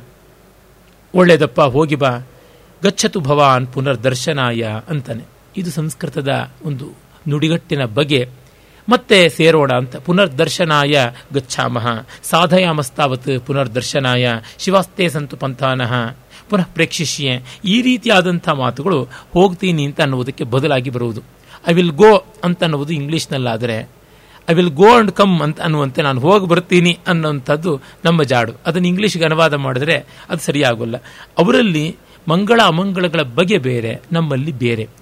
ಒಂದೊಂದು ಸಂಸ್ಕೃತಿ ಒಂದೊಂದು ರೀತಿಯಾಗಿ ತನ್ನ ಶಿಷ್ಟಾಚಾರ ಎಟಿಕೆಟ್ನ ರೂಪ ಮಾಡಿಕೊಳ್ಳುತ್ತೆ. ಈಚೆಗೆ ಭೈರಪ್ಪನವ್ರ ಜೊತೆಗೆ ಮಾತನಾಡ್ತಾ ಇದ್ದಾಗ ಅವರ ಕಾದಂಬರಿಗಳ ಅನುವಾದದ ಒಂದು ಪ್ರಸ್ತಾವ ಮಾಡಿದೆ. ಆಗ ಹೇಳಿದೆ, ನಿಮ್ಮ ಕಾದಂಬರಿಗಳು ಎಷ್ಟೆಷ್ಟೋ ಬೇರೆ ಬೇರೆ ಭಾಷೆಗಳಿಗೆ ಅನುವಾದವಾಗಿವೆ. ಅಲ್ಲೆಲ್ಲ ಉದಾಹರಣೆಗೆ ಬೈಗಳಂತ ಅತಿ ವಿಶಿಷ್ಟವಾದ, ಸ್ಥಳೀಯವಾದ ಕಸುವುಳ್ಳ, ತುಂಬ ವಾಗ್ರೂಢಿಯ, ಇಡಿಮ್ಯಾಟಿಕ್ ಆದಂಥ ಅಂಶಗಳನ್ನು ಅನುವಾದಿಸುವುದು ಹೇಗೆ? ಆ ಅನುವಾದಕರಿಗೆ ತೊಡಕು ಬರಲಿಲ್ವಾ ಅಂತ. ಆಗ ಅವರು ಹೇಳಿದ್ರು, ನೋಡಿ ಉದಾಹರಣೆಗೆ, ನನ್ನ ಗೃಹಭಂಗ ಪಂಜಾಬಿಗೆ ಅನುವಾದವಾಗಿತ್ತು. ಆ ಪಂಜಾಬಿ ಅನುವಾದಕರು ಹೇಳಿದ್ರು, ನಮಗೊಂದಿಷ್ಟು ಕಷ್ಟವಾಗಲಿಲ್ಲ. ಎಲ್ಲ ಬೈಗಳಿಗೂ ಸಂವಾದಿಯಾದ ಪಂಜಾಬಿ ಬೈಗಳಿವೆ ಅಂತ. ನಾನು ಅದು ಹೇಗೆ ಅಂತ ಕೇಳಿದೆ. ಅದಕ್ಕೆ ಅವರು ಒಂದು ಅದ್ಭುತವಾದ ಒಂದು ರೀತಿಯ ರಿವೀಲಿಂಗ್ ಫೀಚರ್ ಅಂತೀವಲ್ಲ, ಅದನ್ನು ಒಂದು ಮಾತು ಹೇಳಿದ್ರು. ಬೈಗಳು ಅಂತಂದ್ರೆ ಏನು? After all they are cultural distortions ಸಾಂಸ್ಕೃತಿಕವಾದ ವಿಕಾರಗಳನ್ನು ನಾವು ಬೈಗಳು ಅಂತ ಕರಿತೀವಿ. ನಮ್ಮ ದೇಶದ ಸಂಸ್ಕೃತಿ ಎಂಥದ್ದು ಅಂದರೆ, ಎಲ್ಲ ಕಡೆಯಲ್ಲಿಯೂ ಈ ವಿಕಾರ ಒಂದೇ ರೀತಿಯಾದದ್ದು. ಉದಾಹರಣೆಗೆ ವಿಧವಾ ಪುತ್ರ. ಗಂಡನಿಲ್ಲದೆ ಇರುವವಳ ಮಗ ಅನ್ನುವುದು ನಮ್ಮಲ್ಲಿ ಎಲ್ಲ ಕಡೆಯಲ್ಲಿಯೂ ಬೈಗಳು. ಅದು ಕನ್ನಡ ಇರಬಹುದು ತೆಲುಗಿರ್ಬೋದು ತಮಿಳಿರಬಹುದು ಎಲ್ಲಿ ಬೇಕಾದರೂ ಕೂಡ ಅದು ಬೈಗಳಾಗುತ್ತೆ. ಆ ಬೈಗಳು ಏನು ಅಂತ ನಾನು ಹೇಳಬೇಕಾಗಿಲ್ಲ. ಆದರೆ ಇಂಗ್ಲಿಷ್ನಲ್ಲಿ ಸನ್ ಆಫ್ ಎ ವಿಡೋ ಅನ್ನುವಂಥದ್ದು ಎಂದೂ ಬೈಗಳಾಗೋದಿಲ್ಲ. ಅಂದರೆ ಸಂಸ್ಕೃತಿಯ ವಿಕೃತಿ ನಮ್ಮಲ್ಲಿ ಒಂದೇ ರೀತಿಯಾದದ್ದು. ಅಂದರೆ ಸಂಸ್ಕೃತಿ ಮೂಲಭೂತವಾಗಿ ಒಂದೇ. ಕನ್ನಡದ್ದೇ ಬೇರೆ ಸಂಸ್ಕೃತಿ, ತಮಿಳಿಂದೇ ಬೇರೆ ಸಂಸ್ಕೃತಿ ಕಾಶ್ಮೀರದ್ದೇ ಬೇರೆ ಸಂಸ್ಕೃತಿ, ಬಂಗಾಳದ್ದೇ ಬೇರೆ ಸಂಸ್ಕೃತಿ, ಗುಜರಾತಿಂದು ಅಸಲೇ ಬೇರೆ ಅಂತೆಲ್ಲ ನಮ್ಮ ದುರ್ಬುದ್ಧಿಜೀವಿಗಳು ಆಕ್ಷೇಪ, ಆಕ್ರೋಶ ಮಾಡ್ತಾರಲ್ಲ, ಅದೆಷ್ಟು ಬುಡವಿಲ್ಲದ ಮಾತು ಅಂತ ಗೊತ್ತಾಗುತ್ತೆ. ಇಡೀ ಭಾರತಕ್ಕೆ ಒಂದು ಸಾಂಸ್ಕೃತಿಕವಾದ ಐಕ್ಯ ಇದ್ದೇ ಇದೆ, ಒಂದು ಆಧ್ಯಾತ್ಮಿಕವಾದ ಐಕ್ಯ ಇದೆ, ಅದನ್ನು ನಾವು ಕಂಡುಕೊಂಡಿದ್ದೀವಿ.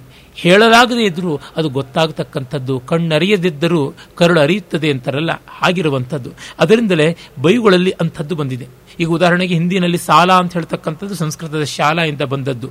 ಈಗ ಕನ್ನಡದಲ್ಲಿ ಮಚ್ಚ ಮಚ್ಚ ಅಂತ ಸಿನಿಮಾ ಪ್ರಸಿದ್ಧವಾಗಿದೆ. ಅದು ಮಚ್ಚಿನ್ನನ್ ಮಚ್ಚ ಅಂತ ತವಳಿಂದ ಬಂದಂಥದ್ದು. ಅಂದರೆ ಉತ್ತರದ ಹಿಂದಿಯ, ಸಂಸ್ಕೃತದ, ಇಡೀ ಭಾರತದ ಆ ಸ್ಪಂದನ ತಮಿಳು, ತೆಲುಗು ಸೇರಿದಂತೆ ಎಲ್ಲಾ ಕಡೆಯಲ್ಲಿಯೂ ಇರತಕ್ಕಂಥದ್ದು ಅಂತ ಬಾಮರ್ದಿ ಬಾವ ಅಂತ ತೆಲುಗಿನಲ್ಲಿ ಹೇಳ್ತಾರೆ. ಅದನ್ನು ಸಲುಗೆ, ಬೈಗಳು ಎಲ್ಲ ರೀತಿಯಲ್ಲೂ ಬಳಸಬಹುದು. ಆ ರೀತಿಯಾದ ಕಲ್ಚರಲ್ ಡಿಸ್ಟಾರ್ಷನ್ ಕಾಂಟೆಕ್ಸ್ಟ್ ಅದಕ್ಕೆ ಉಂಟು. ಇದೆಲ್ಲ ನಮ್ಮ ಮನಸ್ಸಿಗೆ ಬಂದಾಗ ಗೊತ್ತಾಗುತ್ತದೆ. ಎಷ್ಟು ಸೊಗಸಾಗಿ, ಗಚ್ಚತು ಭವಾನ್ ಪುನರ್ದರ್ಶನಾಯ, ಇಂದೂ ಇದೆ, ಹೋಗ್ತೀನಿ ಅಂತ ಅನ್ನೋದು ಅಮಂಗಳ, ಹೋಗಿ ಬರ್ತೀನಿ ಅಂತ ಅಂತ. ಇದು ಎರಡು ಸಾವಿರ ವರ್ಷವಲ್ಲ, ಐದು ಸಾವಿರ ವರ್ಷ, ಏಳು ಸಾವಿರ ವರ್ಷಗಳಿಂದ ನಮ್ಮ ದೇಶದಲ್ಲಿ ಇರ್ತಕ್ಕಂಥದ್ದು. ಈ ಸಂಸ್ಕೃತಿಯ ಬಗ್ಗೆ ಹೆಮ್ಮೆ ತಾಳದೇ ಇದ್ದರೆ ಸಕಾರಣವಾದ, ವ್ಯಾಸಂಗಶೀಲವಾದ ಪ್ರಜ್ಞಾವಂತವಾದಂತಹ ಒಂದು ಅಭಿಮಾನವನ್ನು ತಾಳದೇ ಇದ್ದರೆ ನಾವು ನಷ್ಟ ಮಾಡಿಕೊಳ್ಳೋದಲ್ಲದೆ ವಿಶ್ವಕ್ಕೆ ಒಂದು ನಾಶ ಆಗುತ್ತದೆ, ನಷ್ಟವಾಗುತ್ತದೆ. ಮುಂದೆ ಯೋಗಂಧರಾಯಣ ಹೊರಡ್ತಾ ಇದ್ದಂತೆ ಪದ್ಮಾವತಿ ತಾಪಸಿಗೆ ನಮಸ್ಕಾರ ಮಾಡ್ತಾಳೆ, ವಾಸವದತ್ತೇನು ಬಂದು ನಮಸ್ಕಾರ ಮಾಡ್ತಾಳೆ. ಅವರಿಬ್ಬರಿಗೂ ನೋಡಿ ಆಶೀರ್ವಾದ ತಾಪಸಿಯಿಂದ ಹೇಗೆ ಬರುತ್ತದೆ ಅಂತ. ಪದ್ಮಾವತಿ ಹೇಳ್ತಾಳೆ, ಜಾತೆ, ತವ ಸದೃಶಂ ಭರ್ತಾರಂ ಲಭಸ್ವ. ಅಮ್ಮ, ನಿನಗೆ ತಕ್ಕ ಗಂಡನನ್ನ ನೀನು ಪಡೆ ಅಂತ.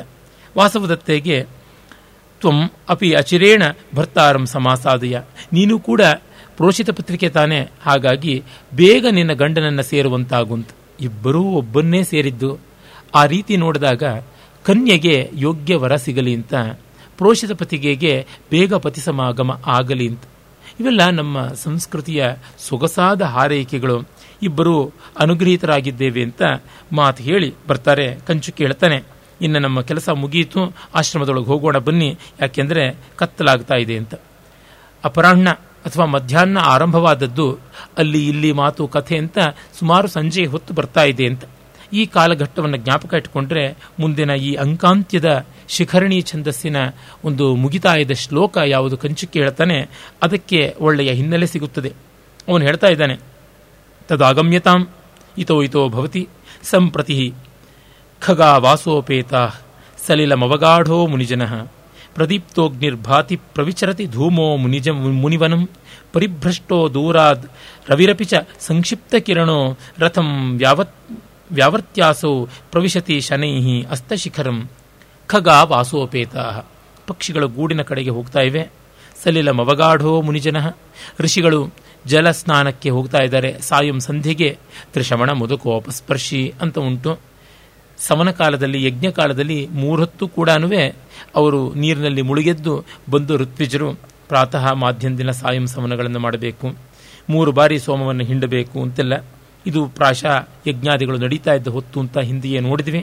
ಹಾಗಾಗಿ ಮತ್ತು ಸಾಯಂ ಸಂಧ್ಯಾದಿಗಳಿಗಾಗಿ ನದಿ ಸ್ನಾನಕ್ಕೆ ಹೊರಡ್ತಾ ಇದ್ದಾರೆ ಋಷಿಗಳು. ದಂಡವತ್ ಪ್ಲವೇತ್ ಅಂತ ಉಂಟು ಜಲ ಕ್ರೀಡೆ ಅಲ್ಲ ಅದು, ಜಲಾವಗಾಹ, ಅಂದರೆ ನೀರಿನಲ್ಲಿ ಮುಳುಗು ಹೇಳ್ತಕ್ಕಂಥದ್ದು. ಮುಳುಗೆದ್ದು ಮತ್ತೆ ಸ್ನಾನಾದಿಗಳನ್ನು ಮುಗಿಸಿಕೊಂಡ ಕೆಲಸ ಅಂತ ಮಾಡಿಕೊಳ್ಳುವುದು. ಅಂದರೆ ನೀರಿನ ಭೋಗ ಅಲ್ಲ, ನೀರು ಒಂದು ವ್ರತಾಂಗ ಅಂತ ಬಳಸ್ತಾ ಇದ್ದಾರೆ. ಬ್ರಹ್ಮಚಾರಿಗಳು ದೊಣ್ಣೆಯನ್ನು ನೀರಿಗೆ ಎಸೆದಂತೆ ದಂಡವತ್ ಪ್ಲವೇತ್ ಬಿದ್ದು ಮುಳುಗಿ ಏಳಬೇಕಷ್ಟೇ ಹೊರತುನುವೆ ತುಂಬ ಜಲಕ್ರೀಡಾದಿಗಳಲ್ಲಿ ಕಾಲಹರಣ ಮಾಡಬಾರದು ಅನ್ನುವಂಥದ್ದೆಲ್ಲ ಶಾಸ್ತ್ರ. ಇನ್ನು ಅಗ್ನಿ ದೇದೀಪ್ಯಮಾನನಾಗಿ ಕಂಗೊಳಿಸ್ತಾ ಇದ್ದಾನೆ. ಕಾರಣ ಸೂರ್ಯ ಇದ್ದಾಗ ಅಗ್ನಿಯ ಕಾಂತಿ ಮಂಕಾಗಿರುತ್ತದೆ. ಸೂರ್ಯ ಹೋದ ಮೇಲೆ ಅಗ್ನಿಗೆ ಶೋಭೆ, ಕಾಂತಿ, ವರ್ಚಸ್ಸು.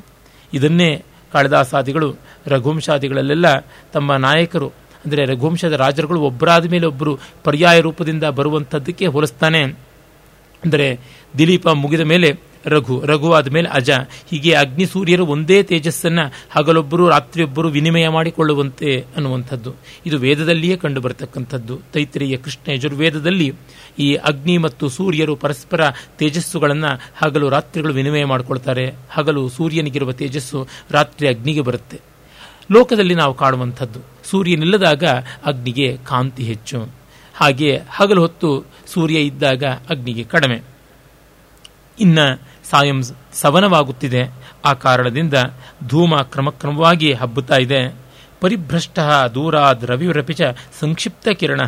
ದೂರದಲ್ಲಿಂದ ಆಕಾಶದ ಅಂತ್ಯದಲ್ಲಿ, ದಿಗಂತದಲ್ಲಿ ಸೂರ್ಯ ಅವತರಣ ಮಾಡ್ತಾ ಇದ್ದಾನೆ, ಇಳಿತಾ ಇದ್ದಾನೆ, ಜಾರ್ತಾ ಇದ್ದಾನೆ.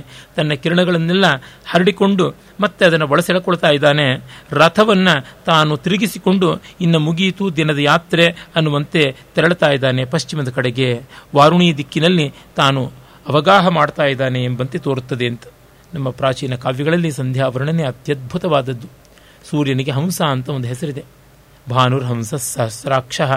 ಸಹಸ್ರಾಂಶು ತಪನ ಸವಿತಾರ್ವಿಹಿ ಅಂತೆಲ್ಲ ಅಮರದಲ್ಲಿ ಬರುವಂಥದ್ದು. ಹಂಸ ಅಂದರೆ ಸನ್ಯಾಸಿ ಕೂಡ. ಸೂರ್ಯಾಸ್ತ ಕಾಲದಲ್ಲಿ ಸೂರ್ಯ ಕೆಂಪಗೆ ಹೊಳಿತಾ ಇರ್ತಾನೆ. ಪಶ್ಚಿಮಾಕಾಶವೆಲ್ಲವೂ ಕೂಡ, ಅಂದರೆ ಪಶ್ಚಿಮಾಂಬರವೆಲ್ಲವೂ ಕೂಡ ಕಾಷಾಯದ ಬಣ್ಣದಿಂದ ಹೊಳೆಯುತ್ತಾ ಇರ್ತದೆ.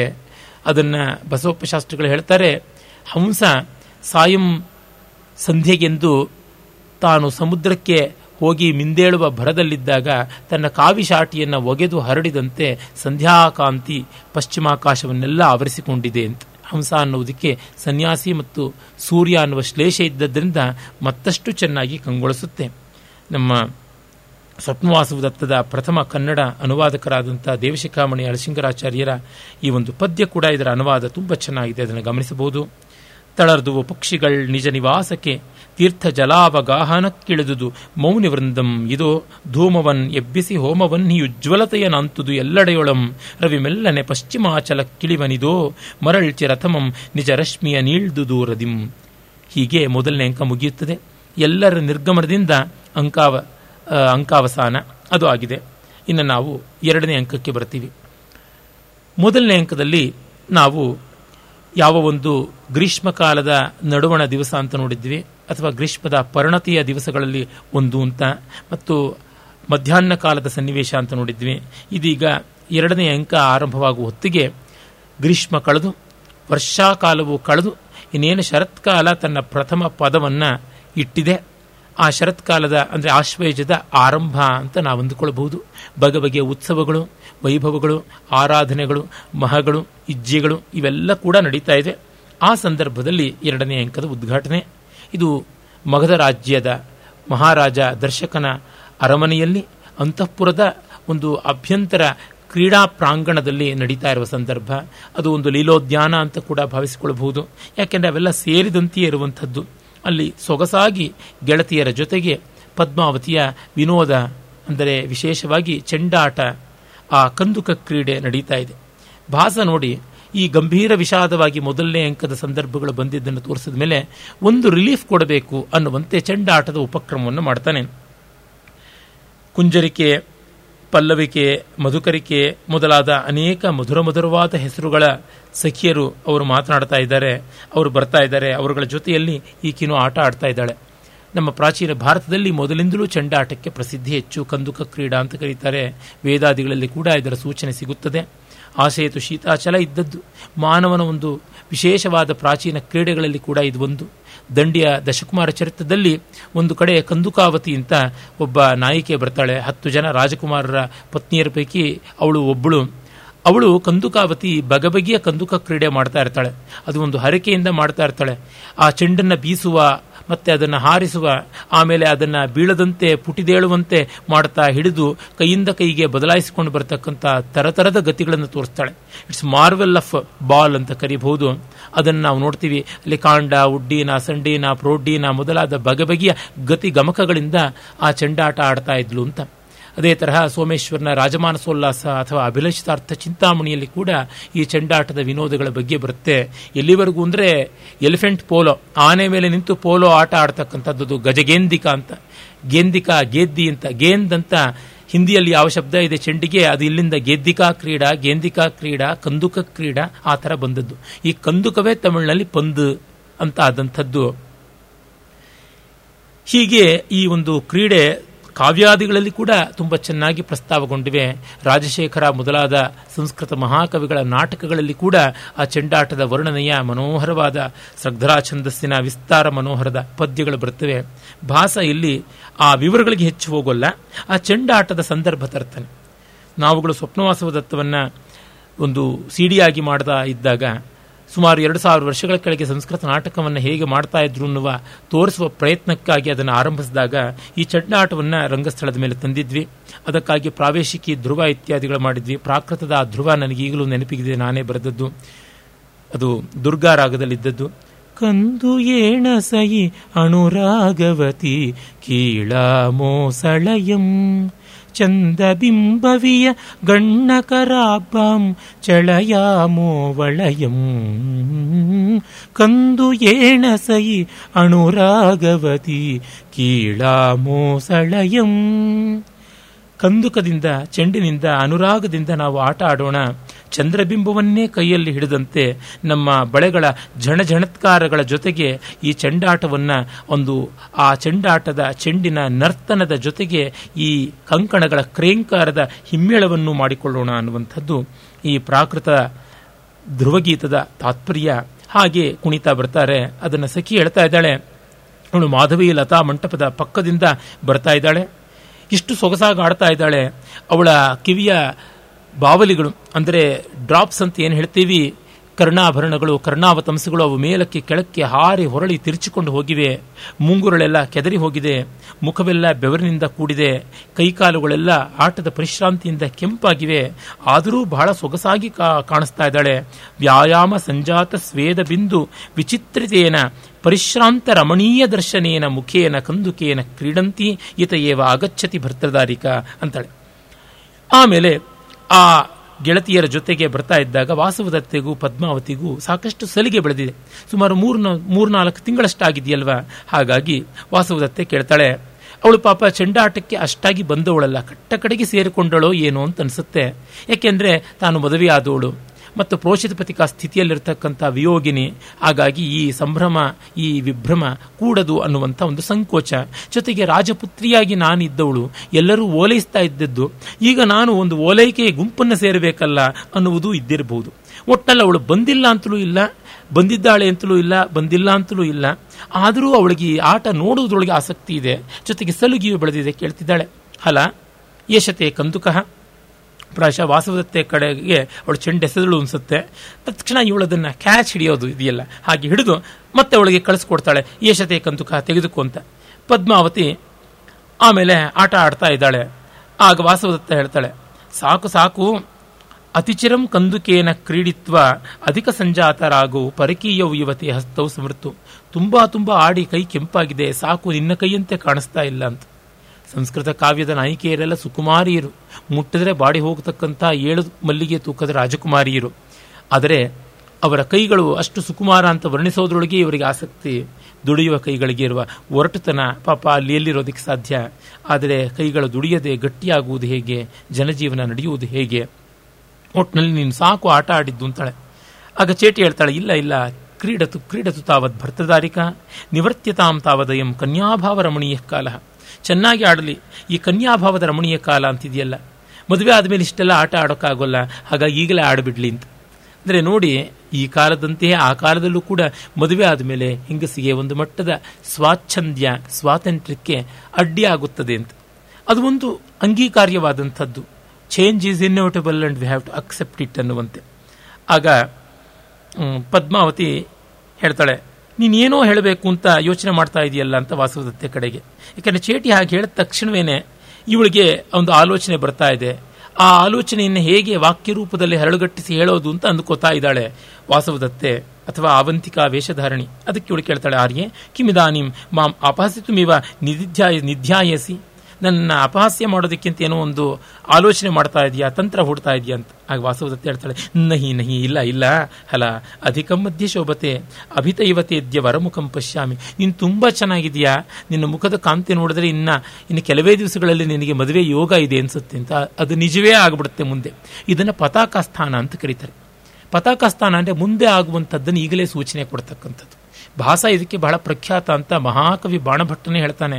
ಅವನ ಹರ್ಷಚರಿತದ ಆರಂಭದಲ್ಲಿ ಪೂರ್ವಕವಿ ಸ್ತೋತ್ರ ಮಾಡ್ತಾ, ಸೂತ್ರಧಾರ ಕೃತಾರಂಭೈರ್ ನಾಟಕೈರ್ ಬಹುಭೂಮಿಕೈ ಸ ಪತಾಕೈರ್ ಯಶೋ ಲೈಭೆ ಭಾಸೋ ದೇವಕುಲೈರಿವ ಅಂತ. ಸೂತ್ರಧಾರನಿಂದ ಅವನದ ಆರಂಭ, ನಾಂದಿಯಿಂದ ಅಲ್ಲ, ಸೂತ್ರಧಾರನಿಂದ ಭಾಸನ ಕೃತಿಗಳ ಆರಂಭ. ಮತ್ತೆ ಪತಾಕ ಸ್ಥಾನಗಳಿವೆ ಪ್ರತಿಯೊಂದು ಜಾಗದಲ್ಲಿಯೂ ಮುಂದೆ ಆಗುವಂತಹದ್ದರ ಸೂಚನೆ ಈಗಲೇ ಮಾತಿನ ಮೂಲಕ ಸಂದರ್ಭಕ್ಕೆ ವಿರಸವಾಗದೆ ವೈಷಮ್ಯವಾಗದೆ ಚಮತ್ಕಾರದಿಂದ ಬರುವುದು. ಮುಂದೆ ಇವಳಿಗೆ ಬೇಗದಲ್ಲಿಯೇ, ಆ ಅಂಕದ ಮಧ್ಯದಲ್ಲಿಯೇ ಮದುವೆ ಗೊತ್ತಾಗಿದ್ದ ಸುದ್ದಿ ಬರುತ್ತಲ್ಲ, ಅದಕ್ಕೆ ತಕ್ಕಂತೆ. ಇದು, ಆಮೇಲೆ ಅವನು ಭಾಸ ಸೂತ್ರಧಾರ ಕೃತಾರಂಭವಾದಂಥ ಬಹುಭೂಮಿಕ, ಅಂದರೆ ಅನೇಕ ಪಾತ್ರಗಳಿಂದ, ತುಂಬ ನಾಟಕಗಳನ್ನು ಬರೆದರೆ ತುಂಬ ಪಾತ್ರಗಳಿರುತ್ತೆ. ಭಾಸ ದೇವಕುಲದಂತೆ, ದೇವಸ್ಥಾನದಂತೆ ಶೋಭಿಸ್ತಾನೆ ಅಂತ. ವಿಶೇಷತಃ ಬಾಣಭಟ್ಟ ಶ್ಲೇಷಾಲಂಕಾರ ಪ್ರವೀಣ. ಇಲ್ಲಿ ಶ್ಲೇಷಾಲಂಕಾರ ಇದೆ. ಸೂತ್ರಧಾರ ಅನ್ನೋದಕ್ಕೆ ನಾಟಕದ ಸೂತ್ರಧಾರ, ಸ್ಟೇಜ್ ಮ್ಯಾನೇಜರ್ ಅಥವಾ ಡೈರೆಕ್ಟರ್ ಅನ್ನುವಂತೆ ಸೂತ್ರಧಾರ ಅಂತಂದ್ರೆ ಚೀಫ್ ಇಂಜಿನಿಯರ್ ಮಹಾಸ್ಥಪತಿ ಅಂತ. ಅವನು ಆ ಸೂತ್ರವನ್ನು ಅಳಿಯುವ ಕಡ್ಡಿಯನ್ನು ಹಿಡ್ಕೊಂಡು ಎಲ್ಲ ಕಡೆಯಲ್ಲಿಯೂ ವ್ಯವಸ್ಥಾಪನೆ ಮಾಡ್ತಾನೆ. ಒಂದು ದೇವಾಲಯ ನಿರ್ಮಾಣಕ್ಕೆ ಮೊದಲು ಸೂತ್ರಧಾರ ಬೇಕು. ಮತ್ತೆ ದೇವಸ್ಥಾನದ ಕಡೆಯಲ್ಲಿ, ಅಂದರೆ ನಿರ್ಮಾಣದ ಕಟ್ಟ ಕಡೆಗೆ ಗರ್ಭಗೃಹದ ಶಿಖರದ ಮೇಲೆ ಪತಾಕ ಪ್ರದರ್ಶನ ಉಂಟು. ಪತಾಕಿಯನ್ನು ಹಾರಿಸ್ತೀವಿ. ಧ್ವಜಸ್ತಂಭದ ಮೇಲೆ ಹಾರಿಸ್ತೀವಿ. ಈಗ ಆರಂಭ ಸೂತ್ರಧಾರನಿಂದ. ಮತ್ತೆ ಮುಗಿತಾಯ ಪತಾಕಿಗಳಿಂದ ದೇವಸ್ಥಾನದಲ್ಲಿ. ಮತ್ತೆ ಬಹುಭೂಮಿಕಾ ಅಂತ. ಭೂಮಿಕಾ ಅನ್ನೋದಕ್ಕೆ ಅಟ್ಟಾಲಿಕಾ ಟೈರ್ಸ್ ಅಂತ ಉಂಟು. ನಮ್ಮ ದೇವಸ್ಥಾನಗಳ ಗೋಪುರಗಳನ್ನು, ರಾಯಗೋಪುರಗಳನ್ನು ಏಳು ಅಂತಸ್ತಿನ ರಾಯಗೋಪುರ, ಹನ್ನೊಂದು ಅಂತಸ್ತಿನ ರಾಯಗೋಪುರ, ಹದಿನಾರು ಅಂತಸ್ತಿನ ರಾಯಗೋಪುರ ಅಂತೆಲ್ಲ ಮಾಡ್ತಾರಲ್ಲ. ಹಾಗೆ ಬಹು ಒಟ್ಟಾಲಿಕಾಯುಕ್ತವಾದಂತಹ ಗೋಪುರಗಳಂತೆ, ದೇವಸ್ಥಾನಗಳಂತೆ ಭಾಸನ ಕೃತಿಗಳು ಅತಿ ಮನೋಹರವಾಗಿ ಚಿರ ರಸದೇವತಾ ವಸನ ಕ್ಷಮವಾಗಿವೆ ರಸದೇವತೆಯ ಚಿರಕಾಲದ ನಿವಾಸಕ್ಕೆ ಅರ್ಹವಾದಂಥವಾಗಿವೆ. ನಮಗೆಲ್ಲ ಆರಾಧ್ಯವಾಗಿದೆ ಅಂತ ಗೊತ್ತಾಗುತ್ತೆ. ಇಲ್ಲಿ ಅದು ನಾವು ಗಮನಿಸಬೇಕಾದದ್ದು. ಒಂದು ಪತಾಕ ಸ್ಥಾನ ಬಂತು. ಆಗ ಪದ್ಮಾವತಿ ಸಂಕೋಚದ ಸಹಜತೆಯಿಂದ ಹೆಣ್ಣುಗಳು ಹೇಗೆ ಹೇಳ್ತಾರೆ, ಅಪೇಹಿ ಮೇದಾನೀಂ ಮಾಂ ಅಪಹಸ. ಸಾಕು ಸಾಕು, ದೂರ ಹೋಗಮ್ಮ. ಸಾಕು, ಇನ್ನು ಅದನ್ನು ಬೆಳೆಸಬೇಡ. ನನಗೆ ಸಂಕೋಚ ಅಂತಂತಾಳೆ. ಆಗ ವಾಸವದತ್ತಿ ಹೇಳ್ತಾಳೆ ಯೇಷಾಸ್ಮಿ ತುಷ್ಣೀಕ, ಆಯ್ತಮ್ಮ, ಬಾಯಿ ಮುಚ್ಕೋತೀನಿ. ಭವಿಷ್ಯನ್ ಮಹಾಸೇನ ವಧು. ಭಾವಿ ಮಹಾಸೇನ ವಧುವೆ, ನಾನು ಸುಮ್ಮನೆ ಆಗ್ತೀನಿ ಅಂತ. ಇವಳ ತಂದೆ ಪ್ರದ್ಯೋತನ ಮೂಲಕವಾಗಿ ದೂತರು ಬರ್ತಾ ಇದ್ದಾರೆ. ಪ್ರದ್ಯೋತೇನ ದೂತ ಸಂಪಾತ ಕ್ರಿಯತೆ ಅಂತ ಮುಂದೆ ಮೊದಲನೇ ಅಂಕದಲ್ಲಿ ಏನೇ ಚೇಟಿ ಹೇಳಿದ್ಲಲ್ಲ ಅದನ್ನಿಲ್ಲಿ ನಾವು ಜ್ಞಾಪಿಸ್ಕೋಬೇಕು. ಅದಕ್ಕೆ ಪದ್ಮಾವತಿ ಕೇಳ್ತಾಳೆ, ಕೈ ಏಷ ಮಹಾಸೇನೋ ನಾಮ? ಯಾರೇ ಆ ಮಹಾಸೇನ? ಇವಳು ಮರೆತೇ ಬಿಟ್ಟಿದ್ದಾಳೆ ಆ ಸಂದರ್ಭ. ಅರೆ ವಾಸವದತ್ತೆ ಮರೆತಿಲ್ಲ. ಅವಳು ಹೇಳ್ತಾಳೆ ಅಸ್ತಿ ಉಜ್ಜಯಿನಿಯೋ ರಾಜ ಪ್ರದ್ಯೋತೋ ನಾಮ ಉಜ್ಜಯಿನಿ ಮಹಾರಾಜ ಪ್ರದ್ಯೋತ ಅಂತಿದ್ದಾನೆ ತಸ್ಯ ಬಲಪರಿಣಾಮ ನಿವೃತ್ತಂ ನಾಮಧೇಯಂ ಮಹಾಸೇನ ಇತಿ ಅವನ ಅಮೇಯವಾದ ಸೈನ್ಯದ ಕಾರಣ ಅವನನ್ನು ಮಹಾಸೇನ ಅಂತ ಬಿರುದಿನಿಂದ ಕರೀತಾರೆ, ಚಂಡ ಮಹಾಸೇನ ಅಂತಲೂ ಕರೀತಾರೆ, ಯಾಕೆಂದ್ರೆ ಅವನ ಸೈನ್ಯದ ಉಗ್ರತೆ ಅಂಥದ್ದು ಅಂತ। ಆಗ ಚೇಟಿ ಹೇಳ್ತಾಳೆ, ಇಲ್ಲ, ಆ ಪ್ರಪೋಸಲ್ ಅನ್ನು ಡ್ರಾಪ್ ಮಾಡಿಬಿಟ್ಟಿದ್ದಾಳೆ ನಮ್ಮ ಒಡತಿ ಅಂತ। ಭರ್ತರಾರಿಕಾ ತೇನ ರಾಜ್ಞಾ ಸಹ ಸಂಬಂಧಂ ನೇಚ್ಛತಿ। ನಮ್ಮ ಒಡತಿಗೀಗ ಆ ಸಂಬಂಧ ಇಷ್ಟ ಇಲ್ಲ, ಅದಕ್ಕೆ ಅದು ಎಂದೋ ನಿಂತು ಹೋಗ್ಬಿಟ್ಟಿದೆ ಅಂತ. ಇದು ಅವಳಿಗೆ ಗೊತ್ತಿಲ್ಲ. ಇದು ವಾಸವದತ್ತೆಗೆ ಅಪ್ಡೇಷನ್ನು, ನಮಗೂ ಒಂದು ಅಪ್ಡೇಷನ್ನು. ಮತ್ತೆ ಇನ್ಯಾರು? ಅಥ, ಕೇನ ಕಲ್ವಿದಾನಿ ಅಭಿಲಷತಿ? ಯಾರನ್ನ ನಮ್ಮ ರಾಜಕುಮಾರಿ ಇಷ್ಟಪಡ್ತಾಳೆ? ಸಹಜವಾಗಿ ಕೇಳ್ತಾಳೆ. ಒಂದು ಬೇರೆ ಒಂದು ಒಂದು ಖೇದ ಅವಳಿಗೆ. ನನ್ನ ತವರು ಮನೆಗೆ ಇಷ್ಟು ಒಳ್ಳೆ ಹುಡುಗಿ ಬರಬಹುದಾಗಿತ್ತು ಸೊಸೆಯಾಗಿ. ನನಗೂ ಒಳ್ಳೇದಾಗ್ತಾ ಇತ್ತು. ಬರಲಿಲ್ವಲ್ಲ? ಏನು ಅಂತ. ಆಗ, ಮತ್ತೆ ಇನ್ನೂ ಒಂದು ಬೇರೆ. ನನ್ನ ತವರು ಮನೆಯ ನನ್ನ ಸಹೋದರರಿಗಿಂತ ಒಳ್ಳೆಯ ಸಂಬಂಧ ಇವಳಿಗಿನ್ ಯಾವುದು ಯಾವುದಿರಬಹುದು ಅನ್ನುವ ಕುತೂಹಲ. ಆಗ ಚೇಟಿಯೇ ತನ್ನ ಒಡತಿಯ ಬಾಯಾಗಿ ಹೇಳ್ತಾಳೆ, ಅಸ್ತಿ ವತ್ಸರಾಜ ಉದಯನೋ ನಾಮ, ತಸ್ಯ ಗುಣಾನ್ ಭರ್ತೃದಾರಿಕ ಅಭಿಲಷತಿ. ವತ್ಸರಾಜ ಉದಯನ ಇದ್ದಾನೆ, ಅವನ ಗುಣಗಳಿಂದ ಇವಳು ಮಾರು ಹೋಗಿದ್ದಾಳೆ ಅಂತ. ನೋಡಿಲ್ಲ, ಮಾಡಿಲ್ಲ. ಆವತ್ತು ಆಶ್ರಮದಲ್ಲಿ ಕೇಳಿದ್ದಷ್ಟೇ, ಇಷ್ಟು ಸತ್ತ ಪತ್ತಿಗಾಗಿ ಜೀವ ಬಿಡ್ತಾ ಇದ್ದವನು, ಬದುಕಿದವಳನ್ನ ಎಷ್ಟು ಚೆನ್ನಾಗಿ ನೋಡಿಕೊಳ್ಳಲ್ಲ ಅಂತಕ್ಕಂಥದ್ದು ಇವಳ ಕಲ್ಪನೆ. ತತ್ಕ್ಷಣವೇ ವಾಸವದತ್ತೆ ಹೃದಯದಲ್ಲಿ ಕಲ್ಲು ಬಿದ್ದಂತಾಗುತ್ತೆ. ಅವಳಿಗೆ ಗೊತ್ತಿಲ್ಲ ಯೋಗಂದ್ರಾಯಣನ ತಂತ್ರ ಪದ್ಮಾವತಿಯನ್ನೇ ಯೋಗ, ಉದಯನ ಮದುವೆ ಆಗಬೇಕು ಅಂತ. ಇವಳು ಪಾಪ ಅಜ್ಞಾತವಾದಂಥ ಉಪಕರಣವಾಗಿಬಿಟ್ಟಿದ್ದಾಳೆ. ಆರ್ಯಪುತ್ರಂ ಭರ್ತಾರಂ ಅಭಿಲಷತಿ. ಅಯ್ಯೋ, ನನ್ನ ಸ್ವಾಮಿಯನ್ನು ಇಷ್ಟಪಡ್ತಿದ್ದಾಳ ಅಂತ ಮತ್ತೆ ಕೇಳ್ತಾಳೆ. ಕೇನ ಕಾರಣೇನ ಏನು? ಕಾರಣ? ಚೇಟಿ ಹೇಳ್ತಾಳೆ ಸಾನುಕ್ರೋಶ ಇತಿ ಅವನು ತುಂಬ ಹೃದಯವಂತ ಅಂತ. ಈಗ ವಾಸವದತ್ತೆ ಅಂದ್ಕೋತಾಳೆ ಜಾನಾಮಿ ಜಾನಾಮಿ. ಅಯಮಪಿ ಜನ ಏವಂ ಉನ್ಮಾದಿತ. ಹೌದು ಹೌದು, ನಾನೂ ಕೂಡ ಹಾಗೆ ಹುಚ್ಚಾದದ್ದು ಅಂತ. ಇಲ್ಲಿ ನೋಡಿ, ಪ್ರೀತಿ ಅನ್ನೋದಕ್ಕೆ ರೂಪ ಮತ್ತೆ ಅಧಿಕಾರ, ಸಂಪತ್ತು ಇವುಗಳಿಗಿಂತ ಒಳ್ಳೆಯ ಹೃದಯ ಮುಖ್ಯ ಅನ್ನುವ ಶಾಶ್ವತ ಸತ್ಯವನ್ನು ಮಹಾಕವಿ ಎಂದೂ ಹೇಳಿದ್ದಾನೆ. ಅನುಕ್ರೋಶ ಅಂತಂದರೆ ಕಾರುಣ್ಯ, ಕಾಳಜಿ, ಕಕ್ಕಲತೆ, ಕನ್ಸರ್ನ್ ಅಂತೀವಲ್ಲ ಬಿಲಾಂಗಿಂಗ್ನೆಸ್ ಅಂತೀವಲ್ಲ, ಅದು. ಆ ಭಾವ ಎಷ್ಟು ಚೆನ್ನಾಗಿದ್ದರೆ ಅಷ್ಟು ವ್ಯಕ್ತಿಗಳು ಪ್ರೀತಿಸಲ್ಪಡ್ತಾರೆ. ಇದು ದೊಡ್ಡ ಆತ್ಮಗುಣ, ಮಹಾವಿಶೇಷವಾದ ಹೃದಯ ಗುಣ. ಚೇಟಿ ಆಗ ಹೇಳ್ತಾಳೆ ಭರ್ತರಾರಿಕೆ ಇದು ದಿವಸ ರಾಜ ವಿರೂಪ ಭವೇತ್? ಈಗ ನೋಡಿ, ಚೇಟಿ ಹೇಳ್ತಾಳೆ, ನೀನು ಅವನ ಗುಣವನ್ನು ಕೇಳಿದ್ದೀಯಾ? ಅವನು ಅಷ್ಟು ರೂಪಸ್ಥನಾಗದೇ ಇದ್ರೆ, ಅವನು ಕುರೂಪಿಯಾಗಿದ್ರೆ? ಅಂತ. ತತ್ಕ್ಷಣವೇ ವಾಸುವುದತ್ತೆ. ತಟಾಲನ್ನು ಹೇಳಿಬಿಡ್ತಾಳೆ ನೈ ನೈ ದರ್ಶನೀಯ ಏವ? ಇಲ್ಲ ಇಲ್ಲ, ಅವನು ತುಂಬ ಚೆನ್ನಾಗಿದ್ದಾನೆ. ನೋಡಿ, ಗಂಡನ ಮೇಲಿನ ಪ್ರೀತಿ ಅವಳ ಅನುಭವ ಬಾಯಿ ಬಿಡಿಸಿಬಿಡ್ತು. ಪದ್ಮಾವತಿ ಕೇಳ್ತಾಳೆ, ಆರ್ಯೆ, ಕಥಂ ತುಮ್ ಜಾನಾಸಿ. ಪದ್ಮಾವತಿಗೂ ತುಂಬ ಕುತೂಹಲ. ಇವಳು ಉದಯನನ್ನು ನೋಡಿದ್ರೆ ಅಥವಾ ಉದಯನನ ಬಗ್ಗೆ ಗೊತ್ತಿದ್ರೆ ಅದನ್ನು ಹೆಚ್ಚು ಹೆಚ್ಚು ತಿಳ್ಕೊಳ್ಬೇಕು ಅಂತ. ಮತ್ತೆ ಅವನು ಸಾನುಕ್ರೋಶ ಅಂತ ಇವಳು ಒಪ್ಪಿ ಮನಸ್ಸಿನಲ್ಲಿ ಬರೆಸಿದ್ದಾಳೆ ಈಗ ರೂಪವಂತ ಆದರೆ ಮತ್ತೂ ಒಳ್ಳೆಯದಾಯ್ತಲ್ಲ ಅದಕ್ಕೆ ಒಂದು ಎಕ್ಸೈಟ್ಮೆಂಟ್ ಹೇಗೆ ಗೊತ್ತು ನಿನಗೆ ಅಂತ? ಇದು ಪಾಪ ಪದ್ಮಾವತಿಯ ಒಂದು ತಾರ್ಕಿಕವಾದ ಕ್ರಾಸ್ ಎಕ್ಸಾಮಿನೇಷನ್ ಅಲ್ಲ. ಸಹಜೋತ್ಕಂಠೆ. ಆಗ ವಾಸುದತ್ತೆ ನಾಲಿಗೆ ಕಚ್ಕೊಂಡು ಬಿಡ್ತಾಳೆ ಅಯ್ಯೋ ಆರ್ಯಪುತ್ರ ಪಕ್ಷಪಾತೇನ ಅತಿಕ್ರಾಂತ ಸಮುದಾಚಾರ. ನನ್ನ ಸ್ವಾಮಿಯ ಮೇಲಿನ ಪ್ರೀತಿಯಿಂದ ನನ್ನ ಎಲ್ಲೆ ಮೀರಿಬಿಟ್ಟೆ. ನಾನೀಗ ವಾಸವದತ್ತೆ ಅಲ್ಲ. ನಾನೀಗ ಮಹಾಸೇನನ ಪುತ್ರಿ, ಉದಯನ ವತ್ಸರಾಜನ ಪತ್ನಿ ಅಲ್ಲ. ನಾನು ಆವಂತಿಕಾ ವೇಷಧಾರಿಣಿ, ಬ್ರಾಹ್ಮಣ ಸ್ತ್ರೀ, ಪ್ರೋಷಿತ ಪತಿಕೆ. ಹೀಗಾಗಿ ನಾನು ಸಮುದಾಚಾರ ಮೀರಿಬಿಟ್ಟೆ. ಏನು ಮಾಡಲಿ? ಕಿಮಿದಾನಿಂ ಕರಿಷ್ಯಾಮಿ. ಭವತು ದೃಷ್ಟಂ. ಆಯಿತು, ಗೊತ್ತಾಯಿತು. ಅಲ್ಲ ಏಷ ಏವಂ ಉಜ್ಜಯಿನಿಯೋ ಜನ ಮಂತ್ರಯಿತೆ. ಹೀಗೆ ಅಂತ ಉಜ್ಜಯಿನಿ ಜನ ಹೇಳ್ಕೊಳ್ತಾರೆ. ಅವಂತಿ ಅಂದ್ರೂ ಉಜ್ಜಯಿನಿ ವಿಶಾಲ ಅಂದ್ರೂ ಉಜ್ಜಯಿನಿ ಕಲ್ಯಾಣಿ ಅಂತಂದ್ರೂ ಉಜ್ಜಯಿನಿ. ಇವೆಲ್ಲ ಉಜ್ಜಯಿನಿಗಿರ್ತಕ್ಕಂಥ ಹೆಸರುಗಳು. ವಿಶೇಷವಾಗಿ ಅವಂತಿ, ವಿಶಾಲ, ಉಜ್ಜಯಿನಿ, ಎಲ್ಲ ಒಂದೇನೆ. ಹಾಗಾಗಿ ಉಜ್ಜಯಿನಿಯ ಉಳಿಯುಳು ಅವಂತಿಕ ಅಂತ ಅದಕ್ಕೆ ಬಂದಿದ್ದು. ಉಜ್ಜಯಿನಿಯ ಕಡೆಯವಳಾಗಿ ಆವಂತಿಕಾ. ಈಗ ಅವಳು ಹೇಳ್ತಾ ಇದ್ದಾಳೆ, ಉಜ್ಜಯಿನಿ, ಜನ ಹೇಳ್ಕೊಳ್ತಾರೆ, ನಾನು ಅದೇ ಊರಿನವಳಲ್ವಾ? ಅವನ್ನ ಕಂಡವರು ಹಲವರಿದ್ದಾರೆ ಅವನು ಸೆರೆಮನೆಯಲ್ಲಿ ಸಿಕ್ಕಾಗ, ಮತ್ತೆ ನೀಲಕುವಲಯದ ಮೂಲಕವಾಗಿ ಅವನು ಹಿಡಿಯಲ್ಪಟ್ಟಾಗ, ಸೈನಿಕರು ಎಲ್ಲ ಇದ್ದವರು. ಜೊತೆಗೆ ಪದ್ಮಾವತಿಯ ಕೂಡ ಅವನು ಓಡಿ ಹೋದಾಗ, ಅದನ್ನೆಲ್ಲ ಕಂಡವರು ಅರಮನೆಯ ಜನ ಹೇಳ್ಕೊಳ್ಳೋದನ್ನ ಕೇಳಿ ಅಂತ. ಪದ್ಮಾವತಿ ಒಪ್ಕೊಂಡು ಒಪ್ಕೊಂಡ್ಬಿಡ್ತಾಳೆ ಜೊತೆ ನ ಖಲ್ವೇಷ ಉಜ್ಜಯಿನಿ ದುರ್ಲಭ. ಉಜ್ಜಯಿನಿ ಜನಕ್ಕೆ ಉದಯನ ಏನು ದುರ್ಲಭ ಅಲ್ಲ. ಎಲ್ಲಕ್ಕಿಂತ ಮಿಗಿಲಾಗಿ ಸರ್ವಜನ ಮನೋಭಿರಾಮಂ ಖಲು ಸೌಭಾಗ್ಯಂ ನಾಮ. ಸೌಭಾಗ್ಯ ಅಂದರೆ ಏನು? ಎಲ್ಲರಿಗೂ ಪ್ರಿಯವಾದದ್ದು. ಸೌಂದರ್ಯವನ್ನು ಅಪೇಕ್ಷೆ ಪಡದೇ ಇರುವವರು ಯಾರು? ಸೊಗಸು ಬೇಡದಿಹ ನರಪ್ರಾಣಿ ಎಲ್ಲಿ ಹುದಯ್ಯ ಅಂತ ಡಿ ವಿ ಜಿಯವರು ಕೇಳಿದ್ರಲ್ಲ, ಹೀಗೆ ಸೌಂದರ್ಯ ಲುಬ್ಧರಲ್ಲದವರು ಯಾರೂ ಇಲ್ಲ. ನಮ್ಮ ಸಂಸ್ಕೃತ ಪರಂಪರೆ ಸೌಂದರ್ಯಕ್ಕೆ ವಿಶೇಷವಾಗಿ ಬೆಲೆ ಕೊಡ್ತು. ನೋಡಿ, ದುರ್ದೈವ, ಆ ಮ್ಯಾಕ್ಸ್ ಮುಲ್ಲರ್ ಅಂಥವರು ದೊಡ್ಡ ದೊಡ್ಡ ವೇದ ಪಂಡಿತರು ಅಂತ ಹೆಸರಷ್ಟೇ ಹದ್ದು, ಮೇಲೆ ಹಾರದ್ರು ಹೆಣದ ಕಡೆಗೆ ದೃಷ್ಟಿ. There is nothing like the concept of beauty in the whole range of Indian literature and culture ಅಂತ ಬರೀತಾನೆ. ಅವನನ್ನು ಯಾವ ಬೆಂಕಿಯಲ್ಲಿ ಸುಡಬೇಕು, ಯಾವ ಶಿಲುಬೆಗೆ ನೇತು ಹಾಕಬೇಕು, ಆ ಪಾಪಿ ಹೇಳಿದ್ದಾನಲ್ಲ. ಇದಕ್ಕೆ ಕಾರಣ ಅವರಿಗೆ ಸೌಂದರ್ಯದ ಕಲ್ಪನೆಯೇ ಇಲ್ಲ ಮಾತ್ರವಲ್ಲ, ನಮ್ಮ ಪರಂಪರೆಯ ಬಗ್ಗೆ ಆತ್ಯಂತಿಕವಾದ ಒಂದು ತಿರಸ್ಕಾರವೇ ಇತ್ತು. ಆ ಒಂದು ವೈಟ್ ಮ್ಯಾನ್ಸ್ ಬರ್ಡನ್ ಅಂತ ಇತ್ತಲ್ಲ, ಆ ಕಲೋನಿಯಲ್ ಪ್ರಜ್ಞೆ ಅವ್ರನ್ನ ಆ ಥರ ಕಾಡಿತ್ತು ಅಂತ ಅನ್ಸುತ್ತೆ. ನಮ್ಮ ಪರಂಪರೆಯಲ್ಲಿದ್ದಷ್ಟು ಸೌಂದರ್ಯ ಪ್ರಜ್ಞೆ, ಅದಕ್ಕೆ ಶಾಸ್ತ್ರೀಯವಾದ ಪರಿಷ್ಕಾರ ಕೊಟ್ಟದ್ದು ಸಕಲ ಕಲಾ ಪ್ರಕಾರಗಳಲ್ಲಿ ಅದು ಮೆರೆದ ಬಗ್ಗೆ ಶಾಸ್ತ್ರ ಪ್ರಯೋಗ, ಎರಡರೊಳಗೆ ಅದು ಸಾಧಿಸಿದ ಅಸಾಮಾನ್ಯ, ಮತ್ತು ಅದಕ್ಕಿರುವ ಆಧ್ಯಾತ್ಮಿಕ ಪರಿಣತಿ, ಮೂರು ಲೋಕದಲ್ಲಲ್ಲ ಸಪ್ತ ಊರ್ಧ್ವಲೋಕ, ಸಪ್ತ ಅಧೋಲೋಕಗಳಲ್ಲಿ ಕೂಡ ಕಾಣಿಸೋಲ್ಲ ಅನ್ನೋದರಿಂದ ಈ ಹೊತ್ತಿನ ಭಾಗ ಮುಗಿಸೋಣ. ನಾಳೆ ಮತ್ತೆ ನೋಡೋಣ. ನಮಸ್ಕಾರ.